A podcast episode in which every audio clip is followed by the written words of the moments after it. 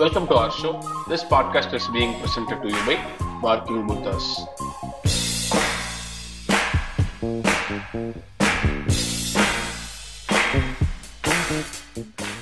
Welcome to the show. இன்னைக்கு நம்ம எதை பத்தி பேச போறோம் மிஸ்டர் டைலர்? தா என்ற தலைப்பில் தந்தை பற்றி பேச போறோம். தந்தைனா ஜெனரல் தந்தை இல்ல, இது தமிழ் சினிமாவின் ஆஸ்தான பேரண்டிங்கில் வரும் தந்தை. The relationship between the father, son, stepson, stepdaughter, எல்லாமே இந்த வகையார் அளவர் அனைத்தும் வரும். இப்பெல்லாம் எது சொன்னாலும் ஏதோ ஒரு பான் கேட்டகரி ரெஃபர் பண்ற மாதிரியே இருக்கு. எனக்கு ஸ்டெப் டாட்டர்னு கேட்கும்போது அந்த மாதிரிதான் இருந்துச்சு. பட் சரி, நம்மளுக்கு தான் பான் அடிக்ஷன், அதனால வந்து நம்மளுக்கு அந்த மாதிரி இதா அப்படின்னு நினைச்சா பார்த்தா எல்லாத்துக்குமே அப்படிதான் ஃபீல் ஆகுது இல்லையா? இந்தியா இந்தியா இந்தியாவில் இருக்கும் அனைவருக்கும் இந்த பிரச்சனை இருக்கு. இந்த பாச போராட்டத்தை பத்தி பேச போறோம். கரெக்டா? கரெக்ட். அதாவது பாச போராட்டம் இஸ் சோ ஜெனரிக் அப்படி சொல்லாம இது வந்து கொஞ்சம் தந்தைகளின் character and how it contributes இந்த மூவி, அது ஃபன்னியா இருந்தா ஃபன்னியா, எமோஷனலா இருந்தா எமோஷனலா, எந்த அளவுக்கு பிளே அவுட் பண்ணிருக்கு and how strong the character was or how unique the character was, அப்படி அந்த வகையான போனா நல்லா இருக்கும். கரெக்ட். ஆஹ் எனக்கு தெரிஞ்ச நானுமே ஃபர்ஸ்ட் நம்ம படத்தை பத்தி பேசலாம் அப்படின்னு யோசிச்சோம் இல்லையா? படங்களை பத்தி பேசுவோம் அப்படின்னு யோசிச்சோம்னா அப்புறம் இல்ல ஒரு செட் ஆஃப் சிமிலர் கேரக்டர்ஸை பத்தி பேசலாம் அப்படின்னு யோசிச்சுட்டு இருந்தோம். அது வந்து இந்த கேபி கருப்பு விருமாண்டி ரெண்டு கேரக்டர் ரொம்ப ஆர்கானிக்கா அமைஞ்சது. அதுக்கப்புறம் வேணும்னே வந்து அனாலஜிக்காக வந்து ரெண்டு கேரக்டர்ஸை புல்லின் பண்ணி பேசணும் அப்படிங்கிற மாதிரி நம்ம ரொம்ப ஆர்கானிக்கா இல்லாத மாதிரி இருந்துச்சு. அப்புறம் என்ன பண்ணான்னு யோசிச்சுட்டே இருக்கும்போது தான் இந்த இந்த ஃபாதர்ஸ் அப்படிங்கிற ஒரு ஃபேக்டர் வந்து அமைஞ்சது. அது வந்து இந்த ஃபாதர் அப்படிங்கிற எலிமெண்ட் வந்து தமிழ் சினிமால எப்படி யூஸ் பண்ணப்பட்டிருக்கு, what are the kinds of fathers that Tamil cinema has offered to us, அது போக அதோட analogy with real life dads and real life எக்ஸ்பீரியன்ஸஸையும் அப்படியே மேல மலைச்சாரல் மாதிரி தூவி ஒரு தொகுப்பா கொடுக்கறதா இந்த எபிசோடோட இன்டென்ஷன். கரெக்டா? இப்ப நம்ம சாலமன் பாப்பையா பற்றி பண்ற மாதிரி டாபிக் எப்படி அரைவானோங்கிறதுக்கு ஒரு சின்ன பாட்காஸ்ட் சின்ன பாட்காஸ்ட். ஏன்னா இப்ப நீங்க டாபிக் சொன்னது வந்து கேப் கேப்பா இருந்துச்சு. இன்கேஸ் அது நல்லா இல்லைன்னு வச்சுக்கோங்களேன், நான் திரும்பி எடிட் பண்ணும்போது கேட்கும்போது அது என்ன போட்டு நான் போட்டுருவேன், நான் பேஸ் வைஸ்ல போட்டு என்னமா காம்ப்ளிகேட் பண்ணி பேசலாம் என் மனுஷங்கிற மாதிரி ஒரு இமேஜை கிரியேட் பண்ணுவேன். ஆமா, அதாவது நாங்க வந்து எஃபர்ட்லெஸா அந்த டாபிக் கிரியேட் பண்ணல. After hell lot of experimentation and research we have came up to this டாபிக்னு ஒரு சின்ன பிம்பம். ஆமாங்க, அப்பதான் இன்னைக்கு இன்னைக்கு இன்னைக்கு காலைல தான் ஒருத்தர் சொன்னா வந்து நம்ம பாட்காஸ்டர் ரேட்டிங் எல்லாம் பண்ணிருக்காங்க. பாட்காஸ்டர் ரேட்டிங் ரேட்டிங் பண்ணிருக்காங்க பிரதர், ரேட் பண்ணிருக்காங்க பசங்க. எவ்வளவு தெரியுமா? ஃபைவ் க்கு ஃபோர் பாயிண்ட் எயிட் ஸ்டார்ஸ். நம்ம என்ன போதை போதை வஸ்து பயன்படுத்துவாங்கன்னு நினைக்கிறேன், யாரும் தெரியல. ஃபோர் பாயிண்ட் எயிட் ஸ்டார்ஸ், கிட்டத்தட்ட எத்தனையோ அறுபது எழுபது பேர் ரிவ்யூ பண்ணிருக்காங்க. எனக்கு பார்க்கும்போது ரொம்ப மகிழ்ச்சியா இருந்துச்சு. அந்த நேரத்துல தான் நான் வந்து இவ்வளவு இவ்வளவு பேர் ஃபோர் பாயிண்ட் எயிட் ஸ்டார் கொடுத்துருக்காருங்க, நீ என்னடா ஒரு ரெஸ்பான்சிபிலிட்டியே இல்லாத சிட்டிசனா இருக்காங்கிற மாதிரி இருந்துச்சா? இப்ப நான் ஒரு சின்ன இது இறக்குற மாதிரி ஒரு மூணாவது நான் வந்து விகடன் ஜூரிய பார்த்து கேக்குறேன், எனக்கு ஏன் இவ்வளவு ரசிக்கப்பட்ட பாட்காஸ்டுக்கு ஏன் அவார்டு தெரியல? அடுத்த தடவை வந்து நான் வாங்குறதா இல்லை இந்த அவார்டு அது அப்படின்னு சொல்லிட்டு ஒரு டே இன்னைக்கு காலில் ஆக்சுவலா நீ அந்த சொல்லிட்டு இருந்தா இன்னைக்கு PS two with Ponniyin Selvan டூல ஏதோ பிரச்சனை ஆயிடுச்சு போறா.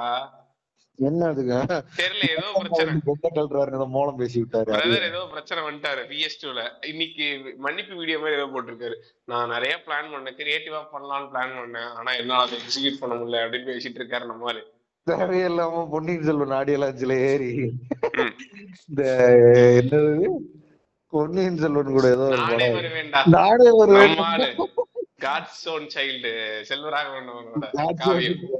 சாமி புள்ளடா சாமி புள்ள செல்வராகவன் படம் வந்துட்டு அதுக்கு அதுக்கு ஏதோ மேலே ஏறி நானே வருவேன் அப்படின்னு நானே வருவேன்னு வந்திருக்கிறேன் அப்படின்னு.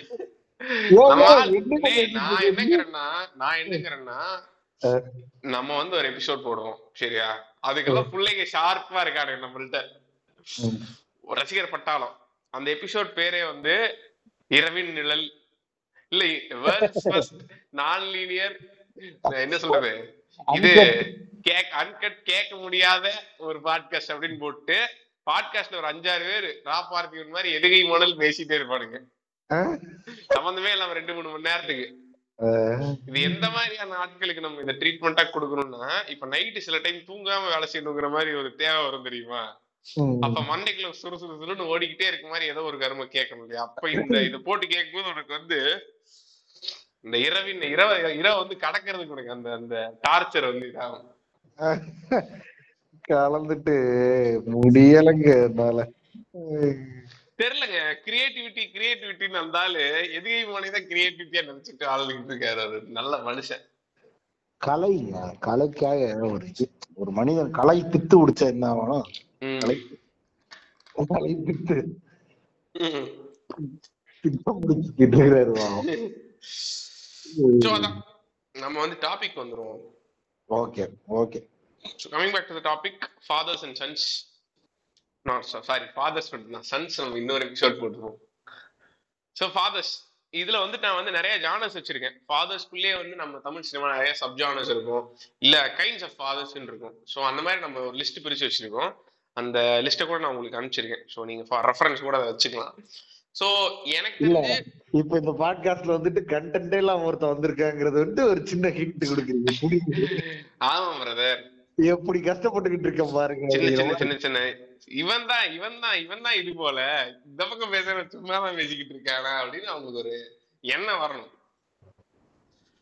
அதுக்கப்புறம் நீங்க கருத்துல வேணா அடிச்சுக்குங்க பிரதர், ஒன்னும் பிரச்சனை இல்லை. ஆனா அது அடிக்க முடியாது உங்களால. பரவாயில்ல பேசுங்க. இல்ல சரி, நான் கொடுக்குறேங்க இன்ட்ரோ சூப்பரா. அதாவது இப்ப யூனிக் ஃபாதர்ஸ் எடுத்துட்டோம்னா, நான் எனக்கு இப்ப இன்ஸ்டன்டா தோணுது வந்துட்டு ஒரு கிரேட்டஸ்ட் எக்ஸாம்பிள் யாருன்னா மனோஜ் வாஜ்பாய் கேங்ஸ் ஆஃப் வாசிப்பு. ஐயோ பிரதர், நம்ம நம்ம லிஸ்ட் டிஸ்கஸ் பண்ணும்போது கூட அந்த ஆளு உப்பேன். எனக்கு தெரிஞ்சு ஃபேவரட் ஆஃப் தி லாட்டே தலைவன் தாங்க.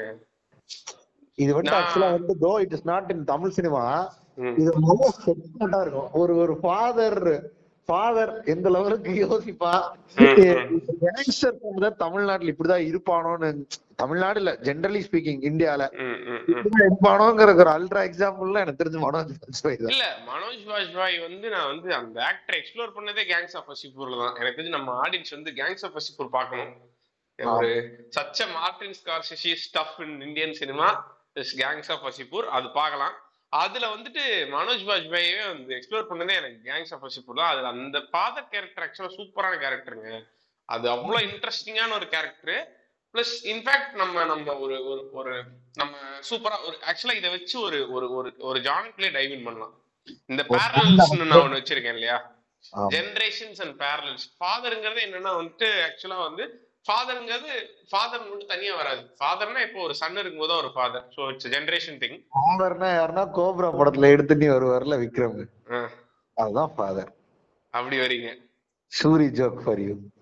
ஃபாதர்னா நான் ஒரு ஃபாதர் சொல்லுவேன். கன்னியாகுமரியில இப்ப ஒரு ஃபாதர் மாட்டினார்ல யாரு, பல பெண்களிடம் ஆபாச வீடியோ அந்த ஃபாதரா கூட இருக்கலாம்னு சொல்ல வந்தேன். அவ்வளவு நல்லா அந்த நகைச்சுவை. இப்ப என்ன நான் என்ன சொல்லிட்டு இருந்தேன் அதான். சோ ரொம்ப சூப்பரா யூஸ் பண்ணப்பட்ட tool in Tamil cinema is this parallelism. அப்பாவை போன்ற மகன், இல்ல அப்பா செய்ய நினைத்த ஒன்றை செய்து முடித்த மகன், இல்ல அப்பாவின் ஆசையை நிறைவேற்றிய மகன், இல்ல அப்பாவிற்காக இதை செய்தான் ஒருத்தன், அந்த மாதிரி விஷயங்கள் தானே. அப்பாவை போலவே மகன், அந்த மாதிரி ஒரு விஷயம் தான் இல்லையா ஒரு லெகசி. தமிழ் சினிமால இதே நீங்க கொஞ்சம் கிளாரிஃபைடா சொல்லணும். அப்பாவை போலவே மகன், இந்த ட்வின் மதன் ட்வின் இருப்பானுங்க இல்ல சூரிய அவரே நினைச்சுப்பானுங்க. இல்ல அந்த மாதிரி அந்த மாதிரி கிடையாது, அந்த மாதிரி கிடையாது. லெகசி லெகசிங்கிறது சிம்பிளான வார்த்தை, ரொம்ப ஈஸியா இந்த நான் சொல்ல வர விஷயத்தை அண்டர்ஸ்டாண்ட் பண்ணிக்கலாம். அந்த வார்த்தையை கண்டுபிடிக்கிறதாங்க இருக்கிறதுலே கஷ்டம். லாங்குவேஜ்னு ஒரு விஷயம் இருக்கிறதுனாலதான் கம்யூனிகேஷனே டஃபா இருக்குன்னு சொல்லிட்டு ஒரு பெரிய சித்தர் சொல்றாரு. ஸோ அதனால வந்து லெகசின்னு வச்சுக்கோங்க. நீங்க வச்சுக்கிட்டீங்க அப்படின்னா வந்துட்டு இந்த கேங்ஸ் ஆஃப் வசைப்பூர் வந்து அதை சூப்பரா பண்ணும். இப்ப இந்த மனோஜ் வாஜ்பாய் கேரக்டர் நீ அதுல சொன்னதுனால நான் சொல்றேன், அந்த அந்த யூனிவர்ஸே வந்து ஒரு லோக்கல் கூன்ஸ் அண்ட் ரவுடிஸ் கலந்த யூனிவர்ஸ். அப்ப அவன் அந்த அங்க அதுல இருக்கக்கூடிய ஒரு ஃபாதர் எப்படி இருப்பான், அவனோட அவனோட லவ் வந்து கண்டிப்பா வந்து இதாதான் இருக்கும் இல்லையா, ஃபோர்ஸ்டா தான் இருக்கும் அவன் லவ். கயாட்டிக்காவும் ஃபோர்ஸ்டாவும் தான் இருக்கும் லவ். ஆனா அது செம ஃபாதர் லவ் தான். பட் எனக்கு தெரிஞ்சு பிரதர் இதுல நான் இந்த point adding adding points to your இது என்னன்னா, ஒரு ஒரு ஃபாதரோட அதாவது கோர் ஐடியா என்ன, அவன் மகனுக்கு எல்லாம் போய் சேரணும் நினைக்கிது, இல்ல மகளுக்கு எல்லாம் போய் சேரணும்னு நினைக்கிறதான். அதோட அதோட அப்ரோச் தான் வித்தியாசமா இருக்கும். அது ஆப்வியஸா ஒரு கேங்ஸ்டருக்கு ஒரு நார்மல் ஃபாதரை விட அதிகமாவே இருக்கும். ஏன்னா அவன் லெகசி அவ்வளவு இருக்கும். அதை வீண் பண்ண கூடாது. நம்ம இவ்வளவு கஷ்டப்பட்டு நம்ம இப்படி ஒரு பேர் எடுத்திருக்கோம், இல்ல நம்ம வந்து மக்களிடையே இப்படி ஒரு பயத்தை ஏற்படுத்தியிருக்கோம் அந்த மாதிரி இருக்கும்ல. சோ நீ ஒரு கேங்ஸ்டர் வச்சே ஒரு ஒரு ஃபாதர்லி ஃபாதர்ஹுட்ட ஈஸியா லீவ் பண்ணிக்கலாம். அவன் என்னதான் கெட்டவனா இருந்தாலும் எல்லா ஃபாதரும் நினைக்கிறதான் அவனும் நினைக்க போறான் இல்லையா. அவன் மகனும் அதே டானாவோ இல்ல அந்த லெகசியை மெயின்டைன் பண்ணணும்னு நினைக்கிற மாதிரி. ஆமா அது இருக்கு. பட் ஆனா நான் என்ன சொல்லுவேன்னா இன்னவே இது ரெண்டு விதமாக எடுத்துக்கலாம். ஒன்னு சன்ஸ் லுக்கிங் அப் டு ஃபாதர்ஸ்னு எடுத்துக்கலாம், சன்ஸ் ஹேட்டிங் ஃபாதர்ஸ்னு எடுத்துக்கலாம். ஸோ ஒரு கேங்ஸ்டர் யூனிவர்ஸ்ல ரெண்டு வகையாகவும் நம்ம நிறைய படங்கள் பார்த்துருக்கோம். பட் மனோஜ் பாஜ்பாயை பத்தி ரொம்ப இன்ட்ரெஸ்டிங்கா பேசக்கூடிய ஒரு கேரக்டர் அப்படின்னா எனக்கு அவனோட அந்த chaotic nature and showing love தான். அது ரொம்ப ரிலேட்டபுளா இருக்கும். ரியல் லைஃப்லயே வந்துட்டு ஃபாதர்ஸ் வந்து பெருசா எக்ஸ்பிரஸ் பண்ண மாட்டானுங்க. பட் ஆனா சில சிச்சுவேஷன்ஸ்ல அவங்க எக்ஸ்பிரஸ் பண்றது செம கயாட்டிக்காவும் ஃபன்னியாவும் இருக்கும் இல்லையா. ஸோ அதான் நான் சொல்ல வந்தேன். பட் இட்ஸ் நாட் என்ன சொல்றது talk more about Manoj Bajpayee because Manoj பாஜ்பாய்க்கே தனியாக ஒரு எபிசோட் போடலாம். எப்படி மேஜிக் இன் மலையாளம் சினிமான்னு நம்ம ஒரு எபிசோட் போட்டோமோ அந்த மாதிரி மேஜிக் ஆஃப் மனோஜ் பாஜ்பாய்னு ஒரு எபிசோட் போடலாம். அது இல்லாம இப்போ நிறைய பேர் அந்த படத்தை பார்த்துருக்க மாட்டாங்க. ஸோ அந்த கேரக்டர் டிஸ்கஸ் பண்றதை விட ஒரு நல்ல ஓப்பனிங் கிடைச்சதுங்கிறதுக்காக அந்த கேரக்டர் சொன்னா it's out of topic totally. So it's it's bang on character டெஃபினட்டா. கேங்ஸ் ஆஃப் வாசிப்பூர் அப்புறம் நிறைய நல்ல மனோஜ் பாஜ்பாய் படம்லாம் இருக்கு பாருங்க. நாங்க ஒரு எபிசோட் பலதரப்பட்ட யூனிக்கான அப்பாக்களை தான் பார்ப்போம். எஸ், இது போன்ற யூனிக் அப்பாக்களை தான் பார்க்க போறோம். ஸோ ஸ்டார்ட் வித் இந்த லெகசி ஃபாதர்ஸ்லயே ஆரம்பிப்போம்டா. எனக்கு தெரிஞ்ச தமிழ் சினிமாலே வந்து ஃபாதர் சன், அதாவது நம்மால் சொல்றாரு தெரியுமா, மிஸ்கின் சொல்லுவாரு ஒரு சூப்பரான இன்டர்வியூல சொல்லுவாரு, இவரோட ஏதோ ஒரு த ஸ்டோரியோ ஏதோ ஒரு பெரிய ஸ்கிரீன் பிளே புக்ல அதோட ஒவ்வொரு லைனையும் ஃபாலோ பண்ணிருக்கிற ஒரு படம் தான் தேவர் மகன். ஐ வர்ஷிப் தேவர் மகன் ஏதோ சொல்லிட்டு இருப்பாரு நம்மால்.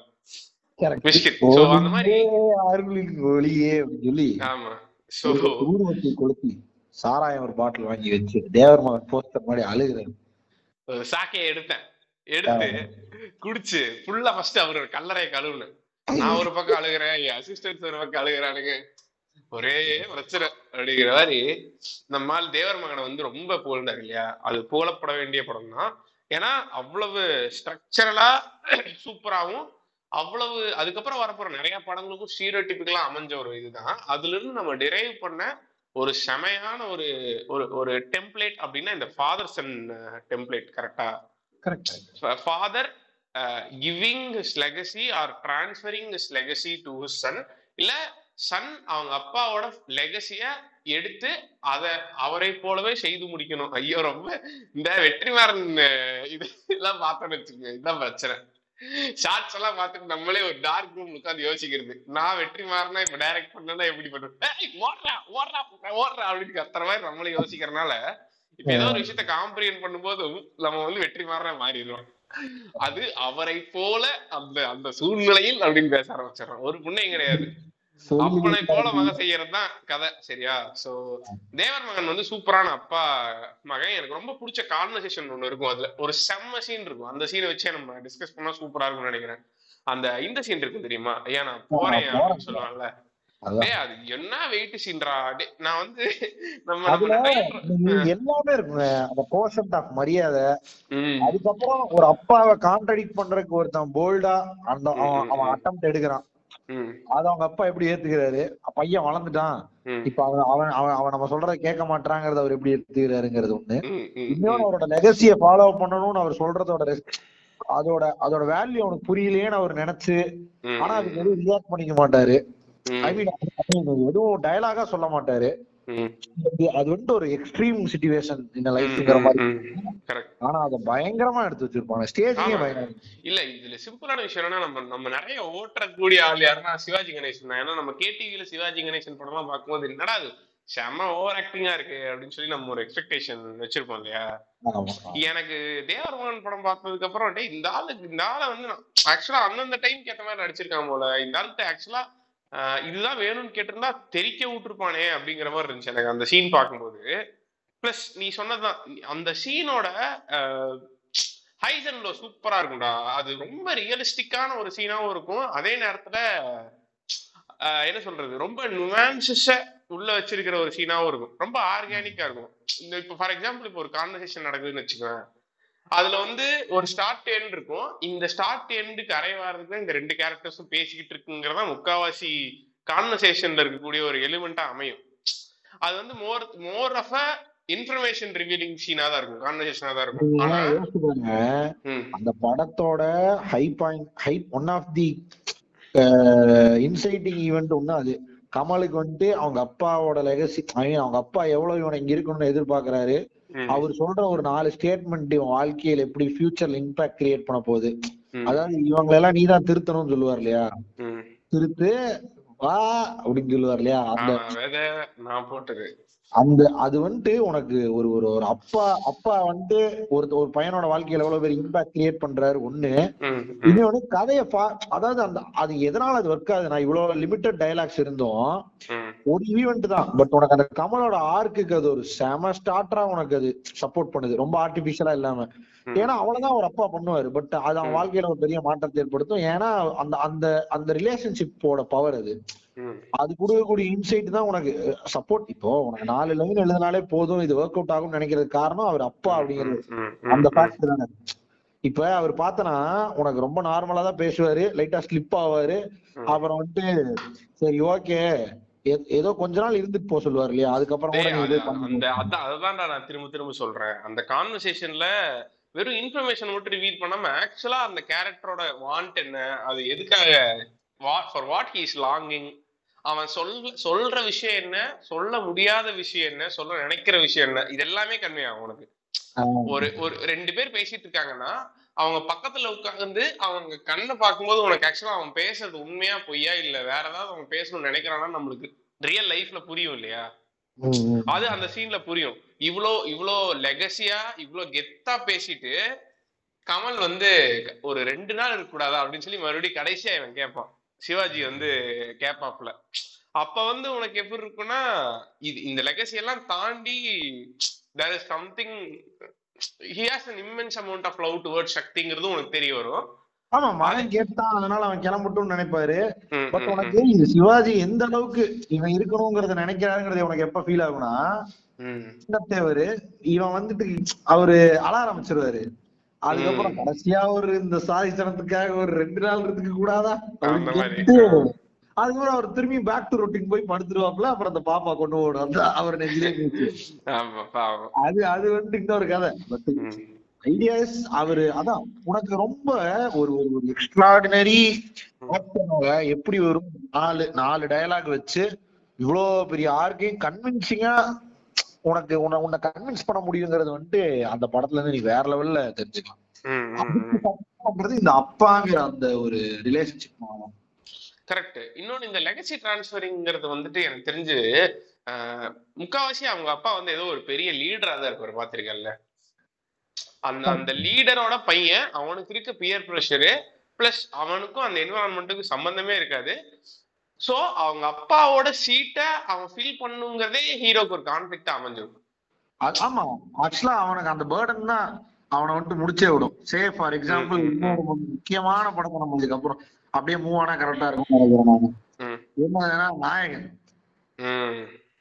அதுவும் ஐயோ சூப்பரான பேரலலுக்கு அது. வாங்க வாங்க பேசுங்க, அப்படியே பேசுங்க. சூப்பரான பேரலல் அது.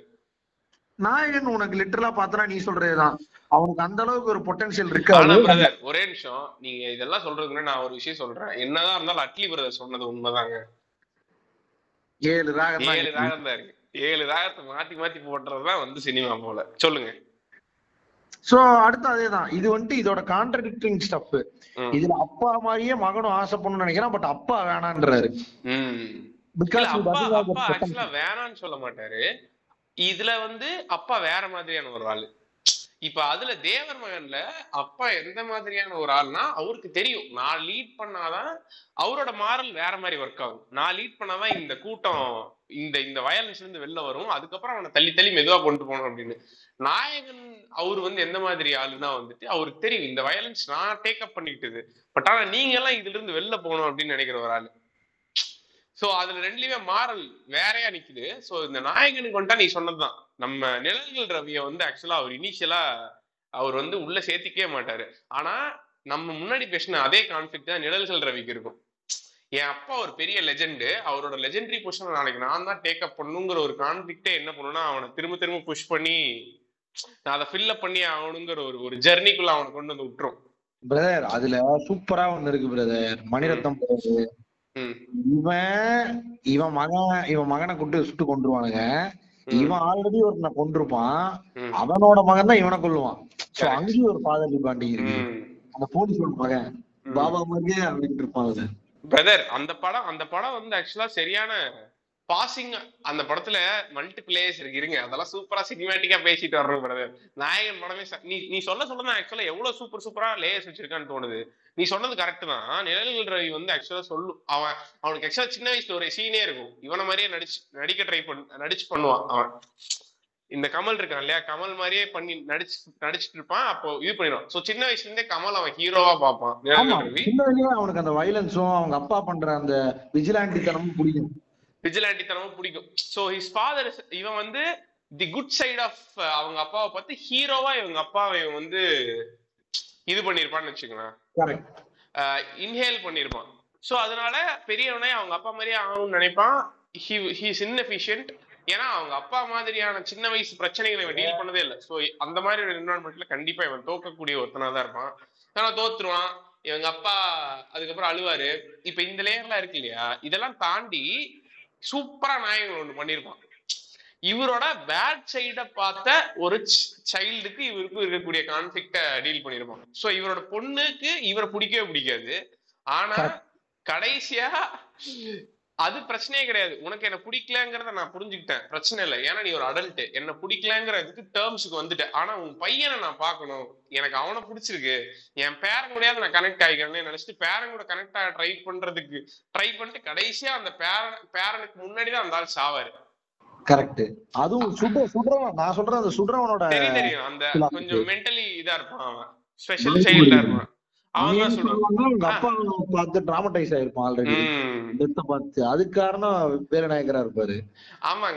இல்லாம ஏங்க இந்த இது படமே ஃபாதர் சன்னை பத்தின படம் தான் பிரதர். இது கமலோட அப்பா சாறதுனாலதான் இந்த யூனிவர்சிட்டில கமலே வருவான். மறுபடியும் கமலோட இந்த கார்டியன் ஃபாதரா இருக்க வாப்பாக்காக தான் இதுக்குள்ளேயே வருவான். சோ இது வந்து ரொம்ப ரொம்ப இந்த அளவுக்கு பியூட்டிஃபுல்லா ஒரு ஃபாதர் சன் ரிலேஷன்ஷிப் அமைக்க முடியும் ஒரு ஸ்கிரீன் பேக்கரோட அது நாயகன் தான். ஆமா ஆமா ஆமா. நீ வந்துட்டு ஒரு கேங்ஸ்டர் யூனிவர்ஸ் எப்படி நம்ம சொன்ன மனோஜ் பாஜ்பாய் சொல்றோமோ அது மாதிரிங்க அது லிட்டரலி ரொம்ப சூப்பரா இருக்குங்க அந்த படம். தெரிக்க விட்டுருப்பான். இப்ப பாருங்க டிஸ்கஸ் பண்ணும்போது தான் தெரிய வருது எவ்வளவு இன்ட்ரெஸ்டிங்கான சூப்பர் சூப்பர் அனாலஜி வச்சிருக்கானுங்க அப்படிங்கறது வந்து உனக்கு மல்டிபிள் லேயர்ஸ்ல வந்து அந்த ஃபாதர்ஸ் அண்ட் டிமென்ஷன்ஸ் நீ பாக்கணும்னா அதுல ஒரு மூணு நாலு ஃபாதர் இருப்பானுங்க, எல்லாமே அல்ட்ராவா உனக்கு நம்ம இத்தனை நேரம் டிஸ்கஸ் பண்ற மாதிரி எல்லா ஃபாதர் இருப்பானுங்க. இதுல ஸ்டெப் ஃபாதர் கூட இருக்காப்ல. ஆக்சுவலா உனக்கு நாயகன் ப்ரோ. ஆனா ஆக்சுவலா சரி அதான் இப்போ நாயகனை பத்தி பேசிட்டு இருக்கோம். சரி பண்ணா நாயகன் எதுல இருந்து இன்ஸ்பயர் ஆச்சு? காட்ஃபாதர் முடிஞ்சு வச்சு மணியை கிழிச்சு கேக்குறீங்க. மணியை கிழிக்கல பிரதர், அதான் அதுல இருந்து அதுல இருந்து வந்திருக்குங்கிற அதுல இன்னுமே சூப்பரா பண்ணிருப்பான் பிரதர். இன்னுமே சூப்பரா பண்ணிருப்பான் அது இன்னுமே சூப்பரா இருக்கும்னு நினைச்சுக்கோங்க. அதுவும் முக்கியமா காட்ஃபாதர் பார்ட் டூ வந்து தெரிக்க விடுற மாதிரியான ஒரு படைப்பு. அதை எல்லாரும் பார்க்கணும். பார்த்து வந்து அப்படியே புலகாங்கித படம் அவ்வளவுதான். ஸோ கமிங் பேக் டு நம்ம தமிழ் சினிமா, நாயகன் வந்து ரொம்ப சூப்பரா சொல்லிருந்துச்சு. அந்த son looking up to the father, father who is a leader and setting up standards for generations and passing on the லெகசிங்கிறது ஒரு செம எலிமெண்ட். எனக்கு தெரிஞ்சு அந்த மாதிரி செம நிறைய ஃபாதர்ஸ் பார்த்துருக்கோம் தமிழ் சினிமால இருந்த. எல்லா மாஸ் ஃபாதர்ஸும் எல்லா ஜாதிய படங்கள்ல வர ஃபாதர்ஸுமே அந்த மாதிரி ஏதோ ஒரு லெகசியை பாஸ் ஆன் பண்ற ஒரு ஃபாதர்ஸா தான் இருந்திருக்காங்க. கரெக்டா. பிரபு எல்லாம் வந்து ரொம்ப காலமா லெகசி தான் பாஸ் ஆன். லெகசி தான் அந்த அந்த மாரல் ஸ்டாண்டர்ட்ஸ். என்ன மாதிரியான மாரல் ஸ்டாண்டர்ட்ஸ்ங்க? நான் வந்தா கை எடுத்து கும்பிடணும் பிரதர். லெகசி நம்ம பேசும்பொழுது சண்டக்கோடியில வர ராஜ்கிரனோட லெகசியை வந்து நம்மால் எடுத்து பார்க்கலாம். அந்த இது என்ன எனக்கு சண்டக்கோடின்னு சொன்னா அந்த இதுதான் வருது, அந்த யுவன் சங்கர் ராஜாவோட பீஜி வந்து வருது. ஓ அந்த மியூசிக் தான் வந்துகிட்டு இருக்கு. ஆனா என்ன சிரிப்புன்னா அந்த மியூசிக் விஷுவல் சண்டைக்கோழி விஷுவல்ஸ் வருமானு பார்த்தா கிடையாது. இந்த இந்த இந்த கார்ல ஏதோ ஒரு ஜெயந்தி விழாக்கு வந்து கார்ல அந்த பக்கம் இந்த பக்கம் போயிட்டு இருப்பான்னு தெரியும் மதுரையில போன் எடுத்த ஃபுட்டேஜ்ல. அந்த விஷுவல்ஸ் தான் ஞாபகம் வருது. ஏன்னா அந்த அளவுக்கு என்ன டிராமடைஸ் பண்ணிருக்கிறானுங்க.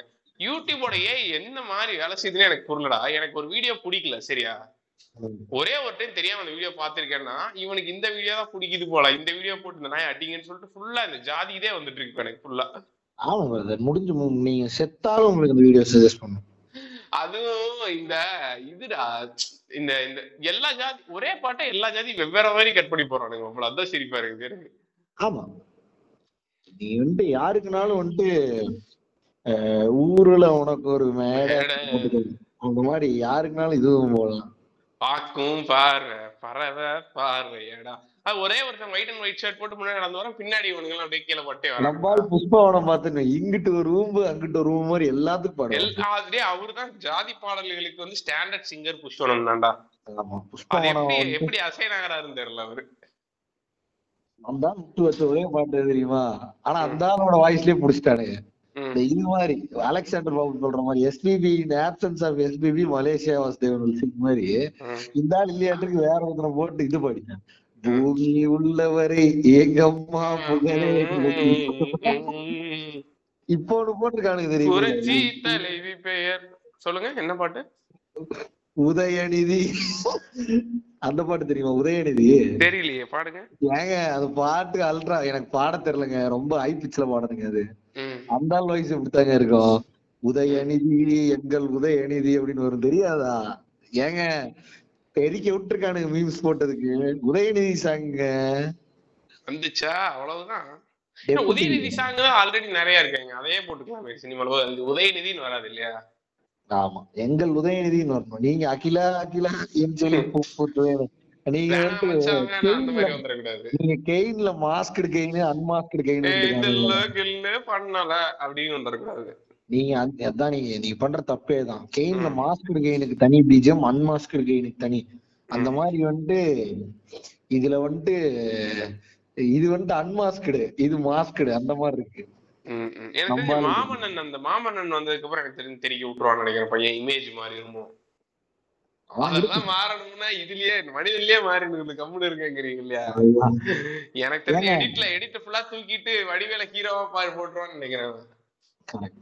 இல்ல இன்னும் நான் முக்கியமா மறந்துடுவேன், இந்த லெகசி லெகசின்னு பேசிட்டு இருக்கோம்ல, இப்ப நம்ம லெகசிலேயே வேற லெகசிக்கு போயிட்டோங்க. அதுவும் லெகசி தான். லெகசியில இருக்கிற இப்ப நீங்க எந்த லெகசியா நீங்க வந்துட்டு இப்ப வந்துட்டு இதுல இருக்கீங்க, பொலிட்டிக்கல் ஐடியாலஜில லெகசியில இருக்கீங்க. பாவம், ஆமா, உதயானோட லெகசிக்கு போயிட்டீங்க. அதுல இருந்து coming back to movies, Padayappa was one of the ultra legacy அப்பாசன் கம்பெனி. ஆமாங்க, சூப்பரான லெகசி. அதுலயும் நம்மால் சிவாஜி தான் இறங்கி இருப்பாரு வெறித்தனமா. அதேதான். பட் உன்னோட ஆக்சுவலா சிவாஜி கணேசனே ஒரு லெகசிங்க. அதனாலதான் உனக்கு வந்து ரொம்ப ஈஸியா கனெக்ட் பண்ணி அந்த படத்தை பார்க்க முடியுது. சிவாஜி சீன் எல்லாம் காட்ட தேவையில்லை, இவரோட லெகசி என்னன்னு தெரியுது. அவரை காட்டாலே போதும். அந்த ஹிட்ட அவரே ஒரு ஒரு லெகசியா நடந்து நடந்து வருவாரு. எனக்கு ஃபுல்லா லெகசி இருக்குப்பா. அப்பவே நீங்க ஐயா கும்பிடுறங்க காலில் நீயே விழுந்துருவேன். கேட்டா அது பெரிய மனுஷன் நடக்க நான் சேர் போடுகிறா அப்படின்னு. அந்த மாதிரி உனக்கு படையப்பா வந்துட்டு ஃபர்ஸ்ட் டே ஹார்ட்லி எவ்வளோடா twenty five minutes thirty minutes தான் சிவாஜி உயிரோடவே இருப்பாரு. பட் உனக்கு படம் பூரா எவ்வளவு பெரிய குடும்பம்டா, இந்த அளவுக்கு இப்படி நடக்க வச்சுட்டீங்களா? இல்ல இல்ல, உனக்கு என்ன ஆகுனா சிவாஜி அவன்டா மாலி விட்டு வெளில சொன்னது அப்படிங்கிற மாதிரி காண்டா. அதான் அந்த ஒரு சீனு உனக்கு ரஜினிகாந்த் எப்படியாவது பெரிய ஆளாயிரணும், இல்லைன்னா வந்துட்டு பின்னாடி ஓடுவானு எங்கடா வர்றீங்க சிவாஜி கீழே விழுந்துட்டாரு தாங்கி பிடிக்கணும் அப்படின்னு ஓடுவானுங்க. அந்த அளவுக்கு இருக்கும் இந்த சீன். உனக்கு ரிட்டனா ஃபீல் ஆகுதா எவ்வளவு பெரிய லகிஸ்டா அந்த மனுஷனுக்கு மனிதனை அடிச்சு கொள்ள வேண்டாங்கிற மாதிரி நீ போயிட்டு இருப்ப. கூதியானுங்களா அந்த மரண்மொழிக்கு ஆசைப்பட்டு ஒரு லெகசிய முடிச்சு விட்டீங்க. ஆறு படையப்ப மேல ஆணையா சொல்றேன் சொல்லி அப்படிச்சுமா வேலோட உட்கார்ந்தாரு. இன்னைக்கு ஃபுல்லா கட்டாய கல்யாணம் தான் கொம்மாளுக்கு முடிஞ்சு. சேர்ந்த பெண்ணு நீ அவன் கூட ஓடி போன அதெல்லாம் எனக்கு தெரியாது. வேலுக்கு முன்னாடி கொம்மாள நீ எல்லாரும் அடிபடுது அவன் கத்துவான், வீட்டுக்கு போய் உன்னை வந்துட்டு பிசிக்கல் அபியூஸ் பண்ணுவான். மாறலோட தாங்க இருப்பாரு. பெண்ணுக்கும் அந்த பையனுக்கும் கரெக்டாக இருந்தால்தான் இது காதல் இருந்தால்தான் கல்யாணம். அந்த காலத்துலயே அதுதாங்க கம்ப. ஆனா அது பார்த்து எப்படி தெரியுமில்ல, முன்னாடியே கேட்க மாட்டானுங்க. பூரா எல்லா ப்ரிப்பரேஷனும் பண்ணி ஊர் மேல அந்த பொண்ணை அவமானப்படுத்தி உன்னால வந்துட்டு சோக் பண்ணிடுவாங்க. அவங்க அப்பா வந்து இந்த கண்ணாடி சில் கண்ணாடி இது மாதிரி இருக்கும் தெரியுமா, கண்ணாடி கேப்சூல் மாதிரி இருக்கும் இல்லையா, அதுக்குள்ள அவங்க அப்பா சை கரெக்டா சைடு கடவாக்கல்ல கடிச்சுட்டா நின்று இருப்பான்னு நினைக்கிறேன். இல்லன்னு சொன்ன கடிச்சுட்டு அங்கேயே சாவே அப்படின்னு பொண்ணுக்கு ஆமான்னு சொல்லிடுவேன். அந்த பொண்ணு ஃபுல்லா அலங்காரம் பண்ணி எல்லாம் பண்ணி கடைசியில இந்த ஐயா சிவாஜி மியூசிக் டை அடிச்சுட்டு இருந்து உட்கார்ந்து அந்த ஆறு படைய மேல ஆடையா கதர் சட்டம் ஓட்டு கேக்குறேன் அப்படின்னு சொல்லும் பொழுதுதான் நீ சொல்லணும் முடியாதுன்னு. அப்ப என்ன பண்ணுவாருன்னா, இருறாங்க இப்ப உங்க அப்பா வந்துட்டு இப்படி பண்ணா சூசைடும் தூக்கும் போட்டுக்க மாட்டான், வீட்டுக்கு போய் அவமானப்பட்டேன்னு, அதனால நான் என்ன பண்றேன் இப்ப இந்த தாம்பளத்தெல்லாம் தூக்கி போய் அந்த கிணத்துல போட்டு எல்லாத்தையும் மூடுவேன். இதெல்லாம் பார்த்ததுக்கு அப்புறம் நீ பொட்டு பூ அழிச்சிட்டு வீட்டுக்கு போனோம். அப்போ அதுக்கப்புறம் எங்க பூவே சேர்ந்து உங்களுக்கு சிவாஜி சாரோட டைம் வேஸ்ட் பண்ணிருக்கீங்க நீங்க தூக்கு போடுறதுக்கு வந்து. எனக்கு புரியல, அந்த ஆள் ஒரு சைக்கோவே அந்த படத்துல. அந்த ஆளுக்கு வந்துட்டு இதெல்லாம் பண்ணணும், ரொட்டீன் கிடையாது, டெய்லி ரொட்டீனு இதெல்லாம் பண்ணுவோம். கொஞ்ச நேரம் ஆறுபடை படம் கூப்பிடுறது, அவருக்கு வந்து வாங்கி வச்சுருக்க ட்ரெஸ் எல்லாம் போட்டு சூட்டிப்பா எங்கேயாவது போகணும் இல்லையா. அந்த ஆள் நாடக கம்பெனில வேலை பாருங்கடா கொஞ்ச நேரத்துக்கு நீ யோசிச்சுப்பாரு. அவர் நீ இப்படி யோசிக்கலாம், ஆனா ஆனா பாசிட்டிவ் நோட்னு இதுக்கு ஒரு இன்னொரு சைடு இருக்கு. அந்த சீட்டு போடுறான்ல, அந்த அந்த ஜனவாச கார் விடுற மாதிரி அந்த சீட்டை வாட்டி போடுறான், அவனோடது ரெண்டல். அதுக்கப்புறம் அந்த ஐயர் இருக்காருல்ல முருகன் அலங்காரம் அன்னைக்கு அன்னைக்கு துட்டு ஃபுல்லா கிடைக்கும். அதுக்கப்புறம் அந்த வேலை பாலிஷ் போடுறவன், அதுக்கப்புறம் சிவாஜிக்கு மேக்கப் போடுறேன். எது இந்த செட்டப் எல்லாம் யார்? கல்யாண வீட்டுக்காரங்க பொறுப்பு. கல்யாண வீட்டுக்காரங்க பொறுப்பு ஃபுல்லா. சிவாஜி வந்துட்டாங்க சும்மா ஜஸ்ட் செருப்பு பாலிஷ் போட்டு, நாட்டாம செருப்பு பாலிஷ் போடுறேன்னா அதுக்கு ஒரு தனியா பிலோ பாவர்ட்டி லைன்ல இருக்க ஒரு நாலு பேர் வச்சிருப்பாங்கல்ல, அவனுக்கு ஐயாக்கு அப்படின்னு சொல்லிட்டு இப்படி கும்பல கணேசனுக்கு மாட்டி விட்டதுக்கு அப்புறம் அவர் வந்து மேல வந்து உட்கார்ந்து ஆறு படைய பிள்ளைனால ஆணையா கேக்குறேன் சீக்கிரத்தாலாம் கேட்க மாட்டேன், ஓப்பனா எக்ஸ்பிளிசிட்டா சொல்லு, ஓப்பன் ஆளுக்கே சூசைட் பண்ணுவான். இப்ப என்ன பண்ணுவேன் சொல்லு சொல்லு இல்லைங்க நான் இவனையே கல்யாணம் பண்ணிக்கிறேன். அப்ப ரைட்டு வாங்கின பாலப்பழத்தை எல்லாம் சாப்பிட்டு எல்லாம் வீட்டுக்கு கிளம்பு, இல்ல இந்த கிணத்துல ஓட்டு உன்னையும் சாணி இதான் ஜோக்ஸ் அப்பாட்டு ரோஸ்ட் பண்றதா பண்ணலாம். பட் உனக்கு அந்த சிவாஜி பில்லரை புடிச்சிட்டு அழுகும் பொழுது உனக்கு வந்து அந்த கொத்தனார் மேஸ்திரியா இருந்து இருந்தாலும் இந்த பில்லரை கட்டி இருந்தா கூட இப்படி அழுக மாட்டாங்க. டெமாலிஷன் சொந்த விட்டு குடுக்கறதெல்லாம் நம்புற மாதிரி இருக்கும் பிரதர், சிவாஜி விட்டு கொடுப்பாரு அப்படிங்கிற மாதிரி இருக்கும் பிரதர். அதுதான் இல்ல, நீ சிவாஜி ஜென்ரலா ஒரு ஒயிட் பேப்பர்ல கையெழுத்து போட்டாலே சொத்து பூரா எழுதி கொடுத்துட்டாருங்கிறது நீ நம்பி. ஏன்னா ஒரு ஜமீன்தார் லுக் இருக்கு ஒரு ஆள் இல்ல, நீங்க வந்துட்டு இப்ப இது கூட ஆனா பண்ணிடணும் சிவாஜி எந்த லெவல் அப்படின்னு உங்களுக்கு. நீங்க வந்துட்டு ஒரு பழைய படத்துல இருந்து ரெஃபர் பண்ணும் அப்பா கேரக்டர் இல்லைன்னா, நீங்க நம்ம இந்த இந்த படத்துல பட்டணம் பட்டணம் ஆடுவாரு தெரியுமா கிளைமேக்ஸ். நான் அதான் சொல்ல நினைச்சேன், லெகசி ஃபாலோ ஆன் பண்றதுல பன்னியர் கேரக்டர்ஸ்ல வரும்னு பார்த்தங்க. அது அது பட்டணம் பட்டணம் அதுலயே வரும். அதான் சிவாஜி இதெல்லாம் தெரிஞ்ச ஒன் ஆஃப் தி ஆக யாரு சொல்லி கொடுத்துட்டு இருப்பாருன்னா இவனுக்கு சொல்லி கொடுத்துட்டு இருப்பாரா முரளி. முரளி முரளி முரளியோட அப்பா அதுல முரளி கண்ணுக்குனால செவக்க ஆடிட்டு போயிருவாங்க. இந்த வாயில் இருக்கிற இது சிவப்பு ஜெல்ல கொப்புளிஸ்ட் சாகறதுல அப்படி என்ன பெட்டிஷன் தெரியல அவருக்கு. பாவம் பாக்க போட்டு அதே தேவன் நடிப்பாரு வேற லெவல்ல ஒண்ணுவாரு. அதான் Sivaji Ganesan is always the nostalgic father. அந்த லெகசி ஃபாதர் லுக்னா சிவாஜி கணேசன். ஆமாங்க ஃபார் ஷூர். சோ அதான் லெகசி ஃபாதர்ங்கற அந்த கேட்டகரி நம்ம நல்லா அலசிட்டோம். இல்ல இல்ல இருங்க, இன்னும் ரெண்டு மூணு honorable mentions இருக்கு இல்லையா. நாட்டாம நாட்டாம் ஆமா நாட்டாம இல்ல நான் வந்து அது லுக் லைக் ஃபாதர்ஸ்ல வரும். சரி ஏதோ ஒரு ஃபாதருங்க அது ஒண்ணு. இன்னொரு இன்னொரு மிகப்பெரிய லெகசி ஃபாதர் ஒருத்தர் இருக்காருங்க. நீங்க மணிவண்ணனை பத்தி சொன்னீங்க, இன்னொரு ஒரு பெரிய கான்செர்ட் சரியா, ஒரு மைக்கோ ஒரு ஸ்பீக்கரோ எதுவுமே இல்லாம கான்செர்ட் நடந்து பாத்துருக்கீங்களா? எதுங்க ஊருக்காக ஆடும் அதுல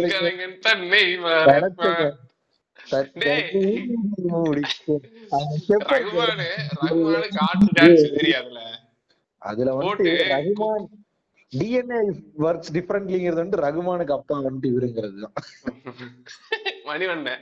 ஒரு மோனலாக்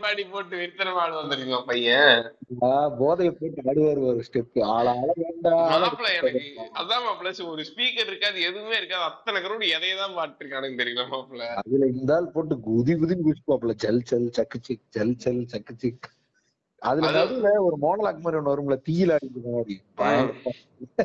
அதே அதுக்கப்புறம் டக்கு டக்குன்னு இவனுங்க எல்லாம் மனித மணிவண்ணனுக்கு வேற டெத் ஆகி டெத் ஆகி போயிருவாப்ல. அவரை வேற பார்த்துட்டு ஃபீல் பண்ணிட்டே ஆடுவானுங்க. ஒரு கலைஞனா அந்த வீடியோ அதுல இவரோட வாய்ஸ் இறங்கு பாத்துருக்கல, எம்எஸ்சி வாய்ஸ் இறங்கு. எம்எஸ்சிக்கு வந்து ரஹ்மான் கொடுத்த ட்ரிபியூட்டுங்க அது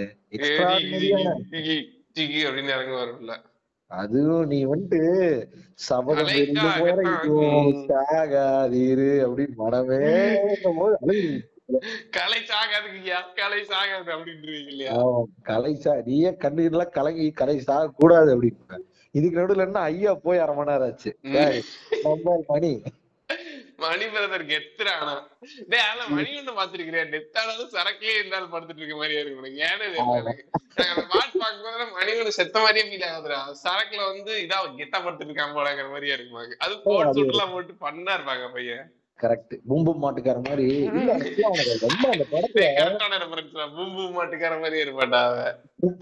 குப்பை கான்டெக்ஸ்ட். பட் கான்டெக்ஸ்ட் நல்ல கான்டெக்ஸ்ட். பட் குப்பையாட்ட எடுத்திருப்பாங்க. பட் ரகுமானும் கரெக்ட், ரகுமானு அப்புறம் இந்த இந்த என்னன்னு தெரியல, இந்த அப்பா மட்டும் அந்த இடத்துல நல்ல அந்த படத்துல ப்ரொஜெக்டடா தெரியும். அது மட்டும் நல்லா இருக்கும். இந்த போர்ஷன் மட்டும் இந்த அப்பா சன்னு அப்புறம் இந்த ஆர்ட்டுக்காக இது பண்றதுங்கிறது மட்டும் ரொம்ப நல்லா ஹிட் ஆகும். ஆர்ட் அண்ட் ஆர்டிஸ்ட்னு ஒரு மீன் போடுவாடல, ஆர்ட் அண்ட் ஆர்டிஸ்ட் ரகுமானையும் அந்த டான்ஸையும் போடலாம். செல் செல் செக்கு சிக் செல் செல் செக்கு சிக். அதுவும் மைன்யூட் டீடைலிங்கோட அவ்வளவு பெரிய கிரவுட் டான்ஸ் ஆடிட்டு இருப்பாரு மனுஷன். ஆமா ஆமா, வாய்ப்பே கிடையாது. நல்ல இருக்கு. So I am looking up to Rahman and Ponniyin Selvan two brother. என்ன பொன்னியின் செல்வன் டூல என்னது கெத்தா வருவார் பாருங்க. யாரு? ரஹ்மான். ரஹ்மான் டெஃபினட்டாங்க. பாட்டு ரிலீஸ் ஆகும். ரஹ்மான் சொல்ல பிரதர், ஆக்டர் ரஹ்மான் சொல்றீங்க. ஓ அவரா? ஏங்க அவர் என்னங்க மதுராந்தக சோழனா? மதுராந்தக தேவர். நான் மதுராந்தக தேவரை விட நான் கண்டராதித்யர் மாளிகையில் நம்ம ஐயா இருக்காருல்ல, அவர் வாங்கிட்டு வெயிட் பண்ணிட்டு இருக்கிறேன். யாரு யாரு அவருதான் இது நேர்கொண்ட பார்வையில வந்து ஜட்ஜா வருவாரு. அவரை கொஞ்சம் கண்ட்ரோல் பண்ணுங்க அப்படிமாரு. கண்டராதித்யர் மாளிகையில் அதாங்க இவரோட அப்பாங்க. அவரும் ஒரு ஒரு இவர் தாங்க. இதுதான் அவர் பேர் மறந்து போச்சு. இவரோட அப்பா சோபிதா இருக்குல்ல, பூங்குழலி. பூங்குழலி இல்ல, அந்த குந்தவைக்கோட ஃப்ரெண்டு. சரி விடுங்க, ஏதோ ஒரு கர்மம். வானதி வானதி பொன்னியின் செல்வன் படிச்சேங்கிறீங்க, ஒரு மயிரும் தெரிய மாட்டேது கருமத்தெல்லாம். சரி பிரதர், இதுங்க ஏங்க அதே மணிரத்னம் அகைன் இந்த இந்த கான்டெக்ட்ல ஒரு படம் பண்ணிருக்கிறாரு. அதான் இது செக்கசே வந்த வானம். அதுவும் லெகசி பத்தின கதை. பூமி பூமி அது லெகசில வராது பிரதர், அது காப்பில வரும். அது காப்பில தான் வரும். விமர்சனங்களுக்கு அப்பாற்பட்டது அப்படின்னு சொல்லி விமர்சனங்களுக்கு அப்பாற்பட்டது லெகசி. சரி ஓகே. சரி நம்ம இப்போ லெகசி சன்ஃபாதர்ல இருந்து மூவ் ஆயிரலாங்களா? ஆமா மூவ் ஆயிரலாம். ரொம்ப அனத்தரமா இருக்கு. ஸோ லெகசி அதான் காம்ப்ரிஹெண்ட் பண்ணுங்க பிரதர். ஒவ்வொரு டாபிக் காம்ப்ரிஹெண்ட் பண்ணினா பாயிண்ட் மாதிரி நோட் பண்ணிப்பாங்க. சின்ன வயசுல நம்ம இது பண்ணுவோம்ல, ஆமா ஒரு சின்ன பிளாக்கிங் போட்டு ப்ளூல இருந்து பிளாக் டிரான்ஸ்ஃபார்ம் பண்ணி போட்டு அதை அண்டர்லைன் பண்ணீங்கன்னா கரெக்டா இருக்கும். ஒரு ஒரு விஷயத்த பேசி முடிச்சதுக்கு அப்புறம் கரெக்ட். அதுதான் பாட்காஸ்ட் ஸ்பீக்கர்ஸ் கலகு. ஸோ நம்ம வந்து லெகசி ஃபாதர்ஸை பற்றி பேசுவோம். அதை எப்படி வந்து இந்த லெகசி பீங் ட்ரான்ஸ்ஃபர்ட் அண்ட் சன்னுக்கு இருக்க அந்த லெகசியை ஃபாலோ பண்ணுறதுக்காக சன்னுக்கு இருக்க சேலஞ்ச் வந்து ஒரு ஸ்க்ரீன் பிளே எலிமெண்ட்டாக இதை யூஸ் ஆச்சுன்னு பார்ப்போம். இதை இந்த வீடியோ நீங்கள் தொடரணும் அப்படின்னா ஆயிரத்தி ஐநூறுரூவா கட்டிங்கன்னா ஸ்க்ரீன் பிளேல இருக்க ஒவ்வொரு படிவானத்தை பற்றி எக்ஸ்பிளைன் பண்ணி கார்த்திக் சுப்பாராஜ் பேசுவார். ஆமாம், பச்சை ஒரு மணி நேரம் மொக்க ஃபுட்டேஜை கட் பண்ணி ஆயிரத்தி ஐநூறுரூவா என்றது போடுங்கிறீங்களா? ஆமாம் பிரதர், நான் யூஎஸ்ட கேட்டுக்கிற ஒரே விஷயம், சாரி லிசனர்ஸா லிசனர்ஸ் சொல்ற ஒரே விஷயம் என்னன்னா, இந்த மாதிரி ஃபில்ம் மேக்கிங் கற்றுக் கொடுக்குறேன் ஆயிரத்தி ஐநூறுரூவா கொடுங்க, நிறைய கோர்சஸ் வருது, அதுல சேர்ந்துடாதீங்க. ஏன்னா இப்பதான் ஒரு நபர் நம்மளுக்கு தெரிந்த ஒரு நண்பர் சேர்ந்து சின்ன விண்ணப்பட்டு ஆயிரத்தி ஐநூறுரூவா இழந்து இங்க நிற்கவே நினைக்கிட்டு இருக்கிறாரு. வேற யாரும் இல்லை, அது டைலப் தர்டல் அவர் தான். ஏங்க இந்தியா கிளிப்ஸ் போற சுப்பராஜ் பேட்டி பார்த்திருந்தாலே இதெல்லாம் சொல்லியிருப்பாங்க. இதை விட நிறைய பச்சையா ஏமாத்திட்டானுங்க கருவம். சரி வாங்க பிரதர், அடுத்த டாபிக் போவோம். ரொம்ப ஆத்திரம். அடுத்து வந்துட்டு நம்ம இதுக்கு போயிடுவாங்க. எதுங்க? அன்புள்ள அப்பாக்கு போயிடுவோம். பிலாசபிக்கல் அப்பாக்கு போலாம். எதுனால வச்சுக்கலாம்.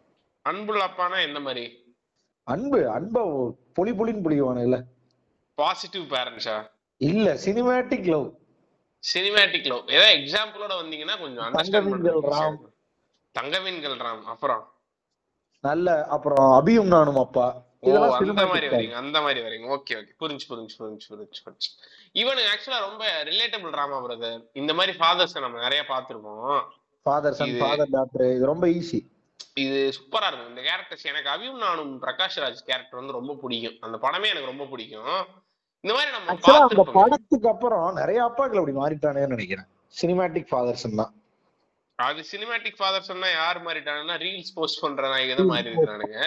அவங்க ரீல்ஸ்ல மட்டும்தான் அந்த பர்சனாலிட்டியா இருப்பானுங்க. ரியல் லைஃப்ல அப்படி இருக்க மாட்டானுங்க. தெரியல கருமா வெக்ஸ் ஆகும் லைட்டா. பட் படத்துல பார்க்கும்போது உனக்கு நல்லா இருக்கும். பட் சினிமா சால போட்டு இதுதான் எக்ஸாஜரேஷன் தானே. நம்ம தங்க மீன்கள் உள்ள கொண்டு வரணுமான்னு தெரியல. தங்க மீன்கள் வேற மாதிரி. பட் ஆனா இந்த அபியும் நானும் ஃபாதர் மோட்ல நிறைய அப்பாக்கள் இருக்காங்க. அந்த ஓவர் ப்ரொடெக்டிவ் ஃபாதர்ஸ் அப்படின்னு ஒண்ணு வச்சுக்கலாம். கரெக்டா? அப்படியும் பிரகாஷ் ராஜே இந்த மாதிரி ஆலதர் சிமிலர் மூவிஸ் பண்ணிருக்கிறாப்ல. சந்தோஷ் சுப்ரமணியம் அதேதான் அதேதான் அதேதான் ஆஹ் சந்தோஷ் சுப்ரமணியம் டாக்ஸிக் பேரண்டிங்ல வரும் பிரதர். இது ரெண்டும் ஒரு மெல்லிய கோடு தான். டாக்ஸிக் பேரண்டிங்கும் ஓவர் ப்ரொடெக்டிவ் பேரண்டிங்கும் ரெண்டு மெல்லிய கோடு தான். டாக்ஸிக் பேரண்டிங் படத்துல எப்படி இருக்குன்னா இந்த இந்த டாக்ஸிக் சிச்சுவேஷன் வந்து அதுதான் வந்து கேரக்டரோட மெயின் பிரச்சனையாவே அமையும். சோ என்ன ஆகுனா அது அது ஃபாதரும் சன்னும் அப்போஸ் பண்ற மாதிரியான ஒரு மோட்ல போய் முடியும் அந்த படம். ஆனா இந்த ஓவர் ப்ரொடக்டிவ் ஃபாதர் படங்கள் எப்படி அமையும்னா this comes out of love அப்படின்னு சொல்லிட்டு ரெண்டு பேரும் கம்மிங் டு டேர்ம்ஸ் வித் இட்ங்கிறது தான் இந்த படத்தோட எண்டா வந்து முடியும். ஸோ நம்ம அபியும் நானும் பேசுவோம். அப்படி இருந்து அப்படியே நம்ம அந்த டாக்ஸிக் பேரண்டிங் சைட் போயிடுவோம். கொஞ்சம் கொஞ்சமா அந்த மீட்டர் வந்து அப் பண்ணிட்டே போவோம். ஸோ கம்மிங் டு அபியும் நானும் எனக்கு தெரிஞ்சு ஒரு சூப்பரான படம். இது வந்து யாரோ ஒருத்தங்க சொன்னாங்கன்னு நினைக்கிறேன். நம்ம நம்ம தான் குழந்தைங்கள்ட்ட இருந்து கத்துக்கணும் அப்படின்னு சொல்லிட்டு யாரோ ஒருத்தங்க சத்குருவா இருந்தா ரொம்ப சங்கடப்படுறேன் நான் தான் நம்மளால கோட் பண்றதுக்கு. பட் ஆனால் சத்குரு தான் சொன்னான்னு நினைக்கிறேன். நம்ம வந்து வயசாகும்போது நம்மளுக்கு ஒரு செட் ஆஃப் பிலீவ்ஸும் ஒரு செட் ஆஃப் மாரல்ஸும் வந்துடும். ஸோ புது விஷயங்கள் குழந்தைங்கள்ட்ட இருந்தா கத்துக்கணுங்கிற மாதிரி ஏதோ ஒரு ஐடியா சொல்லுவான். அவன் என்ன சொன்னான்னு எனக்கு தெரியவா தெரியல. பட் அபியும் நானும் படத்துல வந்துட்டு இந்த இந்த ஃப்ரீடம்ங்கிற விஷயத்த சூப்பரா கத்துப்போம். நம்ம நம்ம நம்ம ரியல் லைஃப்லயே பார்ப்போம் இல்லையா? ரொம்ப நாள் கழிச்சு ஒரு ஒரு கப்பலுக்கு குழந்தை பிறக்கும். அந்த குழந்தை பிறந்தோடனே வந்துட்டு இந்த குழந்தைய வந்து நம்ம எப்படியாச்சும் செமையா ப்ரொடெக்ட் பண்ணி இல்லைன்னா ஃபர்ஸ்ட் குழந்தை இறந்துருக்கும் அவங்களுக்கு. ஸோ ரெண்டாவது ஒரு குழந்தை பிறக்கும்போது என்ன ஆகும்னா வந்து அவங்க ரொம்ப ப்ரொடெக்டிவா சேஃபா பார்த்துக்கணுங்கிற ஒரு மென்டாலிட்டியில அவங்களுக்கு இவனுக்கு தெரியாமே அவங்களோட ஃப்ரீடமை கம்ப்ளீட்டா அரெஸ்ட் பண்ணிடுவானுங்க. ஆமா, அதுக்கப்புறம் அந்த குழந்தையோட லைஃப் செமஹெல்லா இருக்கும். ஏன்னா அந்த குழந்தைக்கு தெரிஞ்ச மற்ற குழந்தைங்களாம் ரொம்ப ஜாலியா சந்தோஷமா சுத்திட்டு இருப்பாங்க. ஆனா இந்த குழந்தை வந்து லவ் எனப்படுகிற ஒரு டூல் மூலமா வரக்கூடிய இந்த அரஸ்டட் சிச்சுவேஷனை வந்து இது ஹேண்டில் பண்ணவே தெரியாது. அது ஒரு கட்டத்துக்கு செம டாக்ஸிக்கா மாறிடும். இது நிறைய விமனுக்கு நடக்குங்க. எல்லா வீட்லயும் காமன். விமனுக்கு நடக்கிறத விட எனக்கு தெரிஞ்சு விமனுக்கு எல்லா விமன்னாலே காமனா இது நடக்கும் பிரதர். அது அது வந்து இருக்க விஷயம் தான் பிரதர். விமன் தெரியுமானுங்களா அந்த மாதிரி சிரிச்சுக்க வேண்டியதுதான். ஆஹ் மென்னுக்கு வந்து என் ஃப்ரெண்ட் ஒருத்தர் இருக்கான். அவன் வந்துட்டு ஆஹ் அவன் வந்து நான் வந்து வண்டி வாங்குற டைம்ல என் கூட இருந்தான்னு வச்சுக்கோங்களேன். நான் வண்டி வாங்கும்போது அதே வண்டி அவனும் வாங்கணும்னு எக்ஸ்பெக்ட் பண்றேன்னா அவன்கிட்ட காசு இருக்கு, என்னை விட அதிகமா காசு இருக்கு. அவன் நினைச்சா இன்னைக்கே வாங்கிடலாங்கிற மூடு தான் வச்சுக்கோங்க. பட் ஆனா அதுக்காக வந்து அவன் வந்து ஒரு நாலு மாசம் மூணு மாசமா அவங்க வீட்டுல பெர்மிஷன் கேட்டுக்கிட்டே இருக்கான். ஏன்னா அவங்க வீட்டுல வந்து இவன் வந்து ரெண்டாவது குழந்தை, ஃபர்ஸ்ட் குழந்தை பிறந்தனே செத்துருச்சு. அதுக்கப்புறம் ரொம்ப நாள் வெயிட் பண்ணி இந்த குழந்தை இவங்க அப்பா அம்மா ரெண்டு பேருமே ஏஜ்டு. ஸோ அவங்க வந்து சின்ன வயசுல இருந்து இவனை பெருசா வெளில எல்லாம் விட மாட்டாங்க. காலேஜுமே ஹாஸ்டல்ல வந்து படிக்கணும், பிளஸ் வீக்கெண்ட்ஸ் ஆனா வீட்டுக்கு வந்துடணும், ரெகுலரா கால் பண்ணி பேசிக்கிட்டே இருக்கணும், இந்த மாதிரிலாம் இருக்கு அவனுக்கு. ஸோ வண்டி வாங்கக்கூடாது வாங்கக்கூடாதுன்னு சொல்லி நம்ம வீட்டுல தான் ஜோசியெல்லாம் பார்ப்பானுங்க இல்லையா? அதுலயும் அவன் ஏதோ வேற மாதிரி சொல்லிட்டான் போல. வண்டியே வாங்கக்கூடாதுன்னு சொல்லிட்டானுங்க. கடைசியே எப்படியே கெஞ்சி கூத்தாடி கொட்டேஷன் வாங்குற அளவுக்கு வந்துட்டான்டா. வாங்கி அந்த அட்வான்ஸ் பே பண்ணிட்டான். அட்வான்ஸ் பே பண்ணதுக்கு அப்புறம் அவங்க அப்பா மறுபடியும் அந்த இவனை கன்சல்ட் பண்ணிட்டு இல்ல நீ வண்டியே வாங்கக்கூடாது, வாங்கினா வந்து நாங்க யாரும் உன்கிட்ட பேச மாட்டோம், இல்லைன்னா வண்டி வாங்கினா வந்து நான் வந்து இது பண்ண அளவு இது பண்ண மாட்டேன். அந்த மாதிரி ஏதோ ஏதோ ஒரு ரேண்டம் சுச்சுவேஷன் போட்டு அவனை வண்டியே வாங்க உள்ள. இப்போ அவனுக்கு எப்படி இருக்குன்னா, டே நான் சென்னையில் இருக்கிறேன், ஏதோ ஒரு இடத்துக்கு போனோம் அப்படின்னா எனக்கு வண்டி தான் பிரைமரி மோட் ஆஃப் கம்யூனிகேஷனு, நான் வந்துட்டு கம்யூட்டேஷனு, நான் வந்துட்டு இப்போ வந்து என்கிட்ட என்னை சுற்றி இருக்க எல்லாத்துலேயும் வண்டி இருக்குது, என்னால் வண்டியை அஃபோர்ட் பண்ண முடியும், எனக்கு இருபத்தஞ்சி இருபத்தாறு வயசு ஆச்சு, ஆனால் just because of your toxic parenting என்னால் வந்து இந்த வண்டியை வந்து அனுபவிக்க முடியலையேங்கிற ஒரு இது இருக்கு இல்லையா? அது வந்து எந்த மாதிரி எந்த மாதிரி ஒரு சைக்கியோட விளையாடும் அப்படின்னா, உன் பேரண்ட்ஸுக்கு வயசாகி போச்சு, அந்த ஆள்கிட்ட போயிட்டு ஏன்டா இப்படி விட்டா போய் பேர் நடந்துக்கிறேன்னு சொன்னா அதுக்கு ஹர்ட் ஆவாங்க. அதனால என்னடா பண்றது அப்படிங்கிற ஒரு எமோஷனல் இதுலயே மாட்டிக்கிட்டு இருப்பாங்க. சோ இது ஒரு ஏஜுக்கு மேல இந்த அப்பாக்கள் கத்தட்டிக்கா நடந்துக்கிட்டாங்கன்னா ரொம்ப கஷ்டம். டே அது இல்லாம நம்ம ஊர்ல பேரண்ட்ஸ் கிட்ட கான்வர்சேஷன் எல்லாம் வச்சுக்கவே முடியாதுங்க. இந்த படத்துல காமிக்கிற மாதிரி, படத்துல பாத்தீங்கன்னா தெரியும் தெரியுமா, ஒரு செகண்ட் ஹாஃப்ல முக்கியமான ஒரு நேரத்துல ஒரு பார்க்கோட ஒரு ஹெட்லைட்ல அப்பாவும் மகனும் உட்கார்ந்து பேசினாங்கன்னா எல்லா பிரச்சனையும் தீர்ந்துரும்னு ஒரு பொய் இருக்கு இல்ல? நான் ஒண்ணு யோசிச்சேன் சின்ன வயசுலயே, எனக்கு ஆச்சரியமா இருக்கும், யாரு இது இது ஒரு யூனிக் ஃபாதர் டைப் போல வருவாரு. யாரு தெரியுமா, அண்ணி என்ன அம்பி இருக்கான்ல, அம்பியோட அப்பா. கருட புராணத்துல சால கரிச்சகம் அந்த கம்யம் இப்படின்னு நிறைய சொல்லியிருக்கா, எல்லாத்துக்கும் ஒரு தண்டனை நெடுமுடிய. உங்க அம்மால அவன் சைக்கோ போச்சுறா, அவருக்கு அம்பி என்ன பண்ணாலும் சரி விஷயமே இருக்காது அவருக்கு, பாவத்தை ஒரு வாட்டு கொண்ட ஒண்ணு போட்டு பொங்கலை வாங்கி வாயில இட்டு போயிட்டே இருப்பாரு. எனக்கு என்னமோ வந்து அம்பி ஃபாலோவிங் நெடுமுடி வேணும் லெகசியான ஒரு டவுட் இருக்குங்க. எனக்கு தெரிஞ்ச நெடுமுடி வந்து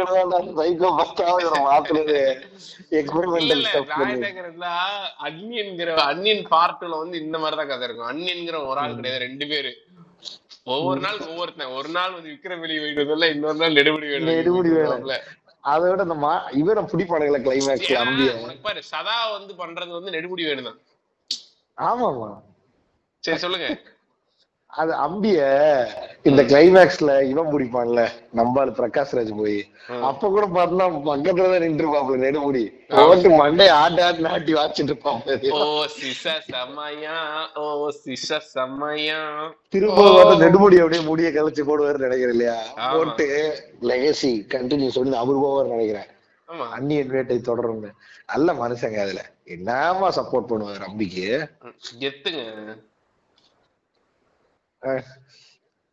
என்னமோ சொல்ல வந்தீங்க, எதுக்கு அண்ணியனுக்கு வந்தீங்கன்னு எனக்கு புரியல.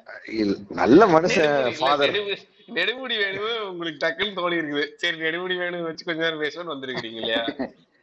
நல்ல ஃபாதர் அப்படிங்கிறதுல ஒரு அப்பாவுக்கும் சன்னுக்கும் கான்வர்சேஷன்ல வந்து ஒரு விஷயம் கன்வே ஆகி அந்த அந்த டாக்ஸிக் பேரண்டிங் வந்து வெளில வந்துருவாங்க. அப்பா இதுதான்ப்பா எனக்கு பிடிச்சிருக்கு, என்ன கொஞ்சம் ஃப்ரீயா விடுங்கப்பா அப்படின்னு இந்த பையன் பேசணும்னா அவங்க அப்பாவும் புரிஞ்சுக்கிட்டு புரிஞ்சிச்சுரா வயசாயிருச்சுரா அப்படின்னு சொல்லி அவங்களை எல்லாத்தையும் தப்பா நடத்துவேடா நடத்துவேடா அப்படின்னு நடத்திடுவாருங்கிற மாதிரி ஒரு இது இருக்கு இல்லையா? ஆனா வாழ்க்கையில அந்த மாதிரி அமையவே அமையாதுங்க. ஏன்னா நம்மளே யாருங்க திருந்துவா அவ்வளவு சீக்கிரம்? இது திருந்ததுங்கிறத திருந்துவாப்ல அவர் மட்டும்தான், அது டக்கு டக்குன்னு திருந்துவாப்ல. திருந்தி பழகினவருங்க, திருந்தி பழகின மனுஷன் டக்கு டக்கு யோசிப்படி பாருங்க. ஆக்சுவலா இதெல்லாம் வந்து படத்தோட ஆர்க் கிடையாதுங்க, பிரகாஷ்ராஜ் நாசரோட ஆர்க்கு, இவனுக்கு ஆர்க் இருக்கு. நீ வந்து டாக்ஸிக் பேரண்ட்னா நாசர் தான் பெரும்பாலும் இருப்பாப்ல, கிளைமேக்ஸ் வரைக்கும் திருந்தினாலும் போல் திருந்தினதை வெளியே காட்டிக்க மாட்டாப்ல. பிரகாஷ்ராஜ் வந்து டக்குன்னு பேஸ்லயே கண் ஒரு ஒரு கண் கலங்கல் போட்டு மாறிடுவாரு டக்குன்னு. எல்லா தப்பையும் நீங்க தான் பண்ணீங்க அப்படின்னு சொல்லுவான். பிளஸ் பக்கத்துல இருக்கவனுங்க எல்லாம் ரியாக்ஷன் பார்த்தோம்னா ஷாக்ல இருப்பாரு. ஷாக் ஆனதுக்கு அப்புறம் கடைசியா வந்து அந்த தப்பு நான் என்ன பண்ணணும் புரியல, எனக்கு தெரியல, ஆனா உங்களுக்கு இதெல்லாம் பிடிக்கலன்னு மட்டும் தெரியுது போ அப்படின்னு சொல்லிட்டு அப்படியே அவரு திரும்பி ஃப்ரேமுக்கு அந்த பக்கம் திரும்பி எனக்கு வேற. அவ்வளவுதான் அவ்வளவுதான் முடிஞ்சது. சிம்பிளான மனுஷன். அடுத்து அடுத்து அடுத்து அந்த பக்கம் விஜய்க்கு வந்து பிரகாஷ்ராஜ் அப்பாவா இருந்திருக்காரா ஏதோ படத்துல? ஆதி படத்துல விஜயோட அப்பாவா பிரகாஷ்ராஜ் செத்துருவாரு போலீஸ் ஆபீசர் அப்படின்னு நினைக்கிறேன்.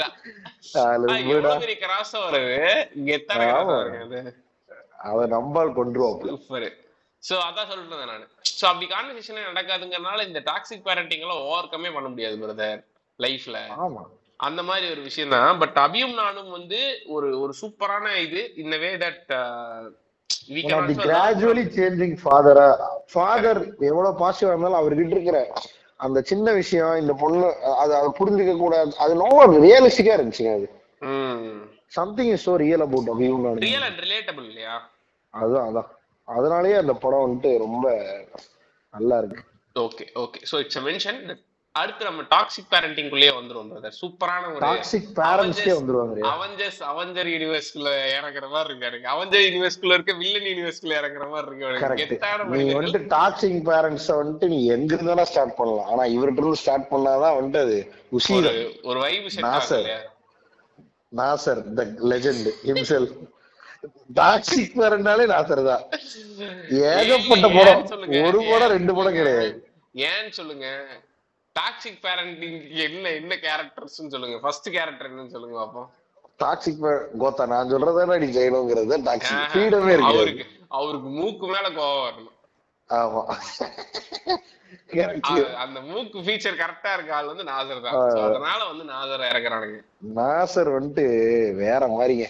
அவர மாதிரி ஒரு ஒரு ஃபாதர் நீங்க எங்கேயுமே பார்க்க முடியாது. நாசர் ஃபாதர் அடிக்க ஃபாதர் உங்களா உங்க ஃபாதர் நாசரா முடிஞ்சுது. டன் அண்ட் டஸ்ட்ன்றாப்ல அது நாசர். ஏன் நாசர் பார்த்தா அப்படி ஒரு பயம் இருக்குடா. ரொம்ப சீரியஸா நாலு டக்குன்னு எதையாவது கோவப்பட்டுட்டாங்க. அவர் ரொம்ப சைக்கோங்க. அவருக்கு டக்குன்னு ஏதாவது கோவப்பட்டுருவாரு அப்படின்னு சொல்லி நாசர் அப்படிதான் இருப்பாருன்னு நினைக்கிறேன். இல்ல ரொம்ப ரொம்ப உனக்கு பார்த்தனே பிலீவ் பண்ணிடுவேன் டாக்ஸிக் ஃபாதர் தானே இவர் அப்படின்னு.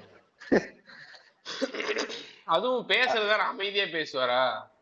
ஆமா இதுல சூப்பரா நடிச்சிருக்காரு. சோ டாக்ஸிக் பேரண்ட்ல ஃபர்ஸ்ட் பேரண்ட் நம்ம சொல்லிரோம். எம்டெக் மகன் தாங்க. பிள்ளையார் சொல்லி போட்டாங்க. தரமான மனிதன் தரமான மனிதன். ஈரல் அள்ளி போட்டு கொம்மாளன்னு பிரி பிரி.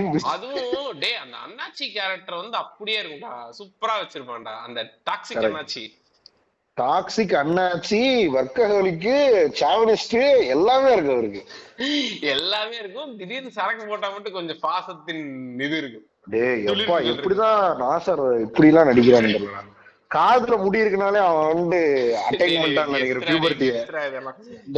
காதுல மூடிய வச்சிருக்கான் ஒரு ஃபாதர்னாலே பியூபர்ட்டி அட்டைன் பண்ணிட்டான். அவனுக்கு தொடவே முடியாது. இல்ல பிரதர், பொதுவாவே பொதுவாவே காதுல முடி இருக்குனாலே ஒரு மனிதனை பார்த்து நீங்க பயந்துதான். நான் எப்ப முதல் பயந்தேன் ஸ்கூல் படிக்கும் போது டென்த் பப்ளிக் எக்ஸாம்ல மேக்ஸ் எக்ஸாமுக்கு எனக்கு ஒருத்தன் காதுல முடியோட சஃபாரி கோட் போட்டு வந்தான் மாப்ள. நீ அண்டர்டேக்கர் கூட கூட ரெசில்மேனியால மோதிரலாம். இவனுகிட்ட மோத முடியாது. சூத்த கிழிச்சுடுவானுங்க. காலேஜ் பஸ்ல வரும்பொழுது கவர்மெண்ட் பஸ்ல ஒரு ஒரு கண்டக்டர் வாண்டா காது முடிய காலேஜுக்கு இருக்கும். பார்த்து நீ கதி கிளம்பிடுவேன். பஞ்சாயத்து பண்ணிடுவான்டா. அவன்கிட்ட எவனுமே மோதவே மாட்டானுங்க. சாதாரண ஆள் கிடையாது.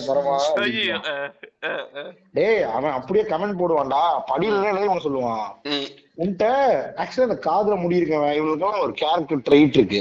இப்படியே நீ சீனே எழுதலாம். லிட்டரலா ஒரு கேரக்டர் செம கடும் கோவத்துல இருக்கான்னு அவன் பேச மாட்டான். கண்ண கண்ணை அப்படியே பார்த்து முறைப்பான் ஒரு ரெண்டு நிமிஷம் ஐ டு ஐ வச்சு. அப்படியே நீ அப்படியே இறங்கி ஓடுவ.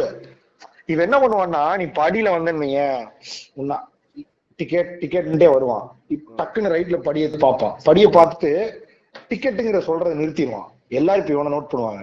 அந்த சைலன்ஸ் வந்துட்டு சைலன்ஸே இவங்க சத்தமா இருக்கு மாநில அந்த மாதிரி அப்படியே மொத்த பஸ் நிசப்தமாயிரும்.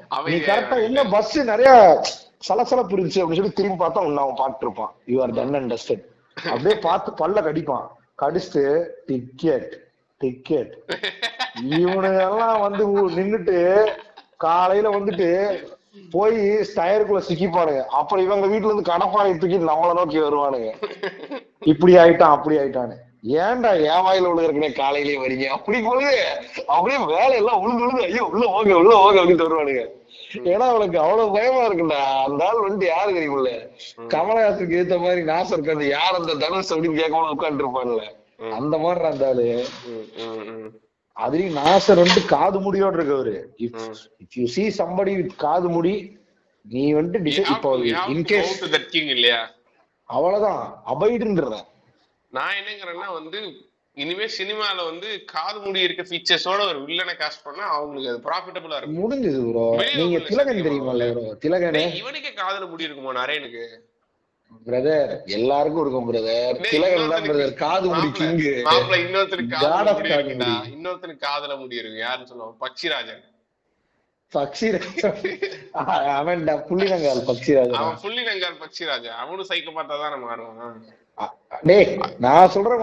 தெரியாதாடா, பழைய நடிகர் திலகன்.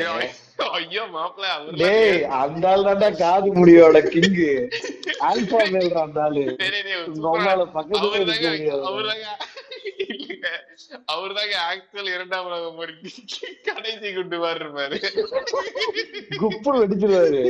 டேய் அவரெல்லாம் விச ஊத்தரக்கே சுத்திட்டு இருக்காரு ஆள்ரா. ஹீரோயினை பார்த்தா விச தூத்தி கொடுத்துருவா, வாங்க காஃபி ஷாப் விச தூத்தி கொடுத்துருவா. அதுக்கப்புறம் கருவிலே கருவருக்கு இருப்பாங்கல்ல, அது அந்த ஆளுக்கு தான் தெரியும் கருவருத்தல். கேவி தோணே அந்த அந்த படம் வந்து நான் ஆஃப் பண்ணிடுவோம்டா, பயமா இருக்கு எனக்கு. எனக்கு ஆக்சுவலா சின்ன வயசுல காது முடிக்கிறவங்களை பார்த்தா டிராமா அதிகம், பயந்து நடுங்குவேன் நான். வாக்காளி இல்லையா, ஃபேஷியல் ஹேர் இவ்வளவு ஃபீச்சரா. எனக்கு எந்த படத்துல ரொம்ப பயம் வரல, ஏதோ ஒரு படத்துல சாமியாரா வருவேன்டா கருப்பு. திலகன் எல்லாம் சாமியாரா இருந்தா நீ அவ்வளவுதான் ஆஃப் பண்ணிட வேண்டியதா. காட் மோடு கேஜிஎஃப் ராக்கி பாய் கொஞ்சம் மறந்துவாரு அடிக்கிறதுக்கு. ஸ்ட்ரைட்டா நரவலி நரவலிக்கு தான் ரெடி ஆயிட்டு நரவலிக்குற மாதிரியே இருக்கு. சண்டா இருக்கான்ல அவனுக்கே காதுல ஓடி இருக்கும்னு நினைக்கிறேன். இருக்கும் சண்டா தலையில இருக்காது, காதுல இருக்கு. சிம்பிள்ரா பாருங்க, நான் சிம்பிளா ஒரு தியரி வச்சிருக்கேங்க. இஃப் யூ உனக்கு ஒரு கிரஷ் இருக்காங்க சரியா, அந்த கிரஷை வந்து நீ போயிட்டு ப்ரொபோஸ் பண்ணலாமா இல்ல ஃபர்தரா ஓன் பண்ணலாமா நினைக்கிறீங்க, அவங்க அப்பா பாரு காதுல குடியிருக்கா, பிளாக் போட்டுருச்சா காதுல. முதல்ல வந்து அந்த கிரஷ் நீ மறந்துரு. ரெண்டாவது அவன் ஹியாச்சி மாதிரி தலையில முடி சொட்ட நடுவுல வந்து சைட்ல மட்டும் முடி இருக்கு தெரியுமா, அவனா முடிஞ்சு. அவன்லாம் வந்துட்டு காட் மோட் அட்டைன் பண்ணவன், பூமர்லயும் பூமர் பிந்தவாங்க தொடவே முடியாது அவனுல. அவனுக்கு அந்த காது முடி வளர்த்துறது எதுக்குன்னா உன்னோட தாட்ஸ் அண்ட் ஐடியாலஜி அவன் காதுக்குள்ளேயே போக கூடாதுங்கிறது. அவனுக்கு காதே கேட்காதுங்க லிட்டரலா, நீ என்ன சொன்னாலும் அவன் சொல்றது நான் தான் முழுத்தின்னு இருப்பானு. இல்லங்க அது எப்படி நான் எப்படி பாக்குறேன்னா, nature protecting its sons from this mother fucker தான். புரியுதுல்ல? ஏன்னா நீ சொல்லி ஏதாவது அவன் காதுல விழுந்து அவன் டென்ஷன் ஆயிடுவான். ஐயோ டே, அந்த காது முடி இருக்கிறது ஆக்சுவலா நல்லது எனக்கு தெரிஞ்சு. நீ அவனுக்கு டீல் பண்ணவே முடியாது, அவனுக்கு இது சிதம்பரம் மாதிரி. நீ அவனுக்கு பட்டாப்பட்டிக்குள்ள கை விட்டுலாம் ரெண்டு ஊர்ல வச்சிருப்பான், டக்குன்னு வீசிட்டு போயிடுவானுங்க சாதுங்க அப்படின்ட்டு. டேஞ்சர் தான் காது முடி இருக்கவங்களே. அப்படி இல்ல, நான் எதுக்கு இந்த காது முடி தேரி எடுத்தேன்னா, நாசர் வாஸ் ஒன்ஸ் அந்த எவன்டா மகன் இன்ஸ்பெசிபிக்கா அதுல காது முடி இருக்காது. நீ நாசர் நீ நம்ப மாட்டேன், நாசர் எந்த படத்துல எல்லாம் காது முடியோட வராரோ அந்த படத்துல he to the core.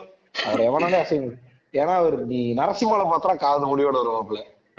Though there was a seductive sick dancing, அவரோட மொத்த எண்ணம் வந்துட்டு நரசிம்மனே நரபடி கொடுக்கறதா தான் இருக்கும்.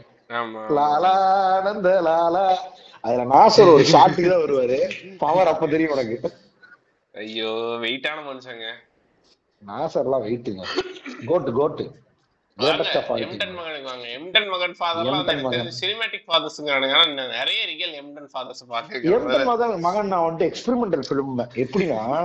நீ நீ வந்து நாசரை பார்த்து நீயே பரத்தா ஃபீல் பண்ணுவ அந்த இடத்துல, அடி உனக்கே எழுதுற மாதிரி. அது எந்த வரத்தா ஃபீல் பண்ணுவேன்னா, அரிசிமா ஃபுல்லா மூஞ்சில அப்புறம் வரத்தா ஃபீல் பண்ணுவேன் பாத்துருக்கிறேன்.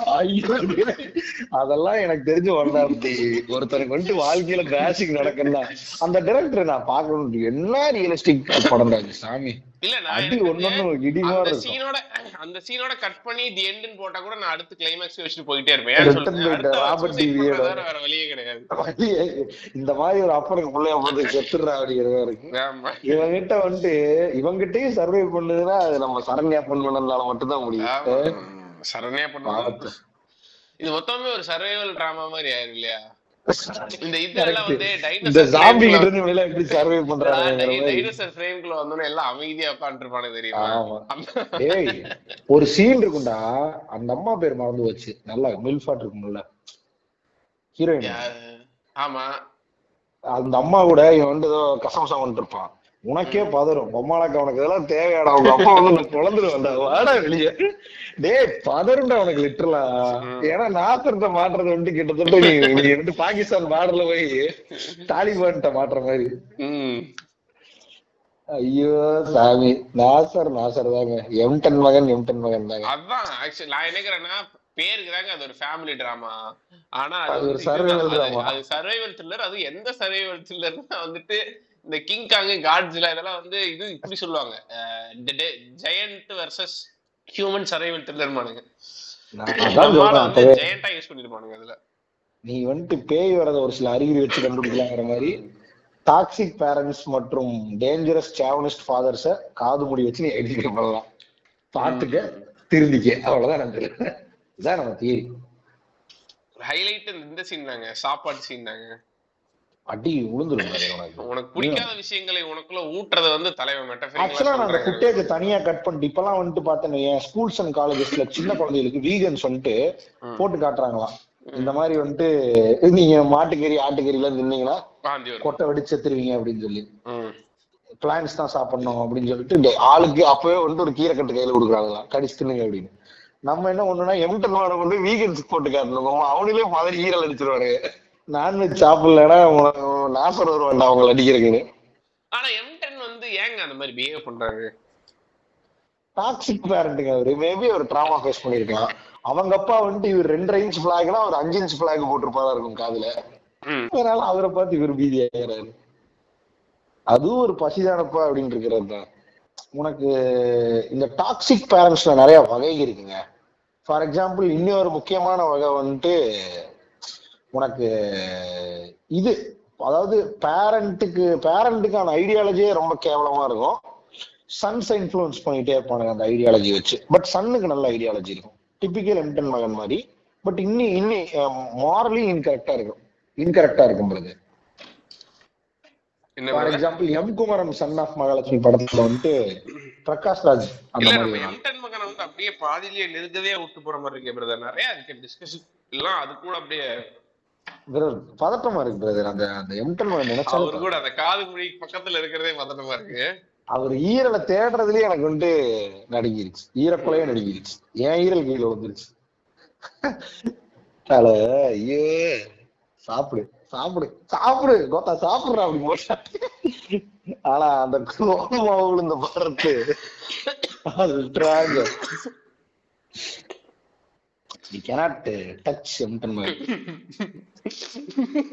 வடிவேலு எல்லாரும் பதறுவாங்க. வடிவேலோட இது நல்லா இருக்கும்டா, டெலிவரி நல்லா இருக்கும்டா. ஏடா இது சாப்பிட்டா வாந்தி வருமாடா?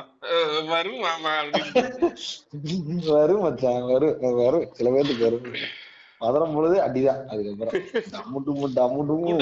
அப்படியே வாங்கிட்டு போகணும். ஹியாச்சி மிஷிமா மாதிரி டேஞ்சர். எனக்கு தெரிஞ்சு டெக்கன் ஸ்ட்ரீட் ஃபைட்ல எல்லாம் எம்டன் மகன் ஒரு கேரக்டராவே லான்ச் பண்ணாங்க. ஆமாங்க, அந்த டாக்ரே போட்டு அடிச்சு போடுவாங்க. டெக்கன் வந்து டெக்கன் வந்து ரெண்டு பேர் வருவாங்க கடைசியா. ஹியாச்சி வரும் கடைசியா, இன்னொரு ஓ கிரேட் ட்ரூ ஓ கிரேட் டிராகன் மாதிரி வரும். ஓ கிரேட் ட்ரூ குறை வருமா? நான் என்ன கேக்குறேன்னா, ஓகரே வந்து இவன் எம்டன் மகன் ட்ரூ ஓகரே வந்து ஜீன்ஸ்ல வர நாச்சியப்பன். ஆஹா, அவரு கிடையாது. ட்ரூ ஓகரே நம்ம ஆளுங்க. அப்ப நான் இவனை வச்சுப்போம். ஹியாச்சி வந்து இவன் எம்டன். இது வந்து ஓகரே வந்து நம்ம நீங்க சொன்னது இந்த ஜீன்ஸ்ல வரவன். ட்ரூ ஓகரே வந்து நம்ம ஆளு சாமியாரு. எந்த சார்? திலகனா? திலகர் திலகர் தான் அந்த ஜெயண்ட். திலகர்லாம் வந்துட்டு முடியாதுங்க, எவ்வளவு அன்டச்சபிள், பக்கத்துலயே வர முடியாது. திலகன் லுக்கு அப்படி ஒரு கீழே குமிஞ்சு ஒரு லுக் விட்டாருன்னு டே ஒரு படத்துல நெத்தியில ரவுண்டா பொட்டு வச்சுட்டு வருவாராம். இல்லடா, திலகனுக்கு மூணு பசங்க இருப்பானு தெரியுமா, தீவிரவாதியா நடிக்கிறதுக்கு ரெகுலரா ரெகுலர் ஆர்டிஸ்ட் இருப்பானு தெரியுமா மூணு பேரு. ஆமா, அவங்களுக்கு காது மூடி போட்டு போனாங்க நார்த் இந்தியன் வெள்ளையா. அவனுக்கு திலகனுக்கு பின்னாடி லைன் உள்ள வேற இருப்பானுங்க. இதை விட பயப்படக்கூடிய ஒரு விஷயம் என்ன தேவைன்னு சொல்ல லைஃப்க்கு. அவ்வளவுதான், திலகணன் கேங்குன்னு வந்துட்டு கிட்டத்தட்ட நீ கிளம்பிட வேண்டியதாங்க இருந்து. ஜஸ்ட் எவாக்குவேட் த ஸ்பேஸ்ங்கிற ஒண்ணுமே விட முடியாது. எனத்த என்ன ஆயுதத்தை செடிப்பு லேசர் பீம்ஸ் கூட விட முடியாது அவங்களுக்கு. நீ திலகன் திலகணன் கேங் அந்த அளவுக்கு தவறு. ஆக்சுவலா அவரு இதெல்லாம் பண்ணுவாரு, ரேப்லாம் ரேப்லாம் பண்ற மாதிரி சீன்ஸ் இருக்கும்னு நினைக்கிறேன் கே மலையாளத்துல எல்லாம். ரொம்ப பயங்கரமான வில்லண்டா திலக. நம்ம வந்துட்டு இதை எடுத்துக்கிட்டு இருக்கிறோம். சில வில்லன்கள்லாம் படம் எண்டு வரைக்கும் மாறவே மாட்டாங்க தெரியுமில்ல. உசுறு ஒரு ஒரு உசுறு எடுத்துட்டு இந்த தொழிலுக்கு வரோம், அடுத்து உசுரை விட்டா தான் போக முடியுங்கிற மாதிரி திலகெல்லாம். அந்த கேரக்டர் நீ வைப் அவுட் பண்ணா மட்டும்தான் யூ யூ கேன் இது. வீட்லயே இந்த மாதிரி வாழ்வாங்களோ தெரியல. நீ நாசர்லாம் யாருமே இனி வரைக்கும் நார்மல் ஹியூமன் சொல்ல மாட்டாங்க. நிஜமாலுமே இப்படிதான் இருப்பாரு போல, ரியல் லைஃப் கேரக்டர் இப்படிதான் நினைப்பாங்க. அந்த அளவுக்கு ஒரு ஆக்டிங் இருக்குடா கன்வின்ஸ் கன்வின்சிங்கா. ஆமாங்க, நான் இது எல்லாமே தண்ணி நான் ரொம்ப பேச நினைச்ச விஷயம் என்னன்னா, இந்த டாக்ஸிக் பேரண்ட்ஸுக்கு பாடி லாங்குவேஜ் எல்லாம் சூப்பரா கன்வே பண்ணுவானுங்க. ஏன்னா அப்பதான் உனக்கு கன்வே ஆகுது டாக்ஸிக் பேரண்டிங், அது சூப்பரா இருக்கும். நீ பிரகாஷ் ராஜும் நாசரும் மட்டும் தான் நம்ம இது திரும்பி திரும்பி பேச வேண்டியதா இருக்கு. காரணம் என்னன்னா அவ்வளவு இம்பாக்ட் இருக்கு அவங்களோட கேரக்டர்ஸ்ல. அப்புறம் சிவாஜி கணேசன் ஆப்வியஸ்லி. நீ எப்படி வந்துட்டு ஒரு அம்மா கேரக்டர் பத்தி பேசும்போது சரண்யா பொண்ணு இன்வால்வ் பண்ணாம பேச முடியாது. அந்த மாதிரி நாசர் நாசர் இல்லாத ஒரு டாக்ஸிக் பேரண்ட் நீ பாக்குறது ரொம்ப கஷ்டம். Right from Bharat to Palwal Deva Nassar தான் இன்ஃப்ளூயன்ஸ். இல்ல இல்ல ஓகே, எனக்கு புரிஞ்சு. இப்ப நம்ம அடுத்த ஜான்ருக்கு போறதுக்கு முன்னாடி டாக்ஸிக் பேரண்டிங்ல பிராண்டட் ஐட்டத்தை பத்தி பேசியாச்சு, அதோட ஃபர்ஸ்ட் காப்பி பேசி ஆகணும் இல்லையா? இந்த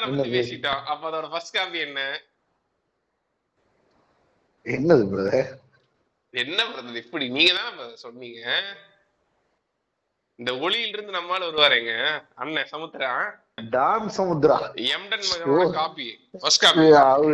ஆமா ஆமா ஆமா, டான் சமுத்திரா வந்து அடியே போட்டுறாரு.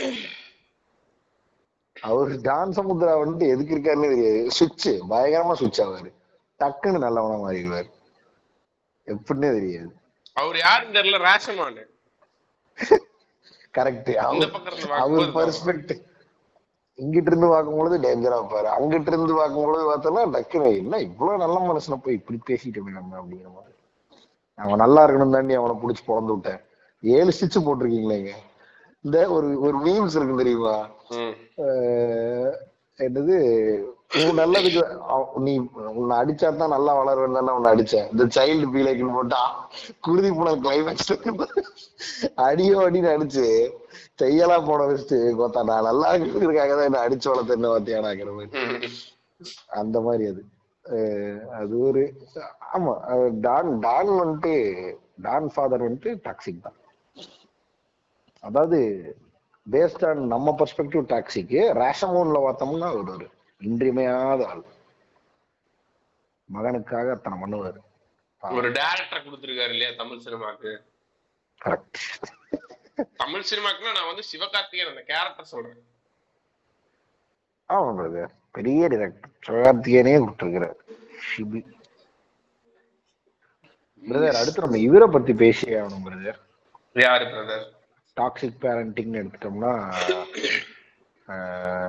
நாச்சி முத்தை பத்தி பேசி ஆகும். நாச்சி அப்பன் அவருதாங்க ஜீன்ஸ். ஏன்னா சரி, ஒருத்தன் ரொம்ப நல்லவன், இன்னொருத்தன் நல்லவன் தான், பசங்களை நல்லா பாத்துப்பான், பட் ரெண்டு பசங்களுக்கும் ஒரே மேடையில தான் கல்யாணம் பண்ணுவேன் அப்படின்னு சொல்லி டாக்ஸிக்கா எல்லாத்தையும். அது எனக்கு தெரியாது, அந்த லாஜிக் எல்லாம் ஏன்னு தெரியாது. அதனாலதான் ஒரு டாக்ஸிக்கு லாஜிக்கெல்லாம் கிடையாது. இல்ல ஏதாவது ஒரு நைட் அவர் ஃப்ரெண்ட்ஸ் பேசிட்டு இருக்கோம், ஆமா இல்ல பாதியாயிரம் ஓகே இது இனிமே லைஃபோட மாறல அப்படின்னு வச்சுட்டு கிளம்புறது இல்லையா? டேய், நான் எனக்கு தெரிஞ்சு நாசர் மாதிரி ஒரு லட்சம் ஷேடு பண்ண ஃபாதர் இருக்கவே முடியாது. டாக்ஸிக்லயே கோஷன்ஸ் இருக்கும், forty percentage sixty percentage tune பண்ணி டியூன் பண்ணி பண்ணுவாப்ல. இப்ப பாத்தனா நாச்சி அப்ப வந்துட்டு நல்லவன் தான், பசங்களை எல்லாம் நல்லா வளர்த்திருப்பான், நல்ல ஒர்க்கஹாலிக்கானவன். இவங்க வைஃப கொண்டதுனால வந்துட்டு ஊரை விட்டு ஊர் வந்து வாஷிங்டன்ல செட்டில் ஆயிடுச்சு. கரெக்ட். அதுக்கப்புறம் அந்த அவனுக்கு சீக்கிரத வச்சுதான் அவங்களோட கோஷன்ட் லெவல் ஆஃப் டாக்ஸிசிட்டியை நீங்க வந்து இது பண்ண முடியும், மெஷர் பண்ண முடியும். நாசர் தானே. அதுக்கப்புறம் வந்துட்டு அவன் தம்பியை போட்டு உத உதன்னு உதைக்க தெரியுமில்ல, இதுல போட்டு இந்த கார்னர்ல போட்டு உத உத கல்யாணத்தோட இது நடந்துட்டு இருக்கும் கிச்சன்ல போட்டு. அந்த அளவுக்கு டாக்ஸிக்கானாலு.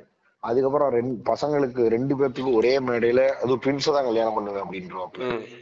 அது ஏன்னு கேட்டா தெரியாதுன்றவாப்புல, அது ஒரு ஃபெட்டிஷ் ஒரு அப்படின்றவாப்புல. சோ அடமெண்ட் அடமெண்ட் ஃபாதர், அது அது ஒண்ணு காட்டுவாட. அதே நாசரே கொஞ்சம் தள்ளனுடைய எந்த அளவுக்கு அடமெண்டா இருப்பாரு காட்டணும்னா, படையப்பா படத்துல நாசர் வந்துட்டு அப்பாஸோட அப்பா. அவரு பழி வாங்க அவரு பழி வாங்கணுங்கிறக்கா பையன் அப்பாஸ் வந்து இன்னொரு உள்ளே தலையில கட்டுவாங்க. தங்கச்சி தங்கச்சிக்காக தங்கச்சிக்காக என்ன நாளும் பண்ணுவாரு. நல்ல மனுஷன். எங்க அப்பா வந்து நான் அடிச்சே கொண்டுருவாரு, அதனால நான் அவ்வளவுதான் கல்யாணம் பண்ணுவேன், என்ன காப்பாத்துக்க அப்படின்னு சொல்லி ரஜினிகாந்த். அந்த அளவுக்கு டாக்ஸிக்கு அவங்க அப்பா. எந்த எந்த டெசிஷனும் எடுக்க மாட்டார் அம்மாஸ். உன்னோட வேலையை ஹாட் சீட்ஸை செடியூஸ் பண்றதுன்றாரு. டீசென்ட்டான மனுஷன், அரசியல்வாதி, நான் மனுஷன் அப்படியே எடுத்துப்பாப்ல. ஓகே. ஆனா ஆனா இந்த டாக்ஸிக் பேரண்டிங் பேரண்ட்ஸ் இவனுக்கு ரொம்ப இம்பார்ட்டன்ட் பிரதர். ஏன்னா இவனுக்கு தான் ரொம்ப எனக்கு தெரிஞ்சு இந்த ஃபாதர் சேனல்ல டாக்ஸிக் பேரண்ட்ல இன்னொருத்தர் இருக்காண்டா, இவனை டாக்ஸிக்ல சேர்த்துறதா எதுல சேர்த்துறதுன்னு தெரியல. சிறுத்தை இல்ல பிளாப்ல கெட்டான கேரக்டர் மாப்ள. அவன் டாக்ஸிக் பேரண்டிங் ஆனங்க, அவன் ஸ்பெஷல் மென்ஷன்ல வச்சுப்பான் கடைசியா. சரி ஓகே சரி சொல்லிட்டீங்க, வாங்க அவனை பேசிட்டு போவோம். ஏங்க இவன் ஏங்க ஆமா விசுவாசம் ஒரு அஜித்குமார் டாக்ஸிக் பேரண்ட்ல ஒரு வர எதுவும் அவர் டாக்ஸிக் பேரண்ட் தான். யாருக்குன்னா படத்துல வர இவனுக்கு ஸ்டண்ட் ஆர்டிஸ்டுக்கு வரேன்மா அப்படின்னு சொல்லி போட்டு அடி அடின்னு அடிக்கிறது. இவனுக்கு இவனுக்கு எந்த மாதிரி பேரண்ட்ஸ்னா முட்டா பேரண்ட்ஸ். அந்த ஒரு குழந்தையோட உயிருக்காக பல பேர் பல குழந்தைகளோட வாழ்க்கையை கெடுக்கிறது, பல பேரத்தை போட்டு. இன்னொரு இன்னொரு பேரண்ட் பிடிச்சிருக்கேன் பாரு, டாக்ஸிக் பேரண்ட். கருடரோட அப்பன் கேஜிஎஃப்ல வருவானே, படுத்தே கிடப்பானே, பசங்களை எப்படி வளர்த்திருப்பானோ அவனுங்களே தலைகாணி வச்சுக்கொண்டு ஏத்திடுவானு, ஃபுல் டாக்ஸிக்கா வளர்த்தி வச்சிருப்பான். ஆக்சுவலா நான் அவனை கூட ஒத்துப்பேன், அவனால அட்லீஸ்ட் அவன் மகனுங்கெல்லாம் டிட்டர்மினேஷனோட கோலார் கோல்டு ஃபீல்டாவது ஓபன் பண்ணானுங்க. இன்னும் கொஞ்சம் மக்கள் அடிமைப்படுத்திட்டானுங்க பாவம், அவ்வளவுதான். ஆனா இன்னொருத்தருக்கு அந்த படத்திலே வச்சு டாக்ஸிக் பேரண்ட் யாரு தெரியுமா? மொராஜ் தேசாயின்னு ஒருத்த வருவான், அந்த ஹீரோயினோட அப்பன். இப்படி ஒரு சில்லறை ஹீரோயின் பொண்ணா பெற்றதுக்கு உன்னை போட்டு அடிக்கிறேன்டாங்கிற மாதிரி இருக்கு. அந்த அம்மா ரோட்ல நின்று பியருக்கு சண்டை போட்டு இருக்கான். அதுக்கப்புறம் எங்க அப்பா யாரு தெரியுமான்னு சொல்லி இது ஒண்ணும் ஃபுல் டாக்ஸிக். அந்த அம்மா அவன் ஒரு டாக்ஸிக் பேரண்ட். பெண் எனக்கு ninety percentage of the Tamil cinema heroine fathers are toxic தான். ஆமா, இந்த டாக்ஸிக் பேரண்டிங்கிற ஒரு கான்செப்ட் வந்து எனக்கு தெரிஞ்சு ரொம்ப இம்பார்ட்டன்ட்ரா. ஏன்னா அது வந்து சூப்பரான ஒரு கோர் எலிமெண்டா, பேரண்டிங்க கோர் எலிமெண்டா வச்சு ஸ்கிரீன் பிளே வந்து உங்களுக்கு வந்து அதுதான் படம் அமையும் போது வந்து பேரண்டிங்கை பத்தி பேசுற ஒரு படமா மாறிடுது இல்லையா? ஸோ அதனால வந்து எனக்கு தெரிஞ்சு இது சூப்பரான ஒண்ணுதான். இது இது வந்து இன்னுமே வரக்கூடிய விஷயம் தான். ஏன்னா பேரண்டிங் பேரண்டிங் எல்லா காலகட்டத்திலயும் இருக்க போகுது. பட் ஆனா சிச்சுவேஷன்ஸ் உனக்கு எண்ட் ஆஃப் தி டே மாறிக்கிட்டே தான் இருக்க போகுது.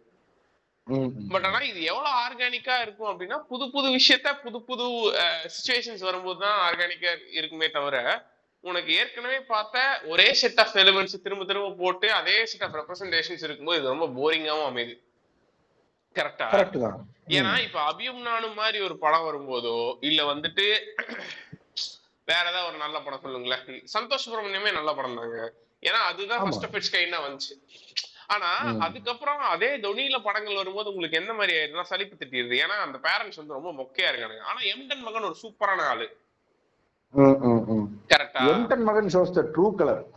ரியலிஸ்டிக்கா நிறைய பேர் அப்படி இருக்காங்க. என் ஃப்ரெண்ட்ஸ் ஃபாதர்ஸே நிறைய பேர் அவங்களுக்கு எதிர்த்தெல்லாம் பேச முடியாது. செம ட்ரூ ரெப்ரசன்டேஷனா இருந்துச்சு. பிளஸ் செம த்ரீடியா இருக்கும்டா. எம்டன் ஏன் அப்படி பிஹேவ் பண்றான்னா அவன் லைஃப் அதான். அவனுக்கு தெரியும் கஷ்டப்பட்டாதான் கண்டிப்பா லைஃப்ல மேல வந்தாக முடியும். நான் இவன் லீனியன்டா விட்டேன்னா இவன் கெட்டு போயிருவான். அவன் பிலீஃப் இன்னைக்கு இன்னைக்கு கஷ்டப்படு, நாளைக்கு நீ பெரிய ஆளாயிருவேன்னு நினைக்கிற ஒரு சிம்பிளான நாள். மளிகை கடையில வேலை செய், மளிகை கடையில டாக்ஸிக்கான ஒரு முதலாளி.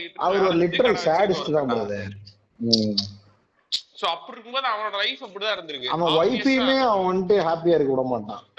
உங்களுக்கு புரியுதா? அவன் வந்து அவனோட அவனோட லைஃப்ல அவன் ஹாப்பினஸா பாக்குறது என்னன்னா வந்து இந்த சக்சஸ் மட்டும்தான். நான் இந்த இடத்துல இருந்து இங்க வந்திருக்கேங்கிறது மட்டும் தான் அவன் பார்ப்பான். அவன் அவன் லைஃப் அவன் என்ன நினைச்சிட்டு இருப்பான்னா, மைண்ட்ல நான் என் குழந்தை குட்டியெல்லாம் நல்ல இடத்துல வச்சிருக்கேன்னு தான் நினைச்சிட்டு இருப்பான் பிரதர். ஆமா, அவனுக்கு வந்துட்டு நீ இடைவிடாது ஒர்க் பண்ணிட்டே இருக்கணும், தப்பே பண்ணக்கூடாது. ஒரு கட்டத்துல இவன் இந்த பாரத் வந்து ஒரு கட்டத்துல வந்து எங்க அப்பா என்ன இவ்வளவு வளர்த்தனாலதான் நான் இவ்வளவு புளுத்தியான அப்படின்னு சொல்லி அக்னாலேஜ் பண்ணிருப்பான். அதை விட்டுருங்க, அது வந்து ஸ்கிரீன் பிளேல எண்ட் ஆஃப் தி பண்ணி ஆக வேண்டிய ஒரு ஃபாதர்ஸ் அண்ட் சென்டிமெண்ட்டை கொண்டு வந்தாக வேண்டிய ஒரு விஷயம் தான் வச்சுக்கோங்களேன். ஆனா தட் எக்ஸ்பிளைன்ஸ் இவன் நாசர்ஸ் கேரக்டர் பிரிட்டி மச் இல்லையா? அது அவனோட கேரக்டர் சூப்பரா எக்ஸ்பிளைன் பண்ணது. லைக் அவனோட மாரலுக்கு தான் அவன் வந்து ரொம்ப லீனியன்டா அண்டர்ஸ்டாண்டிங்கான ஜிவிஎம் ஃபாதர் கிடையாது. அவன் லைஃப்ல இருக்க மாதிரி தான் அவன் பிஹேவ் பண்ணுவான். ஸோ அப்படி இருக்கும்போது அவன் ஒரு கனெக்டபிள் ஃபாதரா மாறுறான். பட் ஆனா இந்த டெம்ப்ளேட் ரிப்பீட்டபிளா மாறும்போது அவங்களுக்கு வந்து சலிப்பு தட்டுது. பட் ஆனா இந்த பேரண்டல் டாக்ஸிசிட்டிங்கிறது வந்து நிறைய சிச்சுவேஷன்ஸ் ஆஃபர் பண்ணக்கூடிய வெவ்வேறு விதமா படத்துல யூஸ் பண்ணக்கூடிய ஒரு எலிமெண்ட் தான். So looking forward for many more toxic parenting films to come on screen and entertainers. இது என்னன்னு தெரியல, விஜய் படங்கள் எல்லாமே டாக்ஸிக் பேரண்டிங் கீழ வரும். ஏன் எது என்ன படம் அது ஒரு ஆக்சுவலா நீ இந்த இப்ப நம்ம கேட்டகரி சொல்றோம்ல, இது சரத்குமார் விஜய் ஃபாதர்ஸ்னே நீங்க ஒரு கேட்டகரி வச்சுக்கலாம். எப்படின்னா டாக்ஸிக் பேரண்டிங் வருவாரா இல்ல நான் ரீல் லைஃப் சொல்லிட்டு இருக்கேன். அவர் டாக்ஸிக் பேரண்டிங் கிடையாது, அவர் வந்து ஜிவிஎம் பாசிட்டிவ் பேரண்ட். என்னன்னா அப்படி வருது இல்லீங்களா, அவர் என்ன கர்மம் எங்கும் ஒரு மனிதன். ஆமா, என்ன கர்மம் ஒரு டைமாவது வந்து என்ன பார்க்கணும், அரசியலுக்கு வந்தா என்ன வந்து அவரு இதாக்கணும் அப்படின்னு பாவம். சின்ன சின்ன ஆசைகள், எந்த மாதிரி ஆசைங்க, சிஎம் ஆனா நான் துணை சிஎம் ஆயிக்குவேன் அந்த மாதிரி அதே சிம்பிளா வச்சிருப்பாப்ல ஸ்டேஷன் சார். எப்படின்னா விஜய் படங்கள்ல நைன்டி பர்சன்டேஜ் டாக்ஸிக் பேரண்ட்ஸ் இருப்பாங்க. அதே மாதிரி டாக்ஸிக்னா எந்த லெவல்லனா அவன் வில்லனா இருப்பான், விஜய்க்கு பிடிக்காது, அதுக்கப்புறம் ரெண்டு பேரும் திரும்பி மனம் வருந்தி ஒட்டு ஆயிடுவானுங்க. எங்க அப்பனை எப்பவுமே அப்படித்தான் கூப்பிடுவேன் அந்த மாதிரி. ஃபார் எக்ஸாம்பிள் நீங்க நிறைய படம் இருக்கு விஜய் டாக்ஸிக் பேரண்ட்னு நீங்க எடுத்தீங்கன்னா அப்படியே போய்கிட்டு இருக்கும். வேட்டைக்காரன்ல விஜய்க்கு அப்பா இருக்காரா? வேட்டைக்காரன்ல இருப்பாருன்னு நினைக்கிறேங்க, காமிக்க மாட்டேன். அப்படியா? ஃபார் எக்ஸாம்பிள் நீங்க வந்துட்டு இது ரவி, போலீஸ் ரவி, ஆனா அந்த பேர் மட்டும்தான் ஞாபகம் இருக்கு எனக்கு. இது எந்த டைமென்ஷன்ல வந்தாலும் சீரியஸாவே இல்லையே, இதெல்லாம் பேர் நடிச்சு சுத்திட்டு இருக்கேடா நாயங்கிற மாதிரி. எந்த படத்துலங்க எங்க அப்பனை படம் வந்ததில்ல அப்படின்னு சொல்லி வரும், ஜில்லால மோகன்லால் இஸ் டாக்ஸிக் பேரண்ட். ஜில்லாலயா? ஆமா ஜில்லா. அதுக்கப்புறம் வில்லு, வில்லுல வந்துட்டு பிரகாஷ் ராஜ் டாக்ஸிக் பேரண்ட், விஜயோட அப்பா. ஏய் விஜயோட அப்பா விஜயே தான்டா. இல்ல விஜயோட அப்பன் தான் இவன் சொல்லி ஏமா இது பண்ணுவான்னு நினைக்கிறேன். ஏதோ ஒண்ணு வரும் இல்ல, இன்னொருத்தனை அப்பன்னு சொல்லி ஏமாத்திட்டு ஏமாத்தி அந்த குகைக்குள்ள போவாப்புல. அப்புறம் அவங்க அப்பனையே அவங்க அப்பனை நினைச்சுக்கிட்டு இருக்க, ஐயோ அவங்க அப்பனே விஜய் தான் ஐயோ இருங்க. அந்த ஒருத்தன் நடிச்சுட்டு இருப்பானேங்க, ஒருத்தன நடிச்சுட்டு இருப்பான், ஒருத்தனோட பையன் நடிச்சுக்கிட்டு இருப்பானே, அவனை பிளைட்லயே வச்சு கொண்டு ஓடுவான், அப்பனையே கொண்டு ஓட்டாண்டாங்கிற மாதிரி நம்மளுக்கு ஒரு ஷாக் வருமா? அப்புறம் கிடையாதுப்பா ட்விஸ்ட் நாங்க வச்சிருக்கிற படத்துல ஊம்புங்கன்னு ஊம்பு வச்சிருவானுங்க. ஆனா ஒண்ணு பிரதர் சரத்து இப்ப வந்து வாரிசுல கூட சரத்குமார் கூட பஞ்சாயத்து. ஆமா பிரதர் விட்டுருவோம், டாக்ஸிக் பேரண்டிங் விட்டுருவோம், அது ஓவரா அடிச்சு தெளிச்சாச்சு. அந்த அடுத்து அடுத்து வருவோம். அடுத்து என்ன வச்சிருக்கீங்க நீங்க? அடுத்து வந்துட்டு பிலோசாபிக்கல் பேரண்ட்ஸ் போனோம் பிரதர். பிலோசாபிக்கல் பேரண்ட்ஸா? ஆமா பிரதர், அவங்களோட பிரச்சனை போச்சு என்னன்னே தெரியாது, அட்வைஸ் அட்வைஸ் அட்வைஸா போட்டு நார் அடிப்பானே படம் பூரா. டேய் டாக்ஸிக் பேரண்டிங்ல இவன் வருவான்டா, அவனை மென்ஷன் பண்ணிக்கலாம்டா. செவன்ஜி ரெயின்போ காலனில ஒருத்தர் இருப்பாங்கடா, அந்தாளடா அவர் யாரு, இவரா விக்ரமோட அப்பா அதுல செவன்ஜில வருவாரு. ஆமா அவங்க அப்பனா இவர் எனக்கு ரொம்ப சரி. வாங்க வாங்க அடுத்தடுத்து போக போக போய் பேசலாம். செல்வா படங்கள்ல வேற ஏதாவது படங்கள்ல டாக்ஸிக் பேரண்ட் கன்ஃபார்ம் இருப்பாங்களே. டாக்ஸிக் பட் ரியலிஸ்டிக் பேரண்ட் அப்படிங்கறது சூப்பரா இருக்கிறது வந்து பொல்லாதவனுங்க. அந்த மாதிரி ஒரு ஃபாதர்ஸ் அண்ட் ராமாயண மனிதன்னா அந்த மாதிரி இருக்கணும். ஆமாங்க, ரொம்ப ரியலிஸ்டிக்கா இருக்கும். லிட்டரலா எம்பன் மகனுக்கோட இன்னொரு வெர்ஷன் அது வெர்ஷனே. ஆனா அது அவருக்கு ஒரு குட்டியூண்ட் ஆர்க் இருக்கும், எனக்கு ஏதாவது பண்ணிருக்கீங்களா இது வரைக்கும் சொல்லி கேட்டு பண்ணி அதுக்கு பையன் பெருசாயிட்டாங்கிறத அவரு அண்டர்ஸ்டாண்ட் பண்ணிப்பாரு. அதுக்கப்புறம் அப்பாவுக்கு வயசாயிருச்சுங்கிறத இவன் அண்டர்ஸ்டாண்ட் பண்ணிப்பான். அது சூப்பரா இருக்குங்க, சூப்பரா இருக்கும் பிரதர். இது எல்லாத்துக்கும் ஹெட் ஆபீஸ் ஒருத்தர் இருக்கான் பிரதர். யாரு பிரதர்? நம்ம அவரை டச் பண்ணாம இந்த கண்டென்ட் எடுத்து தப்பு பிரதர். சேரன் தவமாய் தவம் இருந்து ராஜ்கிரணை யாருனாலும் தொட முடியாது. சைக்கிள் ஓட்டி சைக்கிள் ஓட்டி எத்தனை பேத்த வளர்த்துறது. அம்மா பாட்டு அவரு மகன்களை பெத்துட்டு படாத பாடுவாங்க. அழுகாச்சு கோத்தா, இப்படி அழுகு எதுக்குடா குழந்தை குட்டி எல்லாம் பெத்துட்டு இப்படி இருக்கிறீங்கிற மாதிரி போட்டு.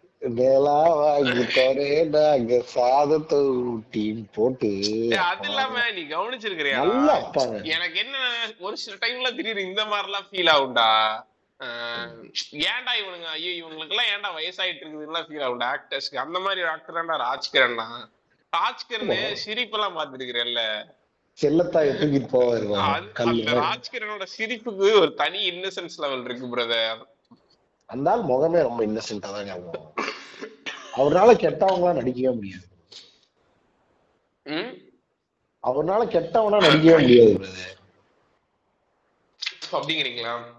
ஆமா, இன்னசென்ட் அவர், இன்னசென்ட், நல்லா சாப்பிடுவாப்ல, சிரிப்பு தான் கெட்ட அவர்கிட்ட. நல்ல மனுஷன், நல்ல மனுஷன். நியூட்ரல் ஃபாதர்ஸ் கூட வச்சுக்கலாம் பிரதர். இதெல்லாம் நியூட்ரல் ஃபாதர் யாரு? ஒரே ஒரு ஊருக்குள்ள தவமாய் தவங்க அவனுங்க பாசமான ஃபாதர்ஸ்ரா, பாச ஃபாதர்ஸ், பாச ஃபாதர்ஸ் அவரு. அப்புறம் அந்த அப்பா படத்துல வந்து வர சமுத்ரா அல்ட்ரா ஃபிக்ஷன் அப்பாவா வருவாரு. படிடா, ரெண்டு பேரும் பேசுங்க, கலந்துரையாடல், அதெல்லாம் வரும். அத GVM start toxic GVM start உங்களுக்கு தனி கான்டென்ட் கான்டென்ட் இது. ஜிவிஎம்க்குன்னு தனி டாட் அவரு யார் அடி நீங்க எல்லாத்தையும் காம்ப்ளீட் philosophical டாட்க்குள்ள வருவோம் பிரதர். அத முடிச்சிட்டு போவோம். என்ன என்ன சொல்றீங்க? philosophical டாட்ல வந்து உங்களுக்கு அப்பா அப்பா படத்துல வர சமுத்ரா வந்து philosophical டாட். அடுத்த பிலாசபிக்கல் டேடா நான் பாக்குறது வந்துட்டு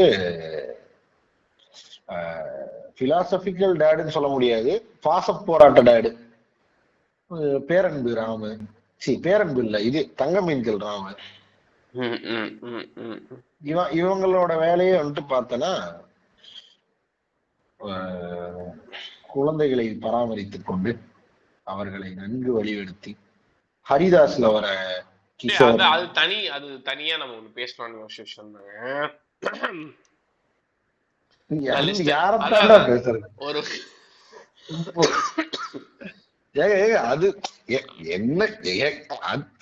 இல்ல, ஒரு ஒன்னே படத்துல வர ஜெயம் ரவின்னு சொல்லிட்டு என்னன்னா நீங்க என்ன பண்றீங்க, நீங்க என்ன பண்றீங்கன்னு எனக்கு புரிஞ்சு போச்சு நண்பா.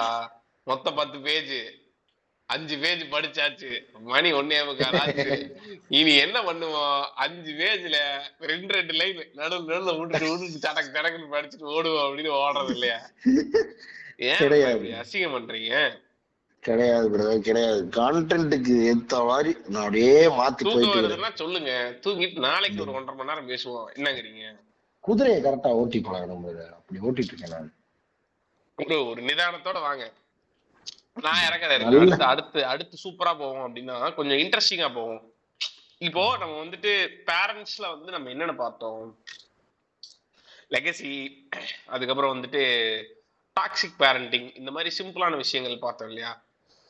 பட் அடுத்த இன்ட்ரெஸ்டிங்கான ஒரு ஜானர், ரொம்ப சூப்பரா இருக்க ஒரு ஜானர் என்னன்னா, இது ரொம்ப மாஸ் படங்களை ரொம்ப ரிப்பீட்டடா யூஸ் பண்ண ஒரு டெம்ப்ளேட்டடான ஒரு விஷயம் என்னன்னா வந்து சன் வெர்சஸ் ஃபாதர் அப்படிங்கிற ஒரு விஷயம் இருக்கும். அப்பாவுக்கும் மகனுக்கும் எகெயின்ஸ்டா நடக்கக்கூடிய ஒரு டிராமால கடைசியா அப்பாவும் தன்னைத்தானே புரிந்து கொள்ளக்கூடிய ஒரு போராட்டம்ங்கிறது தான் வந்து சன் வெர்சஸ் ஃபாதர். அதுல எனக்கு தெரிஞ்சு ரீசெண்டா மகான் வந்துச்சு, எனக்கு ரொம்ப இன்ட்ரெஸ்டிங்கா பட்ட ஒரு ஒரு நரேட்டிவ் ஃபர்ஸ்ட் ஹாஃப்ல. ஆனா செகண்ட் ஹாஃப்லாம் ரொம்ப முக்கியம் இருந்துச்சு.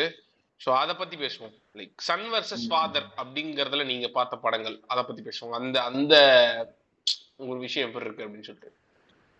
ம் சன் வெர்சஸ் ஃபாதர் வந்துட்டு ஒரு நல்ல கான்டென்ட் தான். அன்ட்ல அதுல ஒரு பிரச்சனைனா ரொம்ப கன்வின்சிங்கா உனக்கு ரீசன்ஸ் இருந்தா மட்டுமே அது என்னால என்ஜாய் பண்ணி பார்க்க முடியும். இல்லைன்னா ரொம்ப உனக்கு முட்டாமையே போற மாதிரி இருக்கும். ம் சரிங்க. அப்புறம் அடுத்து அடுத்த அடுத்த டைப் ஆஃப் ஃபாதருக்கு போயிருவோமா? கருத்து சொல்லி முடிச்சிட்டீங்கப்பா. இல்ல எனக்கு சன் வெர்சஸ் ஃபாதர்ல தோன்ற ஒரே ஒரு படம் கேடி பில்லா கில்லாடி ரங்கால வந்துட்டு நல்லா சன் வெர்சஸ் ஃபாதர் காட்டியிருப்பாங்க. படம் மொக்க படம், பட் அந்த ஃபாதர் சன் கண்டென்ட் மட்டும் நல்லா இருக்கும். சூப்பரா அமைதிப்படையே ஒரு செம கிளாசிக்கான சன் வெர்சஸ் ஃபாதர் தான பிரதர்? ஆமா ஆமா ஆமா ஆமா அமைதிப்படை is one of the best examples. அதுல பாத்துட்டீங்கன்னா அந்த சன் வெர்சஸ் ஃபாதர் கான்வர்சேஷன் ஒன்று வரும் இல்லையா நடுவுல? சன்னு வந்துட்டு அப்பதான் இவன் பையன் உயிரோடு இருக்கான்னு தெரிய வரும். அவன் ஒரு போலீஸா இருக்கான்னு தெரிய வரும் பொழுது அதுக்கு அவரு ரியாக்ட் பண்றத வச்சு உனக்கு சூப்பரா இவன் எவ்வளவு டாக்ஸிக்கான ஃபாதர்ங்கிறத உனக்கு அந்த படம் காட்டும்.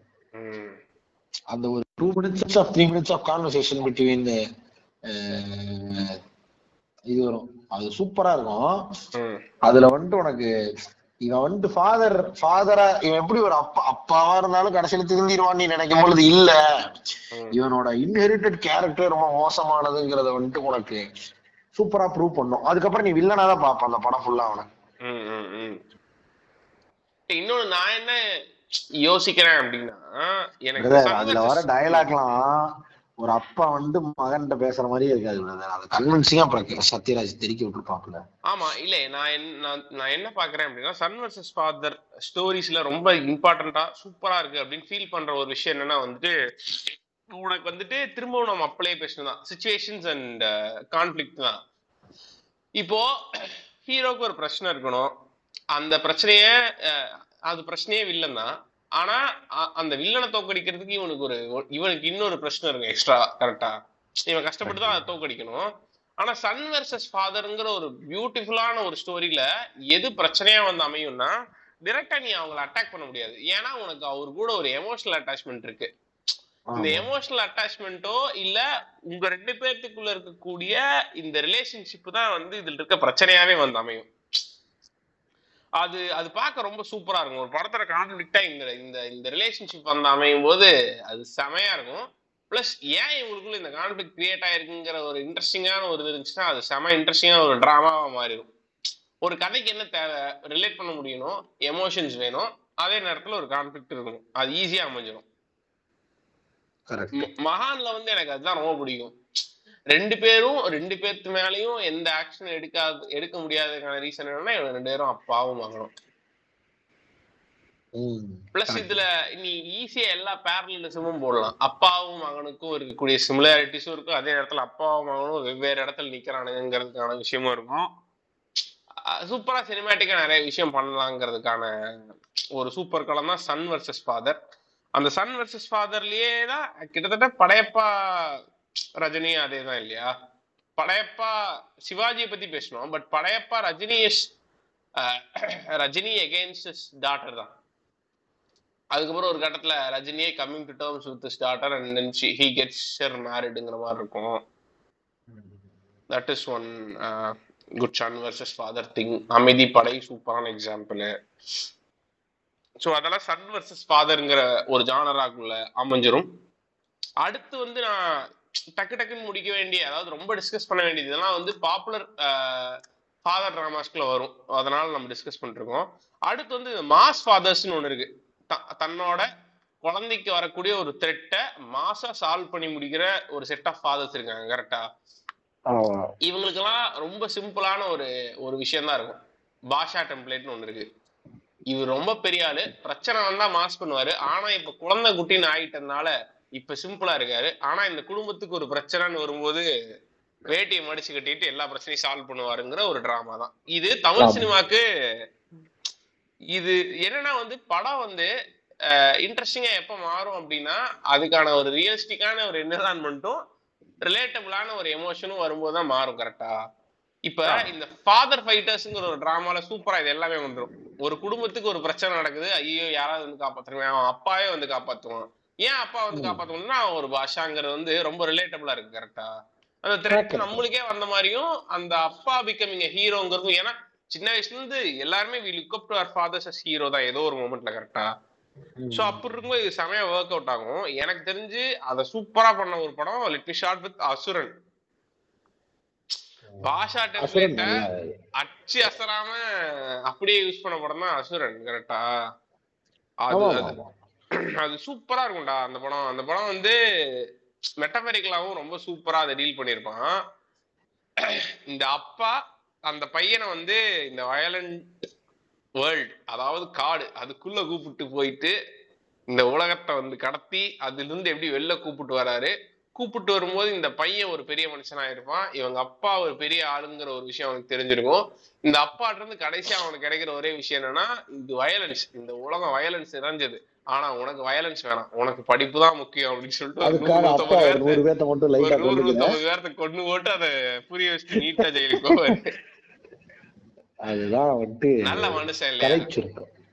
நல்ல மனுஷன் அதான் அப்பா வந்து பிலாசாபிக்கலா சில விஷயங்கள் கன்வே பண்ணும் பொழுது சில படங்கள்ல ரொம்ப சூப்பரா இருக்கா அவங்கள. அந்த மாதிரி ஒரு படம் தான் அசுரன். அண்ட் அதை தாண்டி இன்னொரு மோஸ்ட் ரீசன்ட் படம் நீங்க சொன்ன கான்டெக்ஸ்டே வருது விக்ரம். ஆமா, மகன் செத்ததற்காக திரும்பியும் வந்துட்டு takes back his position as an agent and fucking kills everybody. அதுதான் வந்துட்டு விக்ரம். ஸோ விக்ரமும் வந்துட்டு ஒரு சூப்பரான எக்ஸாம்பிள் தான் இல்லை இந்த மாதிரி ஒரு அப்பா மகன் கான்டெக்ஸ்டுக்கு. அதே மாதிரி ரொம்ப இன்னொரு இன்ட்ரெஸ்டிங்கான கேரக்டர் பாப்பனாச கமல்ரா. அது ரொம்ப எனக்கு தெரிஞ்சு சூப்பரா இந்த ஜானர்லயே வந்து செமையா எக்ஸ்ப்ளோர் பண்ணி செமையா எழுதின கேரக்டர் அப்படின்னா வந்து பாப்பனாசம் கமல் கேரக்டர். ஏன்னா வந்துட்டு அந்த கேரக்டரோட அந்த கேரக்டர் வந்து it is a normal character until it was given an extraordinary situation. கரெக்டா? ஆமா, உங்களுக்கு ஒரு செம த்ரெட் வருது. Father goes to any extent to save his ஃபேமிலிங்கிறது வந்து ஆமா ஆமா ஆமா அவனுக்கு அந்த எபிலிட்டி இருக்கும். அவன் மைண்டுக்குள்ள இவ்வளவு நாள் பாப்பனாசத்தை விட எக்ஸ்ட்ராஆர்டினரியா சொல்ல முடியாது. இவ்வளவு நாள் சேவ் பண்ணி வச்சிருந்த சினிமா இன்ஃபர்மேஷன் பாப்பனாசத்தோட எக்ஸ்ட்ராஆர்டினரியாவும் சொல்லணும்னால திரும்பி நம்ம முட்டு கொடுக்குற மாதிரி இருக்கும் கமலுக்கு. அது என்னதுன்னா மகாநதி. கரெக்ட் கரெக்ட் கரெக்ட் வந்துட்டீங்க, அவ்வளவுதான். ஸோ சிம்பிளா சொல்ல போனா வந்து உங்களுக்கு இந்த ஃபாதர் பிகமிங் அ ஹீரோங்கிறது ஒரு சூப்பரான ஒரு டெம்ப்ளேட்டட் விஷயம் தான். பட் ஆனா ஃபாதர் கூட ஹீரோவா கனெக்ட் பண்ண முடியலன்னா வேற யாரு கூட கனெக்ட் பண்ணிக்க போறோம். ஸோ ஈஸியா ஆடியன்ஸ் ஹூக் பண்ணக்கூடிய ஒரு ஒரு டூலா தான் நான் இந்த ஜானரை பாக்குறேன். முக்கியமா வந்து பாபநாசம் கமல் என்னால ஏன் ஈஸியா அது ஒரு செம இப்ப நான் இருக்கிறேன் பாருங்க நான் இருக்கிறேன் பாருங்க கடைசி முட்டு வந்து கொடுக்குறேன் பாருங்க. எனக்கு அவரை பிடிக்கலாம் செய்யாது, ஆனா அவர் என் அப்பா. தரமான விஷயம் பிரதர், இதெல்லாம் தரமான விஷயம். இதான் சொல்றது பிரதர். இது வந்துட்டு சூப்பரா டீல் பண்ணாரு தியாகராஜகுமார். நம்ம ஒரு சூப்பரான விஷயம் கொடுக்கணும். ஒரு ஒரு ஃபாதர்ங்கிற role it is not about who he is what he is how he is doing. He is a father, some have he will make it up அப்படிங்கிறது தான் அது ஒரு ஹீரோவா மாத்துது. அந்த அது வந்துட்டு சூப்பரா இருக்கும் பிரதர். அந்த படத்துலயும் என்னென்ன நடந்தாலும் அவன் வந்துட்டு he never going to leave him. Somehow he is going to manage. அதே தான் அந்த பையனும் பண்ணுவான். ஏன்லாம் தெரியாது. There is some special thing about this relationship. அதனால நான் பண்றேன். அப்பா உனக்கு அவ்வளவு பிடிக்குமாடா? பிடிக்கலாம் செய்யாது, ஆனா அவர் எங்க அப்பா. அதான் அதே தான் உனக்கு இதுலயும் வரும். ஏய் என்னடா உங்க அப்பா சாரி எல்லாம் கட்டிருக்காரு, டேய் அதான்டா ஒரு ஸ்டைலு. சூப்பர் டீலக்ஸ்லயும் வரும். ஸோ இது இந்த இந்த பாண்ட சூப்பரா காட்டி, அதாவது in a unique way, in an unexpected way. நம்ம அந்த பிலாசபியா நிறைய பேசலாம் இல்லையா? இதுக்கு வந்துட்டு ஒரு ஸ்ட்ரெயிட் ஃபார்வர்டான சீன் இல்ல, பட் இன்டர்னலி ரொம்ப ரூட்டடான சீன்னா குமார் ராஜாவோட ரெண்டு படத்துலயுமே இருக்கு. அண்ட் ஸ்பெஷல் மென்ஷன் நான் வந்துட்டு ஸ்பெஷல் மென்ஷன் படங்கள்ல வந்துட்டு நம்ம திரும்பியும் நாளைக்கு பேசும்போது சொல்லாத சூப்பர் டீலக்ஸ்ல வந்துட்டு மிஸ்டிங் கேரக்டர் வரும். அதுவுமே ரொம்ப ஸ்பெஷலான அப்பா கேரக்டர் தான். அதை பத்தி இப்ப டிஸ்கஸ் பண்ண வேணாம், பட் அதான் சொல்றேன். ஸோ தியாகராஜன் குமார் ராஜாவோட படங்கள்லயும் ரொம்ப நல்ல அப்பாக்களை காட்டியிருப்பேன். அண்ட் இப்போ நான் இன்னொரு அப்பா கண்டிப்பா ரெஃபர் சொல்லி ஆகணும்னு இருந்தேன். ஃபார்ச்சுனேட்லி எனக்கு ஞாபகம் வந்துருச்சு. நீ என்னதான் பொல்லாதவன்ல தனுஷ் அப்பாவை சொன்னாலும் அதுல வந்துட்டு நான் யார பாக்குறேன்னா கிஷோர் வந்துட்டு ஒரு சின்ன பையனுக்கு அப்பாவா இருப்பான். அவன் ஒரு கேங்ஸ்டர், பட் அந்த பையனை எப்படி அவங்க கூட பேசுறான். அந்த இந்த சீன் இருக்கும்ல, அப்பா நாய்ப்பிப்பா அது சிரிச்சு கீழே போடுற அப்படின்னு. அந்த சின்ன பையன் கூட அவனுக்கு இருக்கிற கனெக்ட். அவன் மகன் தான் ஒரு நாலு சீன் அஞ்சு சீனுக்கு தான் வரும். பட் உனக்கு அப்பாவா இவன் எப்படி இந்த கிஷோருக்குன்னு ஒரு இன்டர்னல் கேரக்டர் இருக்கும். வெற்றிமாறன் ஆக்சுவலா இது வந்துட்டு நிறைய இன்டர்வியூல சொல்லியிருக்காரு. இப்ப ரீசெண்ட் இன்டர்வியூல கிஷோர் வந்துட்டு ரொம்ப நோபலான ஆளு அப்படின்னு சொல்லி, அதனாலதான் என்னமோ தெரியல கிஷோர் நான் என் படத்துல ஒரு ரோல்ல நடிச்சா அந்த ரோல் ரொம்ப சூப்பரா இருக்கு. ஏன்னா அவன் இன்ரியலிஸ்டிக்காவே ரொம்ப நோபலான, ரொம்ப நான் சொன்ன வார்த்தையை ரொம்ப காப்பாற்றக்கூடிய, ரொம்ப கண்ணியமான ஆல்பம்ல அந்த மாதிரி ஒரு ஆளு. ஸோ அவனோட ரோல்ஸுமே பார்த்தனா அப்படிதான் இருக்கும். கிஷோர் அப்ரோச்சிங் கேரக்டர் ரொம்ப டிஃப்ரெண்டா இருக்குங்க. அந்த கேரக்டர் உங்களால மறக்கவே முடியாது. ரொம்ப யாரோ ஒருத்தங்களை இந்த ஏரியால இருக்கு அண்ணன் இவர் நான் ரொம்ப நம்புவேன் அப்படின்னு சொல்லுவேன்ல. ஏரியால ஒரு அண்ணன் இருப்பாரு, அவர் பார்த்தாலே ரொம்ப உனக்கு ரொம்ப உன்னோட ஒரு பத்து வயசு பெரியவரா இருப்பாரு. ஆனா பார்த்தாலே உங்ககிட்ட நல்லா பேசுவாரு. உனக்கு அதுவே ஆச்சரியமா இருக்கும். இவ்வளவு ஏஜ்டு எல்லாரும் நம்மள இவரை பார்த்து மதிக்கிறாங்க, ஆனா இவர் நம்ம ஒரு சின்ன பையன் நம்ம கிட்ட வந்து இவ்வளவு நல்லா பேசுறாருன்னு சின்ன வயசுல இருக்கும்போது யாருக்காவது ஒருத்தவங்க இன்ஸ்பயர் ஆயிருப்பேன். டக்குன்னு வண்டி சாவிலாம் கொடுத்து ஓட்டி பாடுறா அப்படிம்பாரு. அந்த மாதிரி ரோல்ஸ் எல்லாம் வந்துட்டு டிப்பிக்கலா கிஷோருக்கு நல்லா வரும். சோ நீ ஒரு டானு, அவன் டானா இருக்கான், நாலு பேர்த்த வெட்டி கொள்ற அளவுக்கு இது இருக்கக்கூடிய டெண்டன்சி இருக்கக்கூடிய அவனை பார்த்து எல்லாரும் பயப்படுறாள். ஆனா அவன் ஃபேமிலிக்கு, அவன் ஒய்ஃபுக்கு, அவன் குழந்தைக்கு அவன் எப்படி இருக்கான் அப்படிங்கிற வெற்றி மாறன் அப்பவே வந்து ரொம்ப ரியலிஸ்டிக்கா இருக்கணும்னு ட்ரை பண்ணியிருப்பாரு. அவன் ஒரு அப்பாவா ஒரு நல்ல ஆளுங்க, ஹஸ்பண்டா ஒரு நல்ல ஆளு, அவன் சமூகத்துக்கு ஒரு கெட்டவன். அதே மாதிரிதான் அந்த படத்துல வந்து அவங்க அப்பா மேல கை வச்சு அவன் சும்மாவா இருப்பான்னு சொல்லி கேட்பான்ல, அது இவன் தான் ஹியூமன்னஸ் இல்ல, ஹி நோஸ் தி வேல்யூ. அவனுக்கு வந்துட்டு இது இது அவன் ஒரு மெச்சூர்ட் ரவுடிங்க, அவனுக்கு எல்லாமே தெரியும். அவன் தான் சொல்றானே, அவன் அவன்கிட்ட அவன்கிட்ட யாரும் ஓடாதீங்க, அவனை விட்டுருங்க, அந்த பயலுக்கு பயம் கிடையாது அப்படிங்கிறான்ல. So he knows what is what is is potential. அவனுக்கு எல்லாமே தெரியும், எல்லாத்தையும் அனலைஸ் பண்ண தெரியும். அவன் வந்துட்டு ஒரு சேம் லெவல் இருக்கக்கூடிய ஒரு ஆளு. அவன் சொல்றத நீ கேட்கலாம், இட்ஸ் யுவர் லாஸ்ங்கிற மாதிரி ஒரு ஆளு. சோ நீ வந்துட்டு ஒரு நார்மல் ஹியூமனை அஜிடேட் பண்ணா அவன் இப்படி மாறுவாங்கிறத தெரிஞ்சிருக்கக்கூடிய ஒருத்தவங்க அவன். சரி, நம்ம இப்போ அவுட் ஆஃப் டாபிக் போறோம். பட் அதான் நான் என்ன சொல்ல வந்தேன்னா, வெற்றிமாறன்ஸ் அப்ரோச் டுவர்ட்ஸ் ஃபாதர் சூப்பரா இருக்குங்கிற சொல்ல வரேன். அதாவது டிரெக்டர்ஸ் ஓரியன்டா பேசிட்டு இருக்கேன். ஆமா, எனக்கு நீ வெற்றிமாறன் வந்து இந்த இந்த லெகசி மட்டும் தான்டா, அவனோட ரைட்டிங்ல இருக்கக்கூடிய ஃபேண்டாஸ்டிக்கல் எலிமெண்ட் இந்த லெகசி மட்டும் தான்டா. Either it will be it will be from a mentor or it will be from a father or it will be from one of the inspiring guys in the same locality. அவ்வளவுதான். Correct. இது மட்டும் தான் இருக்கு. இல்ல, சக்சஸ்ஃபுல்லா இருந்த படங்கள்ல இது மட்டும் தான் இருந்திருக்கு. மற்ற டாக்கு மற்றது ரெண்டுமே வந்து டாக்கு டிராமா தான். அதுல அதுல பேரலிசம், இந்த லெகசியும் பேரலிசமும் இருக்கு, அது வச்சுக்கோங்களேன். அடுத்து வந்து எனக்கு தெரிஞ்சு டு ஸ்டார்ட் தி டிஸ்கஷன், நம்ம வந்து இந்த ஆக்சுவல் பேரண்டிங்கோட இஷ்யூஸை வந்து பேசுறதுக்கு வந்து ஒரு பேரண்ட் சைல்டு ட்ராமான்னு இல்லாமல் அது இன்னும் ஒரு ஸ்டெப் அப் பண்ணும் அப்படின்னா வந்துட்டு இந்த ஸ்பெஷல் சைல்ட்ஸ் இருப்பாங்க இல்லையா. ஃபார் எக்ஸாம்பிள் வந்துட்டு இப்போ பேரன்பில் அந்த குழந்தை இருக்கிறதும் சரி, அப்புறம் எக்ஸாம்பிள் சொல்றேன். சோ இந்த குழந்தைங்களை பேரண்ட் பண்றது எப்படி அப்படிங்கிற ஒரு டிராமாவை கான்சென்ட்ரேட்டடா காமிச்ச படங்களை வச்சுட்டு அந்த டாட் கிட் டிராமா எப்ப இருந்துச்சுங்கிறத டிஸ்கஸ் பண்ணா சூப்பரா இருக்குன்னு தோணுச்சு. ஸோ ஸ்டார்ட் பண்ணுவோம். Let's I think let's start with Peranbu. ஆமாங்க, ஆக்சுவலா இது வந்துட்டு நீங்க எல் இது வந்துட்டு பேசுறதுக்கே டேபுவா இருக்கு இல்லையா. பட் அது ஒரு டிரெக்டர் படமா பண்ணிருக்காருனாலே இவென்ச்சுவலி அந்த புரிதல் இருந்தாதான் படமாவே பண்ண முடியுங்க. அதான் பாக்குறது. அண்ட் அதை வந்துட்டு ஆப்வியஸா ரொம்ப நல்லா பண்ணிருக்கிறது வந்துட்டு பேரண்டு தான், ஒரு one of the greatest example. ரொம்ப இன்ட்ராஸ்டிங் பார்த்ததே இல்லை. கரெக்டா, செக்ஷுவல் செக்ஸ பத்தின ஒரு ஒரு கான்வர்சேஷன் பிட்வீன் ஒரு கான்வர்சேஷன்ங்கிறத விட செக்ஸ பத்தின ஒரு ஒரு தாட் ஃப்ரம் அ பேரண்டே வந்து நம்ம எந்த மாதிரி பார்த்துருக்கோம் அப்படின்னா வந்து அது ஒரு டேபுன்னு புஷ் பண்றதாவோ இல்லை வந்துச்சு அதை பார்த்தனா முடிஞ்ச நீ அந்த மாதிரி புஷ் பண்றதாவோ அது தப்புன்னு ஃபியர் ஆகிற ஒரு பேரண்டை தான் பார்த்துருக்குமே தவிர அந்த பர்ஸ்பெக்டிவ்ல யோசிக்கக்கூடிய ஒரு ஆளை நம்ம பார்த்ததே இல்லை. பிளஸ் அந்த படத்துல அந்த அவன் அவையும் அந்த அந்த குழந்தைக்காக சிம்பத்தைஸ் பண்றது ரொம்ப சூப்பரா இருக்கும். பேர் அதுல வந்துட்டு நீங்க அந்த குழந்தையோட அப்பா அவர் அது என்ன பண்றாருங்கிறத விட அந்த அந்த ஆளோட லைஃபே ரொம்ப எசல்டிங்கான லைஃப். அது ஒண்ணு. இன்னொன்னு அவர் ஒரு ரிடம்ஷனுக்காக பண்ணிட்டு இருக்காரு. அது போக அஞ்சலி கேரக்டர் அவர் வந்துட்டு ட்ரீட் பண்ற விதமா இருக்கட்டும், அதுக்கப்புறமேல நம் நம்பி நம்பவே கூடாம அதுக்கப்புறம் அந்த பொண்ணை நம்பி அதுக்கப்புறம் அதுல வர டிராபேக்கா இருக்கட்டும், அவனுக்கும் இருக்கும்ல. சோ உனக்கு அது ஒரு மாதிரி அந்த கேரக்டர் பேலன்ஸ்டா இருக்கு. இல்ல, ஒரு கட்டத்துக்கு மேல அந்த கேரக்டர் வந்து அக்செப்டன்ஸ்ங்கிற ஜோனுக்கு போயிடும் இல்லையா.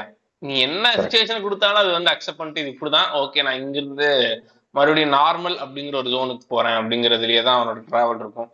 அதுல ஆக்சுவலா ஒரு டயலாகே இருக்கும்டா, சூப்பரா இருக்கும்டா. இந்த எம்பத்தைஸ் பண்றது சிம்பத்தைஸ் பண்றதுங்கிற விஷயத்த வந்து அவன் ஒரு டயலாகாவே வச்சிருப்பான். அதுல இந்த அஞ்சலி வந்து சாரி சார் மன்னிச்சிருங்கன்னு சொல்லுவா. அப்போ வந்து இவன் சொல்லுவான், இப்படி ஒரு குழந்தையோட இந்த இடத்துல இருக்க எனக்கு ஒரு தப்பு பண்ணணும்னு நினைச்சீங்கன்னா அப்போ உங்களுக்கு எவ்வளவு தப்பு நடந்திருக்கும், இல்லை நீங்க எவ்வளவு பெரிய கஷ்டத்தில் இருப்பீங்க, பரவாயில்ல போங்க அப்படின்னு சொல்லுவான். அது வந்து ஒரு மாதிரி மத்தவங்களோட ஷூஸ்ல இருந்து அந்த இஷ்யூ அந்த விஷயத்தை அண்டர்ஸ்டாண்ட் பண்ணல. அப்படி எடுத்துக்கிறதா இல்ல செருப்படி பதிவு தோழர்னு எடுத்துக்கிறதா ஒன்றும் முடியாது. இல்ல நான் தான் ஏமாத்துற மாதிரி ஆயிரும் போலே. அது ஒண்ணு. பட் அதை தாண்டி ஆக்சுவலா ஒரு எனக்கு ரொம்ப பிடிச்ச டீசர் அந்த படத்துல வந்திருக்கு. அந்த படத்துல வந்து இவன் வந்து ஆக்சுவலா வந்து அந்த பொண்ணு மாதிரியே பண்ணி பார்க்க ட்ரை பண்ணுவான். அப்படி இருக்கிறது எவ்வளவு கஷ்டமா இருக்கு அப்படின்னு சொல்லிட்டு ட்ரை பண்ணி பார்த்துட்டு அது டயலாகும் சூப்பரா இருக்கும். இந்த மாதிரி இருக்கும்போது தான் தெரியுது மத்த நம்ம குழந்தைங்கள ஏன் மத்தவங்க மாதிரி இல்ல அப்படின்னு கேட்கறது எவ்வளவு பெரிய வன்முறை அப்படின்னு சொல்லிட்டு அது ஒரு சூப்பரா இருக்கும். அவங்களோட ஷூஸ்ல இருந்து அவங்க அண்டர்ஸ்டாண்ட் பண்றதுதான் இங்க இருக்க பெரிய தே நீடா இருக்கு அப்படிங்கறது வந்து செமையா இருக்கும். அதெல்லாம் தாண்டி எனக்கு தெரிஞ்சு இந்த டிராமா நம்ம பார்த்ததே இல்லைல்ல. நம்ம இது நாள் வரைக்கும் பார்த்த டிராமா எப்படி இருக்குன்னா வந்துட்டு ஒண்ணு அப்பாவும் குழந்தையும் முதல்ல இருந்தே அப்பாவும் குழந்தையா இருப்பாங்க, அவங்களுக்குள்ள ஆல்ரெடி அந்த பாண்ட் இருக்கும். டிராமா வந்து அவங்களுக்கு எக்ஸ்டர்னலா வர்ற சிச்சுவேஷனை தான் டிராமாவா இருக்குமே தவிர அவங்க ரெண்டு பேர்த்துக்கு நடுவில் இருக்கக்கூடிய எமோஷனல் பாண்டிங்கே ஆக்சுவலா இங்க டிராமா. ஸோ ஃபர்ஸ்ட் வந்து இந்த குழந்தைக்கு வந்து இவர் அப்பாங்கிறத புரிய வைக்கிறோம், அதுக்கப்புறம் தான் I can be a father அப்படிங்கிறதுக்காக அவர் பண்ற விஷயம் எல்லாம் இருக்கும். அது ரொம்ப இன்ட்ரெஸ்டிங்கா இருக்கும். ஆமா, ஆக்சுவலா அந்த படத்துல நிறைய சீன்ஸ் ரொம்ப மெமரபிளான மொமெண்ட்ஸ் இருந்துச்சு. பட் நான் அது ரொம்ப நாள் ஆச்சு பார்த்துங்காட்டி ஜஸ்டிஃபைபிளா நம்மளால வந்துட்டு அதை எடுத்து சொல்ல முடியாது. பட் டெஃபினெட்லி இந்த அப்பாக்கள் பத்தி பேசிட்டு இருக்கிற லிஸ்ட்ல அது கண்டிப்பா இருக்கணும். எனக்கு நிறைய மெமரபிள் சூப்பரான ஷார்ட்ஸ் சீன்ஸ் எல்லாம் நிறையவே ஞாபகம் இருக்குங்க. சூப்பரா இருக்கும். ரொம்ப ஆக்சுவலா அந்த டிரான்ஸ்ஜெண்டர் டீல் பண்ற மொமெண்ட்டும் நல்லா இருக்குங்க. சூப்பரா இருக்கும் டிரான்ஸ்ஜெண்டர் மொமெண்ட் எல்லாமே நல்லா இருக்கும். லிட்டரலா சொல்ல போனா அந்த படம் ஒரு நைவான படம். இந்த குரூவல் வேர்ல்ட தான் காட்டுவோம், பட் ஆனா ரொம்ப நைவா இருக்கும் தெரியுமா. அந்த மாதிரி ஒரு படம் அது. அதுல எனக்கு ரொம்ப பிடிச்ச ஒரு ஒரு ஒரு ஒரு மொமெண்ட் இருக்கும், அது ரொம்ப சூப்பரா இருக்கும். இவன் ஃபர்ஸ்ட் ஃபர்ஸ்ட் என்ன பண்ணுவான்னா, ஃபர்ஸ்ட் ஃபர்ஸ்ட் அந்த குழந்தை கூட கனெக்ட் ஆகிறதுக்கு ஒரு ஒரு குருவி இருக்கும். அந்த குருவி குருவி இருக்கும் குருவி கிடையாது, முன்னாடி ஆக்சுவலா குருவி இருக்கும். அந்த குருவி வந்து என்ன பண்ணும் அப்படின்னா வந்துட்டு கீழே விழுந்துரும். இவன் வந்து அதை காப்பாத்துறதன் மூலமாக அவ கூட வந்து கனெக்ட் ஆகணும் ட்ரை பண்ணுவான். ஆனா பக்கத்துல இருக்க அசோசியேஷன் மெம்பர்ஸ் எல்லாம் வந்து வேற ஏதோ ஒரு எக்ஸ்டர்னல் பிரச்சனையை கொடுக்கும்போது இவனால நார்மலா ரியாக்ட் பண்ண முடியாது. எந்த மாதிரி அந்த பிரச்சனை டீல் பண்ற ஒரு சைக்கிள் என்ன பண்ணிடுவான்னா அந்த அந்த அந்த அந்த குருவியை அப்படியே தூக்கி இதுல அடிச்சிடும், கீழே அடி தரையில அடிச்சிடும். அடிச்சனும் அந்த அதை இவன் பாத்துருவா. இவன் பார்த்ததுக்கப்புறம் மறுபடியும் இவங்க ரெண்டு பேர்த்துக்குள்ள ஒரு சின்ன ரஃபுல் கிரியேட் ஆயிரும். அதுக்கப்புறம் மறுபடியும் அவனுக்கு புரிஞ்சிடும் இந்த சொசைட்டி வந்து இவங்களோட இவங்களோட நான்சென்ஸ் இருந்துகிட்டே தான் இருக்கும் இவனுக்கு சைடுல இருந்து. So end of the day நம்மளால ஃப்ரீயா இருக்க முடியாதுன்னு சொல்லிட்டு தான் அந்த ஃப்ரீ ஸ்பேஸுக்கு போவான். அங்க போயிட்டு என்ன பண்ணுவான்னா வந்துட்டு உனக்கு அவனுக்கு பிடிச்சத பண்ணுவான். அதுக்கப்புறம் தான் அதுலதான் அந்த குதிரை சீன்லாம் வரும். குதிரையெல்லாம் வச்சு இது பண்ணிருக்குங்கிற மாதிரி குதிரையை வச்சு கடைசியா இது பண்ணி கடைசியா அவன் குழந்தைகிட்ட கனெக்ட் ஆகலாம்னு நினைக்கும் போது அவன் குழந்தைக்கு பீரியட்ஸ் வந்துடும். சோ அது அது எனக்கு எந்த மாதிரி ஃபீல் ஆகும் அப்படின்னா இட்ஸ் இட்ஸ் இட்ஸ் நீ ஒரு ஒரு மொமெண்ட்டை வாழ்ந்து முடிக்கிறதுக்கு முன்னாடியே அந்த மொமெண்ட் போயிருச்சு அப்படிங்கறதான் போயிரும். அதனால வந்துட்டு you have to grab it as soon as possible. அதுக்கு நடுவுல இந்த இந்த வெளியிலிருந்து வரக்கூடிய இவர்களோட நான்சென்ஸும் இருக்கும் அப்படிங்கறது வந்து செமையா இருக்கும் பாக்குறதுக்கு. அது சூப்பரா இருக்கும் அந்த மொமெண்ட். அதை ரிவீல் பண்றதுமே செமையா இருக்கும். ஆக்சுவலா இவங்க ஃபர்ஸ்ட் ரெண்டு பேரும் மேலையும் கீழையுமா இருப்பாங்க. அதுக்கப்புறம் கதவு இவ அவ கதவுக்கு உள்ள இருந்தா இவன் வெளில இருப்பான், இவன் வெளில இருந்தா இவன் உள்ள இருந்தா அவ வெளில இருப்பா. அதுக்கப்புறம் கடைசியா ரெண்டு பேரும் ஒன்னா சேர்ந்து அந்த அந்த குதிரையை பிடிப்பாங்க. அதுக்கப்புறம் ரெண்டு பேரும் சேர்ந்து கடைசியா பெட்ல படுத்து தூங்குற அளவுக்கு ஒன்னாயிருவாங்க. பத்தாவளுக்கு பீரியட்ஸ் வந்துருங்கிற மாதிரி வச்சிருப்பாங்க. சோ அது அது ரொம்ப சூப்பரான ஒரு சீனா இருக்கும். அதுக்கப்புறம் செகண்ட் ஹாஃப்ல நடக்கிறதுலாம் நம்மளுக்கு தெரியும் இல்லையா, இவளை சிட்டிக்குள்ள கூப்பிட்டு வந்து அவன் ரொம்ப கஷ்டப்படுவாங்கிறதுலாம். பட் எண்ட் ஆஃப் டே எனக்கு தெரிஞ்சு ரொம்ப கோர் லெவல்ல போயிட்டு ஒரு இந்த parenting and accepting a kid அந்த விஷயத்த வந்து டிஸ்கஸ் பண்ண படம் அப்படின்னா இந்த படம் கண்டிப்பா அமையும். ஏன்னா இந்த படத்தோட ப்ரீ கிளைமேக்ஸ் போர்ஷன்ல வந்து ஒரு சீன் இருக்கும் இந்த மாதிரி அந்த பொண்ணை கொண்டலாமா, அந்த பொண்ணு கூட சேர்ந்து நம்மளுமே கடலை குதிச்சு செத்துடலாமா அப்படிங்கிற ஒரு ஜோன் கூட இருக்கு. ஏன்னா இவனுக்கு என்ன பண்ணுன்னே தெரியாது. ஏன்னா இன்னைக்கு இருக்க இந்த இந்த சொசைட்டில இந்த இந்த மாதிரி குழந்தைங்களை வந்து எப்படி அரவணைச்சு இவங்களுக்காக யோசிக்கணும் அப்படிங்கிறது சொசைட்டிக்கு ஆல்ரெடி தெரியாது. அவங்களோட ஸ்பீட்ல அவங்க அவங்களுக்காக அவங்க அவங்க யோசிச்சுக்கிறாங்களே தவிர இவங்களுக்கு ஒரு இன்க்ளூசிவ்னஸே இருக்காது. சோ அப்படி இருக்க சொசைட்டில இவருக்கு நான் மட்டும் தனியாளா உன்னை இன்க்ளூசிவா வச்சுக்கிட்டு என்ன பண்றேன்னு எனக்கு தெரியல. சோ ஆக்சுவலா I am not a good parent. So அதுல ஃபெயில் ஆயிட்டேன். சோ எனக்கு தெரிஞ்சு நான் சூசைட் பண்ணிக்கிறது தான் கரெக்டா இருக்கும். நான் உன்னை இன்னுமே கஷ்டப்படுத்த விரும்பல அப்படிங்கிற ஒரு ஜோன்ல தான் இருப்பான் கரெக்டா. அதையெல்லாம் தாண்டி கடைசியில ஏதோ ஒரு குட்டி ஹோப் மறுபடியும் வந்து இல்ல நம்ம இருப்போம் அப்படின்னு சொல்லிட்டு அவன அந்த இந்த மாதிரி சமூகத்துல வந்து ஒமிட் பண்ணப்பட்ட ஆட்கள் ஒருவரான டிரான்ஜெண்டரும் ஆமா ஆமா ஆமா இன்க்ளூசிவா இவங்க ஒரு ஃபேமிலியா கன்வெர்ட் ஆயிடுவாங்க. சோ அது வந்து ஒதுக்கப்பட்டவர்கள் அனைவரும் வந்து இது மாதிரி கும்பலிங்க நைட்ஸ் மாதிரி கரெக்ட் கரெக்ட் கரெக்ட் சொசைட்டில ஆர்ஜின் சொல்லக்கூடிய எல்லாரும் கனெக்ட் ஆகி ம் ம் ம் ஏன்னா இது வந்து ஒரு மாதிரி செம டார்க்கான ஒரு ஸ்பேஸ ரொம்ப இன்ட்ரெஸ்டிங்கா டீல் பண்ணிருப்பான்டா.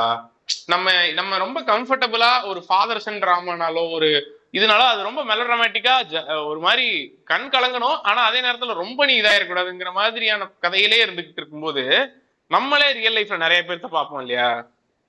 எனக்கு தெரிஞ்சு நான் எனக்கு செம டஃபா இருந்த ஒரு விஷுவல், அப்படி டஃப்ங்கிறத விட எனக்கு ரொம்ப ஹோப் கொடுத்த ஒரு விஷுவல் இருக்கு. நம்ம நம்ம இது இருக்கு இல்லையா, அந்த ரமேஷ்னா இருப்பாரு, அவரு கூட ஒரு நாள் வந்து இதுக்கு போயிருந்தேன் சும்மா, அவர் ஏதோ ஃபுட்டேஜ் இருக்குன்னு சொன்னப்போ நம்ம அங்க போய் இந்த ஸ்விம்மிங் கிளாஸ் ஒன்று போயிருந்தோம் சரியா. அங்க போயிருக்கும்போது வந்து இந்த அங்க போயிட்டு ஃபர்ஸ்ட் அவரு அவர் சும்மா கூச்சி விளையாண்டுருந்தாரு, அவர் போட்டோ எடுக்கணும்னு சொன்னார், போட்டோ எல்லாம் எடுத்துட்டு இருந்தேன். சைட்ல ஒரு குழந்தைக்கு வந்து ஒருத்தர் ஸ்விம்மிங் கத்தி கொடுத்துட்டு இருந்தான் சரியா. நான் பக்கத்துல போல தூரத்துல இருந்தா பாத்துட்டு இருந்தேன். அந்த குழந்தை வந்து அவன் கத்திக்கிட்டே இருந்தான். எனக்கு வந்து ஃபர்ஸ்ட் அவன் அவனை அண்டர்ஸ்டாண்ட் பண்ணிக்க முடியல. அவன் வந்து நார்மல் கிட் தான், ஆனா அவனுக்கு ஸ்விம்மிங் பிடிக்காது போல, அதனால கத்திக்கிட்டே இருக்கான் அப்படின்னு நினைச்சிட்டேன். அதுக்கப்புறம் எனக்கு கொஞ்ச நேரம் கழிச்சு தான் தெரிஞ்சு அவன் கொஞ்சம் அவன் வந்து டவுன் சிண்ட்ரோம் இருக்கு அவனுக்கு அப்படின்னு சொல்லி தெரிஞ்சு. அந்த குழந்தைக்கு வந்துட்டு அவன் அந்த பேரண்ட்ஸ் வந்து என்ன பண்றாங்கன்னா எண்ட் ஆஃப் த டே ஒரு சோஷியல் லைஃப் இருக்கணும், அதை தாண்டி அவனுக்கு ஸ்விம்மிங் தெரிஞ்சே அவன் அவன் ஸ்விம்மிங்கோட பிளஷர் என்ஜாய் பண்ணி அவனோட இன்க்ரீஸ் பண்றதுக்கு அந்த ரெண்டு பேரண்ட்ஸும் சைட்ல நின்று வாட்டர் பாட்டிலாம் நின்றுட்டு இருக்கானுங்க. இந்த இந்த மொத்த ப்ராசஸையும் மொத்த ப்ராசஸுக்கும் வெயிட் பண்ணி முடிஞ்ச உடனே அவனை கூப்பிட்டு போயிடுவாங்க. புரியுதா? எனக்கு அந்த விஷுவல் வந்து சூப்பரா இருந்துச்சு. ஆனா கம்ஃபர்டபுள் அதே நேரத்துல எனக்கு எப்படி இருந்துச்சுன்னா, கம்ஃபர்டபுளா இந்த சொசைட்டி எப்படி நார்மல் நார்மலிசமத்தை ஏத்துக்குது, இந்த மாதிரியான விஷயங்களை கம்ஃபர்டபுளா தவிர்த்துட்டு போயிருதுங்கிறதான் ஒரு பெரிய இதா இருந்துச்சு. ஸோ அதனால எனக்கு இந்த கதை ரொம்ப, ஐ மீன் இந்த இந்த இந்த ஜானர் ஆஃப் டேட்ஸ் மேல எனக்கு எப்பவுமே ஒரு பெரிய மரியாதை இருக்கும். அதே தான் வந்துட்டு என் ஃப்ரெண்ட் இன்னும் இன்னொரு சொல்லிட்டு இருந்தான், லைக் ஒருத்தர் வந்து இருக்காரு, அவரோட குழந்தைக்கு ஒரு செம ரெட்ஃபுல்லான டிசீஸ் இருக்கு, அதுக்கு அந்த குழந்தைக்கு வந்துட்டு இவரு இவர் மெடிக்கல் இது பார்க்கணுன்னே தினமுமே ஹாஸ்பிட்டல் போற மாதிரி ஒரு சிச்சுவேஷன் இருக்கும். ஆனா இவர் எல்லா நேரமும் பாசிட்டிவா தான் இருப்பாரு, பிளஸ் எல்லா நேரமும் வந்து எனர்ஜியோட இருப்பாரு. நம்மளே இப்போ லைஃப்ல ஏதாவது ஒன்று நடந்துச்சு அப்படின்னா நம்ம டவுனா தான் இருப்போம், பெருசா ஒரு இது இருக்காது. பட் ஆனா அவரு எப்பவுமே அப்பா தான் ப்ரோ இருப்பாரு, எப்படின்னே தெரியல அப்படின்னு அவன் சொல்லிட்டு இருந்தான். எனக்கு ஒரு கட்டத்துக்கு மேல என்ன ஆயிடுச்சுன்னா, எல்லாருமே அவங்க எல்லாருமே வந்து மம்முட்டியோட மோடுக்கு வந்துடுவாங்க போல ஒரு கட்டத்துக்கு மேல. இந்த மாதிரியான டிஃபிகல்ட் சிச்சுவேஷன்ஸ் லைஃப் ஆஃபர் பண்ணும்போது நீ எந்த மோட்ல இருப்பான்னா கிட்டத்தட்ட அக்செப்டன்ஸுங்கிற ஒரு மோடுக்கு வந்துடும் இல்லையா. எதை கொடுத்தாலும் நான் அக்செப்ட் பண்ணி இதுல இருந்து த்ரைவ் ஆகிறது தான் என்னோட life. So this is not a big thing. அப்படிங்கறது கஸ்தூரி கஸ்தூரி எதுல ஆக்ட்ரஸ் கஸ்தூரி தெரியுமா? ஆமா, அமைதிப்படை. ஆமா, அந்த அம்மாவோட குழந்தைக்கு ஏதோ ஒரு இது இருக்கு இல்லையா, ரொம்ப வருஷம் ஹாஸ்பிட்டல்லே இருந்து அந்த குழந்தைய பாத்துருக்காங்க, நிறைய பேட்டியில சொல்லுவாங்க. சோ அந்த அம்மா இதே மாதிரிதான் ரொம்ப போல்டா இருக்க காரணம் வந்துட்டு இந்த மாதிரி ஒரு ஹாஸ்பிட்டல் லைஃப், குழந்தை எப்படியாவது வாழ்க்கையில நார்மலைஸ் ஆயிடணும்னு நினைக்கும் நினைக்கிற பேரண்ட். நம்ம கையில எதுவுமே இல்லை, ஏதோ பண்ணாலும் அது அது ஒரு அது ஒரு இதுதானே, போட்டுட்டுங்கிற மாதிரி கான்செப்ட் தானே, அபாயிடு அந்த மாதிரி ஆயிருக்குல்ல. ஆமாண்டா கண்டிப்பா. இதுதான் எனக்கு எனக்கு சிம்பிளா இவ்வளோ டெக்னாலஜி இருக்கு, இவ்வளோ ஓப்பனா பேசுறோம், இவ்வளோ சோசியலா எல்லா விஷயத்தையும் பண்றோம். பட் ஆனா இந்த அக்செப்டன்ஸ் மட்டும், அதுக்கு மட்டும் ஏன் இவ்வளோ பெரிய இது எடுக்குது, டைம் எடுக்குது அப்படிங்கிறது தெரியல. அக்செப்டன்ஸுங்கிறத விட இந்த இன்க்ளூசிவ்னஸ் சொசைட்டில வர்றதுக்கு எவ்வளோ இன்னும் எவ்வளோ நாள்ரா ஆகுங்கிற மாதிரி இருக்கு. அது வந்தா சூப்பரா இருக்கும். அதை தாண்டி அதர் இந்த இந்த ஜானர்ல இருக்க வேற, நீங்க நேற்று சொல்லிட்டு இருந்தீங்களே இந்த ஹரிதாஸ் கிஷோரை பத்தி பேசணுங்கிற மாதிரி சொல்லிட்டு இருந்தீங்க இல்லையா, if you have some points you can add on. நான் படம் பாக்கல படம் பாக்கல இல்லையா. ஹரிதாஸ் கிஷோர் இருக்காரு, அது அவரு ஸ்பெஷல் கிட்ட தான். ஹரிதாஸ்லாம் நல்ல படங்க, படம் பார்த்தே ஆகணுங்க. நம்ம ஒரு நாள் உட்கார்ந்துட்டு பேசுவோம், அதை அதை பத்தி தொடர்ந்து பேசுவோம். ஆனா ஹரிதாஸ் ஒரு ஒரு மென்ஷன் பண்ண வேண்டிய படம், நம்ம பாக்கலங்கிறக்காக மென்ஷன் பண்ணாம இருக்க கூடாதுங்கிறதுக்காக நான் போட்டேன். பாஸ்போர்ட் சைஸ் போட்டாதேன்னு போட்டுவிட்டேன். சரி ரைட். அதே மாதிரி நான் one more mention that we can tell is Anjali Raghuvaran, அதுவும் ஒரு நல்ல mention. So that also I wanted to mention. So எனக்கு தெரிஞ்சு இந்த விஷயத்த நம்ம பேசிட்டோம் அப்படின்னா அடுத்த weekend go to honourable mentions இல்லை வந்து இதெல்லாம் பேசி தான் முடிக்கணும்னு நாங்கள் முடிவு பண்ணி வச்சிருந்தோம். ஸோ அதை மட்டும் இந்த விஷயத்த கடைசியாக ரொம்ப நேரம் பேசி முடிச்சா சூப்பராக இருக்குங்கிற மாதிரியான டேட்ஸாக நம்மளுக்கு ஒரு செட் ஆஃப் கலெக்ஷன்ஸ் இருக்கு இல்லையா, அவங்கள பற்றி பேசினா சூப்பராக இருக்கும்னு நினைக்கிறேன். Let's special dates special dates அதாவது எசென்ட்ரிக்கான டேட்ஸ்னு சொல்லலாம், ஸ்பெஷல் டேட்ஸ்னு சொல்லலாம். இந்த இந்த மாதிரி சூப்பர்ஃபிஷியலான ஃபிக்ஷனல் சிச்சுவேஷன்ல அந்த டேடோட ரியாக்ஷன்னால அந்த டேட்ஸ் நம்ம இது சூஸ் பண்ணிருப்போம். இல்ல அந்த டேடே ரொம்ப யூனிக்கான டேடா இருக்கலாம். அந்த மாதிரி நிறைய ஃபேக்டர்ஸ் இன்க்ளூடடா இத நம்ம பிக் பண்ணிருக்கோம். ஆட்ஸ் ஆட்ஸ் அதே மாதிரி நானும் நம்ம நம்ம பேசினது இல்லாம ரெண்டு மூணு சர்ப்ரைசிங் டேட்ஸ் யோசிச்சிருக்கேன். அவங்களெல்லாம் கடைசியா ரிவீல் பண்ணுவோம். சோ நீ ஸ்டார்ட் பண்ணு, நீ யாரை பத்தி ஸ்டார்ட் பண்ணு. ஸ்டார்ட் நான் வந்து ஆக்சுவலா டேட்ல இந்த கூல் டேட்ஸ் இருக்காங்க இல்லையா, அவங்களுக்கே நிறைய பிரச்சனை இருக்கும். இதுக்கு நடுவுல குழந்தையா இருக்கும், ஆனா அந்த குழந்தைய கரெக்டா பாத்துப்பாங்க. அதாவது அவங்க லைஃபே ரொம்ப காம்ப்ளெக்ஸா போயிட்டு இருக்கும் படத்துல. லைஃப் அந்த கோர் பிளாட்டே அது ஓரியன்டா தான் இருக்கும். அதுல ஒரு பார்ட்டா இந்த குழந்தைங்கிற ஈவெண்ட் வரும். பட் அதுல மட்டும் ரொம்ப என்ன சொல்றேன்னா, ஏய் யாரா நீ இவ்வளவு பிரச்சனை இருக்கு, பட் அந்த குழந்தைகிட்ட அதை காட்டாம அந்த குழந்தைகிட்ட ஃப்ரெண்ட்ஸ்டாவே இருந்து நார்மல் டேட் மாதிரி பிஹேவ் பண்ற, அதுலயும் ஃபன்னியர் வேலைன்னு சில டைம் பிஹேவ் பண்ணுவேன். இது வந்துட்டு consciously Kamal Haasan is doing this stuff in every மூவின்னு நான் நினைக்கிறேன். எதுல பார்த்தாலும் இந்த டேடுங்கிற கான்செப்ட்ல வந்துட்டு கமலஹாசன் இஸ் சோ அப்சஸ்ட்னு நான் நினைப்பேன். இந்த parenting and dad maybe real லைஃப்ல ஒரு நல்ல பேரண்டா இல்லைன்னு அவர் நினைக்கிறாருன்னு எனக்கு ஒரு டவுட் இருக்கு. அதனால படங்கள்ல வந்துட்டு குழந்தைய ரொம்ப இம்பார்ட்டன்ட், குழந்தைகிட்ட நீ எப்படி பிஹேவ் பண்றேங்கிறது important. Kamal Haasan is psychologist by himself. அதனால வந்துட்டு ஒரு ஆக்ஷன்ஸ் டுவர்ட்ஸ் கிட்ஸ் வந்துட்டு அவங்களோட ஃபியூச்சர்ல பாதிக்கும். அதனால ஒரு அப்பா ஒரு அம்மா அவங்க முன்னாடி சண்டை போடக்கூடாதுன்னு சொல்லுவாங்கல்ல, நீ பேசுற வார்த்தையில இருந்து எல்லாமே ரொம்ப சூசியா இருக்கணும், அப்பதான் குழந்தை வந்துட்டு அதுல இருந்து கன்சியூம் பண்ணிக்குங்கிறத வந்து அதுல இருந்தே பேரண்டிங் ஸ்டார்ட் ஆகுதுங்கிறத வந்துட்டு கமல் எல்லா இடத்துலையும் ப்ரூவ் பண்ண ட்ரை பண்ணிட்டே இருக்காருன்னு எனக்கு அடிக்கடி தோணும். எல்லா படத்துலயும் கமல் ஒரு பேரண்டா வந்தா மட்டும் நான் கொஞ்சம் நல்லா நோட் பண்ணுவேன். அதுல say for example Avvai Shanmughi எடுத்துட்டோம்னா அவனுக்கு அவ்வளவு பிரச்சனை இருக்கும், காம்ப்ளிகேஷன்ஸ் இருக்கும். குழந்தை ஒரு இம்பார்ட்டன்டான பா பார்ட்டு தான் படத்துல. ஆனா குழந்தைகிட்ட பேசக்கூடிய மொமெண்ட்ஸ் மட்டும் பார்த்தோன்னா ரொம்ப ஃபன்னியரா இருக்கும். அதை நம்ம காமெடி படம் அதனால அப்படி இருக்குன்னு நம்ம நினைக்கலாம். ஆக்சுவலா அது அப்படி கிடையாது. எல்லா படத்துலயுமே கமலஹாசன் ஆக்டிங் டுவர்ட்ஸ் ஸ்டைல் வந்துட்டு டிஃப்ரெண்டா இருக்கும். அது சூப்பரான விஷயம். ஸோ ஃபார் எக்ஸாம்பிள் நான் இப்போ இந்த எக்ஸாம்பிள் இப்போ நான் இந்த ஈவெண்ட் எதுக்கு சொல்ல வந்தேன்னா, நான் நான் சொல் ஸ்பெசிஃபிக் ஸ்பெசிஃபை பண்ண அந்த டேட் வந்துட்டு அவை சும்மை கிடையாது. நான் ஸ்பெசிஃபை பண்ண அந்த டேட் வந்துட்டு இது படமே கண்டா நீ எனக்கு என்ன இப்பனா நீங்க என்ன டேட் சொல்ல போறீங்கன்னு தெரியல. தெரிஞ்சிருந்தா கூட சதி சதிலீலாவதிங்க சதிலீலாவதியில ஆக்சுவலா இஸ் அ டேட் தெரியுமில்ல. ஓகே. ஆனா அவன் வந்து எப்படி டீல் பண்ணுவான்னா, அந்த பையன் சோ இண்டிபெண்டன்ட்ரா, அவன் சும்மா சுத்திட்டு இருப்பான்டா. இது கிளைமேக்ஸ்ல எல்லாருக்கும் அந்த சீன் தெரியும். அவங்க அம்மா வந்து எக்ஸ் ஆகி இவனுக்கு எக்ஸ்ட்ரா மேரிட்டல் அஃபேர் இருக்குன்னு நினைச்சிட்டு வண்டி இது இதுக்கு கார் கார் எடுத்துட்டு கிளம்பிடுவா. அப்போ ஒரு ஒரு கிளீஷே டைலாக் ஒண்ணு வரும், வந்ததுக்கு அப்புறமேலே இவன் பார்த்தனா இவன் ஒரு செம இதுரா கிரிக்கெட்டான கிட்டு ஏதாவது அவனை நோண்டிட்டே இருப்பான். பைக் பைக்ல வந்துட்டு இது கார்ல வந்துட்டு பிரேக்க கழட்டி விட்டு இருப்பான். டக்குனு கார் போனதுக்கு அப்புறம் அப்பா அம்மா அப்படிமா அப்புறம் நான் சொல்லல இன்ஜினியரா வருவான்ட்டு அப்படி ரோல் அவுட் ஆகாது. எப்படி இருக்குன்னா இப்படி சொல்லுவான், பிரேக் பா பிரேக் எல்லாம் வண்டி எப்படி வரும், நான் சொல்லல பெரிய இன்ஜினியரா வருவேன் அப்படின்னு சொல்லுவான். அதுக்கப்புறம் தான் வந்துட்டு அப்புறம் இல்ல இல்ல பண்ணா அதுக்கப்புறமே வந்துட்டு பழனிக்கண்ணே அப்படின்னு சொல்லிட்டு இவன் பைக்ல ஏறி உட்காருவான்.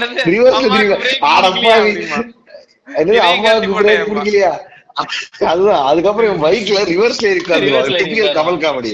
உட்கார்ந்ததுக்கு அப்புறம் இவன் வந்துட்டு அரே இதை கழட்டி போட்டு அப்படின்னு பார்த்தா இது இது ஹேண்டில் பார் இருக்காது, ஹேண்டில் பாரே கழட்டி போட்டேன் அப்படின்னு அப்பா ஹேண்டில் பார் பின்னாடி இருக்காரு, பின்னாடி இவனும் பின்னாடி அப்பா நானும் வர அப்படின்னு பின்னாடி இருக்காருவான்.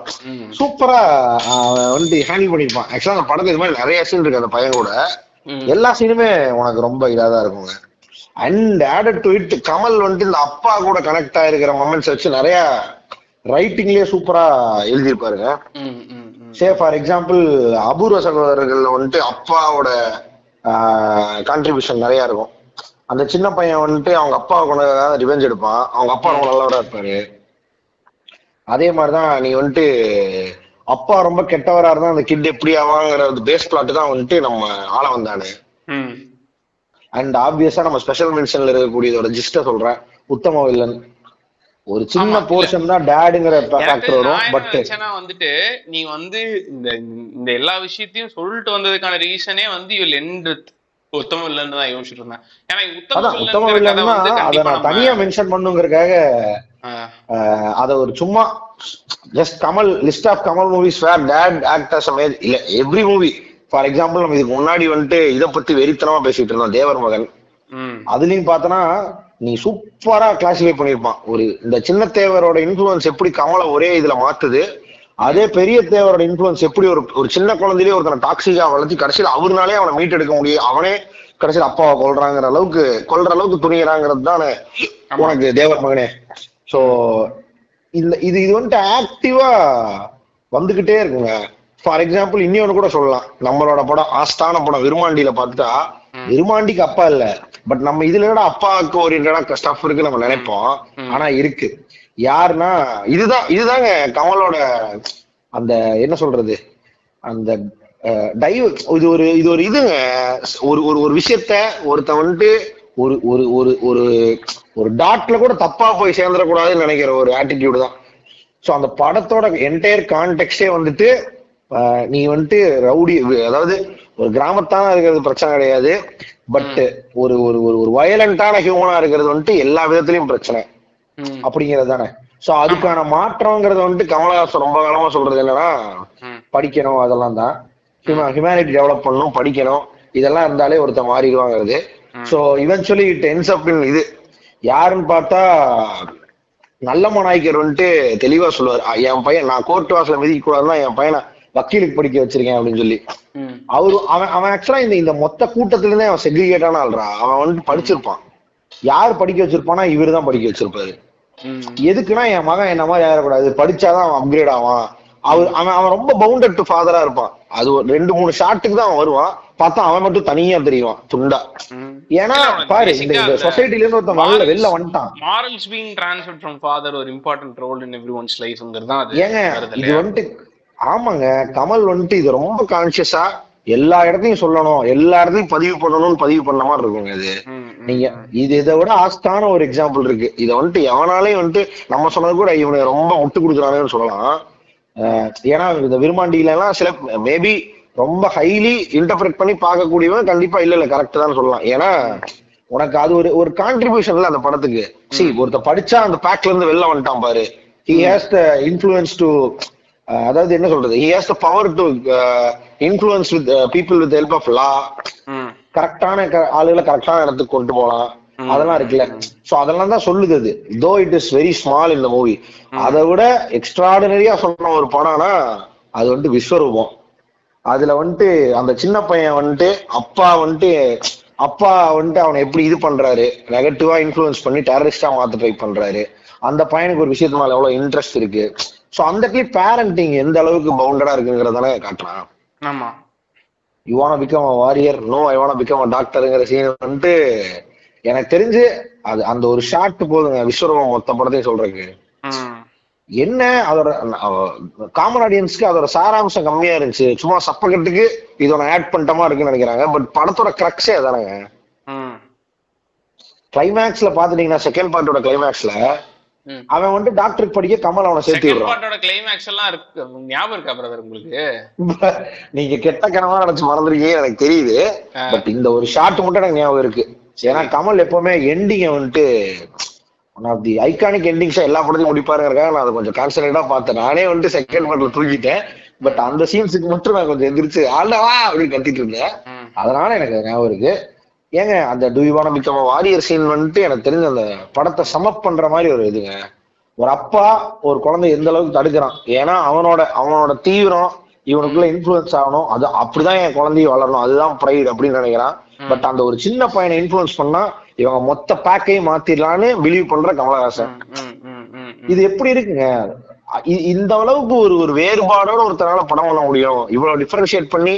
சி இவனை நான் அடிக்கணும், நான் ஒரு ராய் ஏஜென்ட், அதெல்லாம் ஃபைன், பட் இந்த பையன் என்ன பாவம் செஞ்சான்? Though he has the influence over his father, ஏன்னா அவன் சின்ன வயசுல இருந்து வளர்த்திருக்கான், ஒரு மிடில் ஏஜ் ஒரு ஒரு ஒரு அந்த அடாலசன்ஸ்க்கு வந்துட்டான். இப்ப நீ அவனை மாத்துறது கஷ்டம் தான், பட் ஸ்டில் அவன் ஆனா எந்த தப்பும் பண்ணல. அவன் படிச்சா இந்த இந்த மொத்த ஊரு மாறிடும்னு நினைக்கிறான்னா பேரண்டிங் ஷுட் பி குட். அதுக்கப்புறம் படிப்பு எவ்வளவு இம்பார்ட்டன்ட்டு. ஸோ இதெல்லாம் வந்துட்டு ஒருத்தனுக்கு பேஸ்லைனாவே கமலோட கமலோட பர்சனல் ஐடியாலஜியே ரொம்ப தெளிவா இருக்குங்க. பேரண்டிங்லயும் இந்த எஜுகேஷன் ஓரியன்ட் ஸ்டெப்ஸ்லயும் இது எப்படி உலகத்துக்கு மாற்றத்தை ஏற்படுத்தி தரும் அப்படின்றத அந்த அந்த அந்த அந்த இது இருக்கிறனாலதான் இதை எழுத முடியுது. ஸோ அதனாலதான் நீ எல்லா படத்தையும் பார்த்தோன்னா அந்த ஃபாதரோட பிரைம் கேப்பபிலிட்டிஸை வந்துட்டு அங்கங்க இன்ஃப்ளூயன்ஸ் பண்ணிக்கிட்டே இருக்காருன்னு நான் நினைக்கிறேன். Cool cool cool right from இது கூட சொல்லலாம். இது ஒரு சின்ன இதுதான், பட் இது கொஞ்சம் முட்டு மாதிரிதான் இருக்கும். இந்த கலிஃபுல்லான்னு ஒருத்தர் இருப்பான் தெரியுமா தசோதாரத்துல, அவனோட அப்பா தான் வந்துட்டு நம்மால் நாகேஷ். அதுல கூட பார்த்தோன்னா அவன் ஒரு டிசிப்ளின் கிட்டா இருப்பான் அந்த கலிஃபுல்லா. சரி, ஸோ சி அது அதுதான் மேபி அப்பானாலே நல்ல அவர் அவரை காட்டும் பொழுதே நம்ம வந்துட்டு கொஞ்சம் இந்த மாதிரிதான் காட்டணும். ஏங்க வசூல் ராஜா அப்பா விடவாங்க வர முடியும் ஒரு அப்பாக்காக பயப்படுற மகன் அப்படின்னு சொல்லி. Though he is a rowdy, அவனோட ஃபாதர் நெறியோடு இருக்காரு, அதுக்கு பயப்படுற ஒரு மகன். இந்த இந்த மாதிரி எல்லா இடத்தும் நீங்க அப்படியே சொல்லிட்டே போலாம் மூவிஸ். ஏன்னா இட்ஸ் ட்ரூ, நான் பார்த்த வரைக்கும் கமலஹாசன்ஸ் டேக் ஓவர் ஃபாதர் அண்ட் மதர்ங்கிறது. ஸோ அதான் நான் அதனால நான் சொல்ல வந்தது வந்துட்டு இதுதான், அந்த நம்ம இந்த படம் தான் சதிராவளி தான். ஸோ அதுல இருந்து அப்படியே வந்து இஸ் எ யூனிக் ஃபாதர்ல. கண்டிப்பா கமல் இதெல்லாம் முடிஞ்சா என்னது கமல் முட்டுகள்லாம் முடிஞ்சா நான் கண்டினியூ பண்ணலாங்களா அப்படிங்கிறீங்க? ஆமா இல்ல பிரதர், நம்ம தனித்தனியா கமல கமலோட ஃபாதர்ஸ் பத்தி பேசுறதுக்கு எல்லாத்தையும் ஒரே இதுல முடிச்சு விட்டாச்சு. முடிச்சு விட்டுருவோம், எதுக்கு தேவையில்லாம. அவ்வளவுதான். நான் என்னங்கிறேன்னா கொஞ்சம் இது இன்டெப்தா வந்து உத்தமவில்லன் டிஸ்கஸ் பண்ணிட்டு அடுத்த லாஸ்ட் படத்துக்கு போயிடலாம்னு நினைக்கிறேன். ஏன்னா உத்தமவில்லன் டிராமாவே ரொம்ப இன்ட்ரெஸ்டிங்கா அமையறதுக்கான ஒரு மெயின் ரீசன் என்னன்னா வந்துட்டு இதுதானே, அந்த இரண்ய நாடகம் வந்து வரும். அதுல வந்துட்டு தன்னோட அது ஏங்க அதோட அந்த கட்டவே வந்துட்டு எவ்வளவு இன்ட்ரெஸ்டிங்கான கட்டவேங்க. இன்னுமே வந்து எனக்கு அந்த ஜன்னல்ல கமல் பார்த்துட்டு அப்படியே நகர்ற ஷாட் வந்து தாங்க கண்ணுக்குள்ளே இருக்கிற ஷாட் வந்து அந்த ஷாட் தான். என் உயிர் உதிர்த்ததை அந்த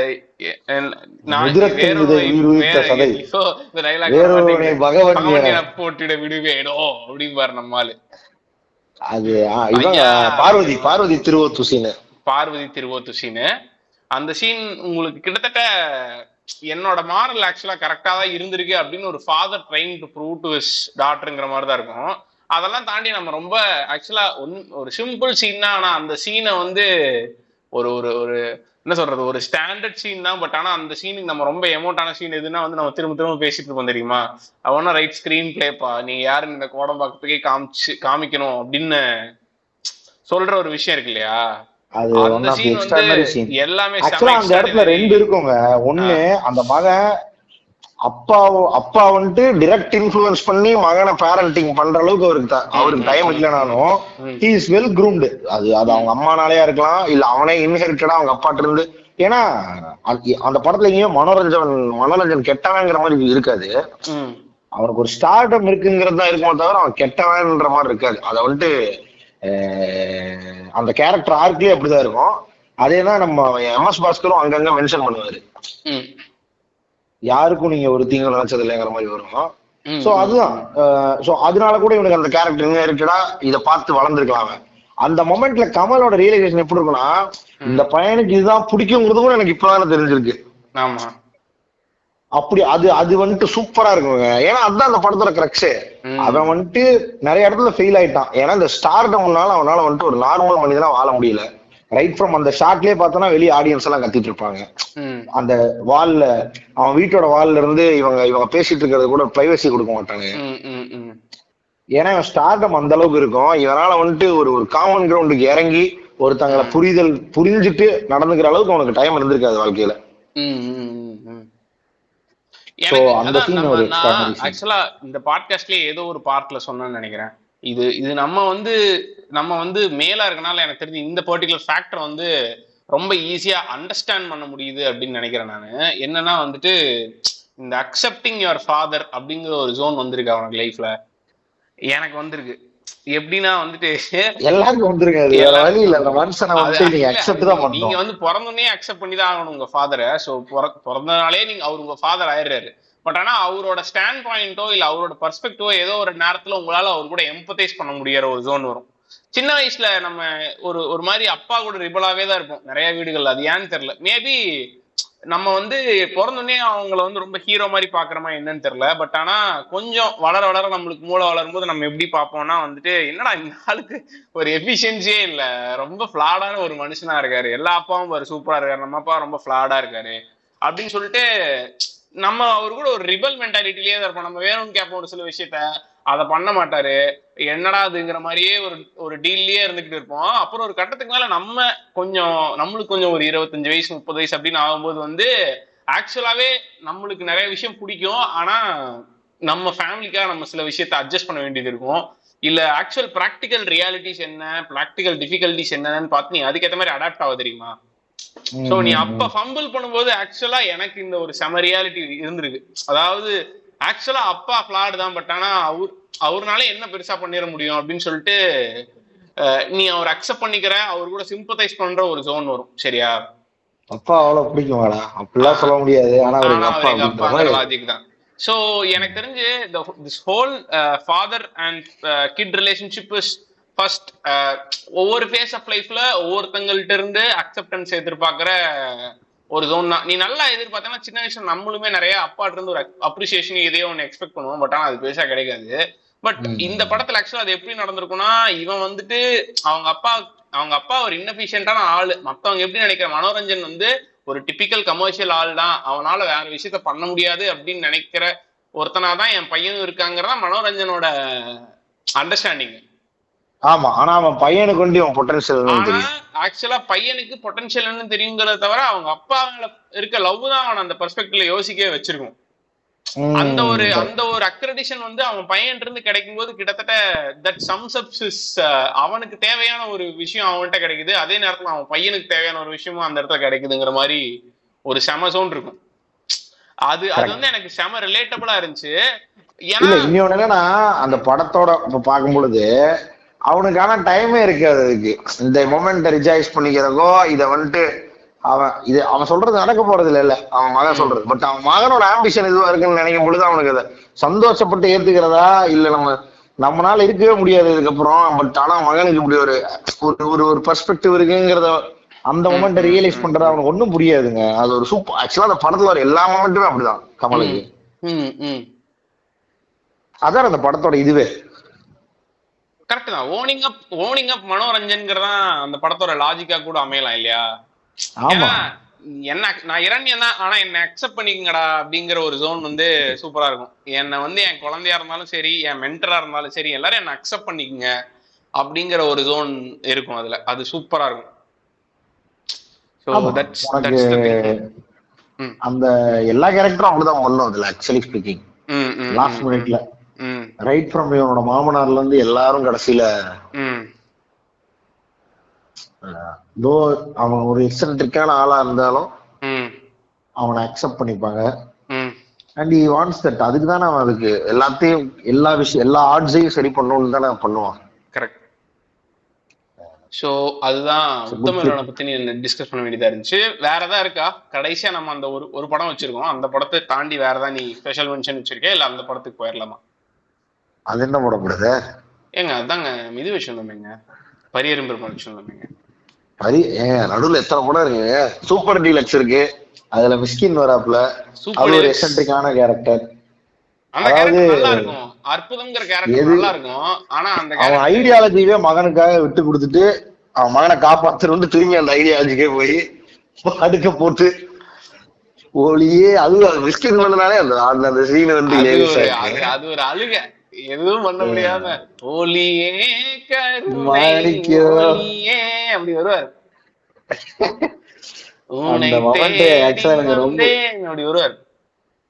அது ஒரு நல்ல இதுங்க, நல்ல ஆக்சுவலா அந்த படத்துல செம காமெடியான ஒரு அப்பா மொமெண்ட், அது நல்லா ஒர்க் ஆயிருக்கும். அது அதுக்கப்புறம் இன்னொரு அப்பா இருப்பாரு அதுல, அதுல வந்து அந்த குண்டனோட அப்பா பார்த்தீங்க, அவன் லவ் பண்றேன்னு சொல்லுவான். இந்த வயசுல உனக்கு லவ் கேக்குதாடா? அவரு அவர் இதுங்க ஹவுஸ் ஹஸ்பண்ட், வேலைக்கெல்லாம் போக மாட்டாரு, காய்கறி வீட்டுக்கு போயிட்டு போற அம்மா மனுஷன், சிம்பிளான மனுஷன், நிம்மதியான மனுஷன். சரி விடுற அப்பாவே கல்யாணம் பண்ணி வைக்கிறேன், அவங்க நம்ம நம்ம ஆளுங்களாடா அப்படின்னு ஏதோ கேட்பாரு. அவ ஏதோ கிறிஸ்டியன்பா அப்படின்னு சொல்லுவான், தமிழ் கிறிஸ்டியன் ஏதோ சொல்லுவான்ல. மலையாளி இவன் தமிழ் மலையாளி மலையாளி பாவம் அது நல்லா இருக்குங்க. அதுல ஆக்சுவலா அதான் தியாகராஜன் குமாரராஜா ஸ்டேக் ஓவர் ஃபாதர்ஸும் ஃபன்னான விஷயம் தான், ஃபன்னா இருக்கும். இந்த இது மாதிரி கொடுக்காப்புளி அண்ட் இது அவரை மாதிரி இதை மாதிரி அண்டு ஸ்பெஷல் மென்ஷன்ல நம்ம கண்டிப்பா ராம் தங்கவேல்கள் ராம சொல்லி ஆகணும் பிரதர். அது ரொம்ப நேரமா சொல்லிட்டு இருக்கிறீங்க பிரதர். முன்னாடி எத்தனை டைம் தான் ராமு ராமுன்னு இருப்பீங்க. நல்ல படம் தான் அது. ராம் வந்துட்டு அதுல டைரக்டரா வந்தாரு, இதுல வந்துட்டு அப்பா வராரு. இதுக்கப்புறம் இன்னொரு கூட இருக்குது சவரகத்தி ராம், உங்களுக்கு தெரியாது அதெல்லாம் முரட்டுறாம சவரகத்தி ராம் தூக்கி புடிச்சு ஓடுவாரு. நல்ல மனுஷன். அதுலயும் அந்த நல்ல மனுஷன் பாவம் என்னன்னு பதட்டத்துல ஓடிக்கிட்டே இருப்பாப்ல. ஆக்சுவலா இவனு எல்லாம் ஒரு யூனிவர்ஸுங்க தெரியுமில்ல. இந்த மிஸ்கின் சூப்பர் எலக்ஸ் மிஸ்கின் சவரகத்தி ராமலாம் வச்சு நீ ஒரு யூனிவர்ஸ் படம் எல்லாம் எல்சியூ மாதிரி டேஞ்சரஸ் ஃபெலோஸ். கடைசியா நம்ம வந்து பேசணும்னு நினைச்சது வந்து பரியேறும் பெருமாள் ஃபாதர் இல்லையா. பரியேறும் பெருமாள் ஃபாதர் ஒரு டெஃபினட் ஃபாதர் இதுங்க. நிறைய மக்கள் இது வரைக்கும் இது வரைக்கும் நான் சினிமால இந்த மாதிரி இந்த மொமெண்ட் இந்த மாதிரி ஒரு மொமெண்ட்டை நான் பார்த்ததே இல்லை. ஆனா செம ரிலேட்டபிளான ஒரு மொமெண்ட் லைஃப்ல எல்லாம். ஆனா நீங்க அந்த மாதிரி இல்ல பிரதர். நீங்க காலேஜ் கண் இது கான்வெகேஷனுக்குலாம் அப்பா அம்மாவெல்லாம் கூப்பிட்டு வரீங்க பிரதர். நீங்களா கூப்பிட்டு அவங்களா அடம் முடிச்சுட்டு வருவாங்களாம் தெரியலையே எனக்கு அது தெரியல. பட் ஆனா அது அப்படித்தான், வேற வழி இல்லாம அவங்களை கூப்பிட்டு வந்துருவாங்க. காசு கொடுத்துருக்கோம், காசு நாலு வருஷத்துக்கு அப்படின்னு சொல்லி வந்துருவாங்க வந்துருவாங்க இல்லையா. அது குடும்பமா வர்றது எக்ஸ்ட்ரா சீட் இருந்தா ஒண்ணு கொடுங்க ஐயா அப்படின்னு. நான் கூப்பிட்டே போனேன் போறாடு வாங்கடா போட்டு அடிக்கலாம் அப்படின்னு சொல்லிட்டு. ஆமா, நான் சின்ன வயசுல இருந்து எதுக்குமே கூப்பிட்டு போக மாட்டேன். ஏன்னா வந்து எங்க அப்பா அம்மா படிக்கல, இவங்கள்ட்ட வந்து எல்லாம் கேள்வி கேட்டு என்னை அசிங்கப்படுத்திடுவாங்க கிளாஸ் ஃபுல்லா அப்படின்னு சொல்லிட்டு. எங்க டாடி வேலைக்கு போயிட்டாங்க, எங்க அம்மா வந்து வேலைக்கு போயிட்டாங்கன்னு சொல்லிட்டு காலேஜ் வரைக்கும் நான் கூப்பிட்டே போல ஒண்ணும் இல்ல. கே வீட்டுல வேற கேப்பானுங்க அப்பப்ப, ஏய் நான் வருவேன்டா, நான் வந்து அமைதியா இருக்கிறேன்டா, என்ன கூப்பிட்டு போறேன், அமைதியா இருப்பியா இருக்க மாட்டேன்னு எனக்கு தெரியாதாடா, நீ அங்க வந்துடலே பேசுவேன் எல்லாத்தையும் அப்படின்னு சொல்லிட்டு நான் வேலை வீட்டுல இருக்க மாட்டேன் வந்துருவேன். இல்ல நான் மூணு கேள்வி கேட்பேன், அதுல நீ எல்லாத்தையும் கரெக்டா பதில் சொல்லுவாடா, உன்னை கூப்பிட்டு போகணும். அவங்களுக்கே டெஸ்ட் வைக்கிறது அவனுங்கள்ட்டே டெஸ்ட் வைக்கிறது. அதனால அப்படி பண்ணது பண்ணி அந்த அது வந்து எல்லாம் நம்ம மட்டும் தான் கூப்பிட்டு வரலையான்னு பார்த்தா எனக்கு தெரிஞ்சு முக்காவாசி கிளாஸ் கூப்பிட்டு வர மாட்டோம். அப்படிதான் கூப்பிட்டு வர மாட்டாங்க. ஏன்னா வந்துட்டு நம்மளுக்கு அந்த பேரண்ட்ஸை நம்ம வீட்டுல அக்செப்ட் பண்ணிக்க பிடிக்கும். ஆனா வெளியில போனா பேரண்ட்ஸ் டக்குன்னு பாரஷா பிஹேவ் பண்ணும், படத்துல வர மாதிரியே பிஹேவ் பண்ணணும்னு எக்ஸ்பெக்ட் பண்ணுவோம். டக்குன்னு அவனை டிசோன் பண்ணணும்னு நினைப்பீங்க இல்லையா. இது யாருன்னு தெரியாது, இருந்தாலும் என் பக்கத்துல நினைச்சுக்காரு நினைப்போம். அது யாரு சார் உங்க பொண்ணு யாராவது ஸ்கூல் காலேஜ்ல படிக்கிறாங்களாப்பா, வழி தெரியாம சுத்திட்டு இருக்கீங்க அப்படின்னு நம்மளே கேட்டு தெரிச்சிருக்கு. ஆமா ஆமா ஆமா. சோ அதனால வந்துட்டு அதனால வந்துட்டு இந்த படம் வந்து அது அதை வந்து ரொம்ப இருக்கிறதுலயே அந்த இன்டென்ஸா சொன்ன ஒரு விஷயம் வந்து எனக்கு செம ஹார்ட் ஹிட்டிங்கா இருந்துச்சு. ஓனிங் அப் யுவர் ஃபாதர்ங்கிறதோட அதை வந்து ஓனிங் அப் த ஃபாதர்ங்கிறதோட ஓனிங் அப் த ஐடென்டிட்டினே போயிருப்பாங்க.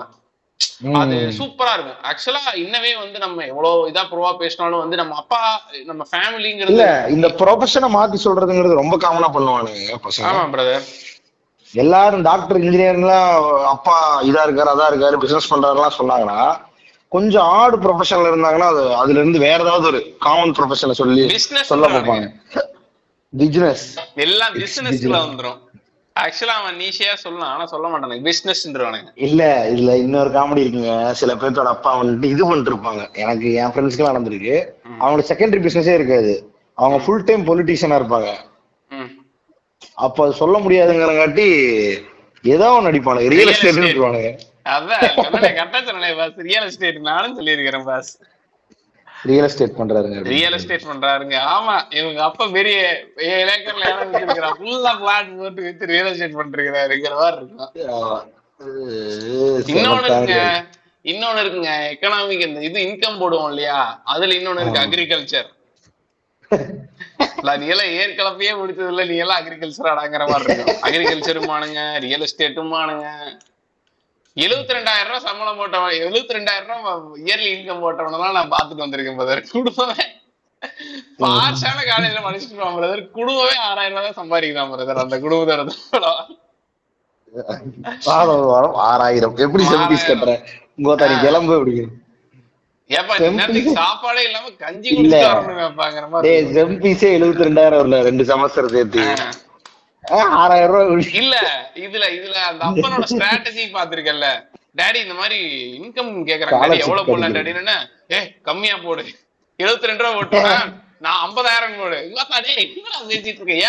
கம்மியா போடுன்னு கேட்டா வறுமை கோட்டிற்கு கீழ் இருக்கும்ல. ஆமா அடுத்து வறுமை கோட்டிற்கு அடியில் ஒரு நாலு வச்சு யாருப்பா நீங்க சோமாலியால இருந்து வரியா அப்படின்னு கேக்குற மாதிரி இல்ல. அது ஏன்னு கேளு, அந்த ஸ்ட்ராட்டஜி ஏன்னா நீ அதிகமா போட்டனா காலேஜ் உன்ட்ட இது கேட்டுவானுலாம், டொனேஷன் கேட்டுவானுலாம். தம்பி இவ்வளவு சம்பாதிக்கிறீங்க காலேஜுக்கு டொனேஷன் கொடுக்குன்னு கேட்டுவான். கட்ட வேண்டிய பீஸையே கட்ட மாட்டேங்கிறது எல்லாம் காலேஜ் டொனேஷன் கேட்கற மாதிரி இருக்கு. இல்ல இவனுக்கு எல்லாம் நிறைய பயம் இருக்குது பாங்க. பீஸ் இவ்வளவு அதிகமா கட்டினா ஆனுவல் இன்கம் அதிகம் போட்டேன்னா டிடிஎஸ் பிடிச்சிருவானுலாம் நினைச்சிட்டு இருக்காங்க.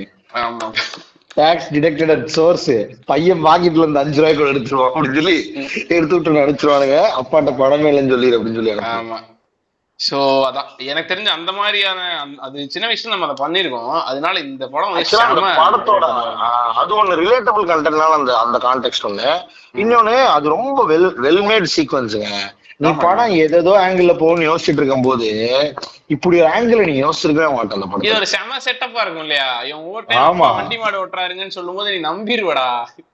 டே அவங்க அப்பா படத்துக்கு என்னடா நீடு கான்ட்ரிபியூட் பண்ண போறாருங்கிறது மாதிரி தான் அவன் வெட்டு மாதிரி சொல்ற செட்டப்பே பண்ணிருப்பான். உனக்கு உனக்கு அவங்க அப்பாவோட கான்ட்ரிபியூஷன் படத்துல ஃபர்ஸ்ட் ஹாஃப்ல எங்கேயுமே இருக்காது. அவனோட அம்மாவே பெருசா கான்ட்ரிபியூஷன் இருக்காது. அப்படியே போயிட்டு இருக்கும் கதை. அப்படியே போயிட்டு இருக்கும்பொழுது நீ என்ன நினைப்பா இவனுக்கு இந்த ஆண்ட பரம்பரை இருக்க மாட்டி அடி வாங்க போறாங்கிறது மட்டும் தான் அவன் பெர்ஸ்பெக்டிவ்ல இருக்கும். இவன் லவ் பண்ணுவான் இவள, அவனுக்கு விட மாட்டானுங்க. அப்புறம் அந்த காலேஜ்ல சின்ன பஞ்சாயத்து நடக்கும் நீ நினைச்சா இவனை இன்னுமே ட்ரிகர் பண்றதுக்கு ஒரு ஃபேக்டர் வேணும் இல்லையா? அதுக்கு வேண்டி இவங்க அப்பாவோட சீக்வன்ஸே படத்துல புதுசா ஒண்ணு உள்ள வரும். அது அப்படியே பெரிய டைனமிக்ஸே கிரியேட் பண்ணிடும் படத்துல. இப்ப அந்த பொண்ணோட பெரிய ஃபென்சிங் ஃபேக்டரே இவருதான், மாரிமுத்து தான். கரெக்டா மாரிமுத்துனா அவங்க அப்பா. ஏங்க மாரிமுத்து தெரியாது? எதிர்நீச்சல் மாரிமுத்து தெரியும் பிரதர். ஜப்பான்ல இருக்க வேண்டிய இங்க இருக்க வேண்டியது இல்லையா? வீடியோ பாத்துருந்தேன்.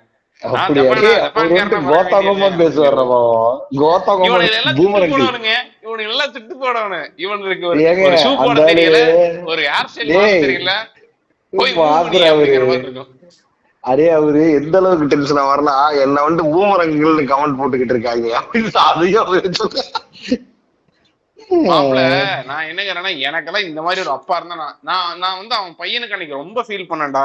இப்படி ஒருத்தவங்க வீட்டுல உட்காந்துட்டு நம்ம வீட்லயே நம்மளால வாழ முடியல, இப்படி ஒருத்தவங்க வீட்டுல உட்காந்துட்டு இருந்ததுன்னா நான் எப்படா இருப்பேன் நீ தெரியல. பாவம் பூமரங்கள் அவரு பூமரங்கள்லயே டாக்ஸிக்கான பூமரங்களுங்க. புரியுதா இல்லையா? லீவ் ஒரு நாள் இப்ப திடீர்னு லீவ் விட்டு நம்ம வெளில வருவோம். ஒருத்தர் இருப்பான் காமெடி பண்றங்கிற பேர்ல எதுக்கு இன்னைக்கெல்லாம் உங்களுக்கு லீவ் விடுறானுங்க அதெல்லாம் நான் சொல்றேன் உங்க பிரின்சிபல்ட்ட இன்னைக்கெல்லாம் லீவ் விடக்கூடாது அப்படின்னு. அவனை பார்த்தாலே எரிச்சலாகும் உனக்கு. பார்த்தா ஒரு நாள் லீவ் விடல என்னடா பிரச்சனை உனக்குங்கிற மாதிரி வாயிருக்கு. அவங்க இந்த மாதிரி சொல்லியிருக்காங்க ஞாயிற்றுக்கிழமை எல்லாம் வந்துக்கிட்டு இருப்பாங்க எல்லா ஏரியாலையும் இருப்பாங்க. அவனுக்கு அதுக்கெல்லாம் கேங்க விளாண்டாலே தமிழக சேர்ந்து காசு போடுவானுங்கடா. இவனுக்கு எல்லாம் லீவ் விட்டு போட்டு சம்மர் லீவுன்னு பதினஞ்சு நாள் இருபது நாள் எப்படி ஆயிட்டு இருக்கிறாங்க பாருங்க. பூரா அந்த இதுக்குள்ள இறங்கி பால் அடிச்சுட்டு இருக்கானே அந்த அம்மா, அந்த அம்மா மூஞ்சில அடிச்சுட்டு இருக்கானே பால். இவன் டேட்டா கலெக்ட் பண்ணி நம்மளை கிழிக்கிறது அந்த நாயோட வேலையே. ஆமா எனக்கு ஆனா நான் வந்து முக்கியமா இந்த கேரக்டரைசேஷன் இருக்கிறது வந்து இவங்கள தான் பாத்துருக்கேன். இது ஸ்டைலஸ் இருப்பாங்க தெரியுமா? அவங்களுக்கு பேசுறதுக்கு டாபிக்கே இருக்காது. வெளி ரோட்டை பார்த்துட்டே தச்சுட்டே இருப்பாங்க இல்லையா? அதனால வந்து நம்மதான் டாக்கிங் மெட்டீரியலா மாறி நம்மள செய்வாங்களே. ஆமா பைத்தியார்ல இந்த பூமரங்கள்ல அப்படித்தான். ஆனா அந்த படத்துல பாரு அதான் நான் சொல்ல வந்தேன். அந்த பொண்ணோட ஃபென்சிங் ஃபேக்டரே அவங்க அப்பன் தான். சரியா? அவங்க அப்பன் தான் கிட்டத்தட்ட ஒரு ஒரு இயற்கை அரண் மாதிரி உட்காந்துருக்கிறான். ஆனா இவனுக்கு அவங்க அப்பாவே நிலை உலைய வைக்கிற அளவுக்கு சிச்சுவேஷன் நடந்துட்டு இருக்கு. அப்ப அவனுக்கு யாருதான் சப்போர்ட்டுக்கு இருக்காங்கிற ஒரு கொஸ்டின் ஏற்படுத்துது இல்ல? சோ இதெல்லாம் வந்து சைக்காலஜிக்கல் இம்பாக்ட் கிரியேட் பண்ணணும். இந்த மாதிரி எல்லாம் யோசிச்சிருக்கேன் அவரோட மாரி செல்வராஜ். அதெல்லாம் ஒரு செம மொமெண்ட்டுங்க. ஏங்க அந்த பாட்டே வணக்கம் வணக்கம்ங்க அதுவே சூப்பரா இருக்குங்க. அதாவது அவர் பண்ற தொழில் அவர் நல்லா கெத்துதான். அவருக்கு அந்த தொழில் நல்லா அவரு அதை பண்ணிட்டு இருக்காரு. அது உனக்கு இழிவா இருக்கு அவ்வளவுதான். அவரு அதுக்காக எப்பயுமே சங்கடப்பட்டுக்க மாட்டாரு படத்துல.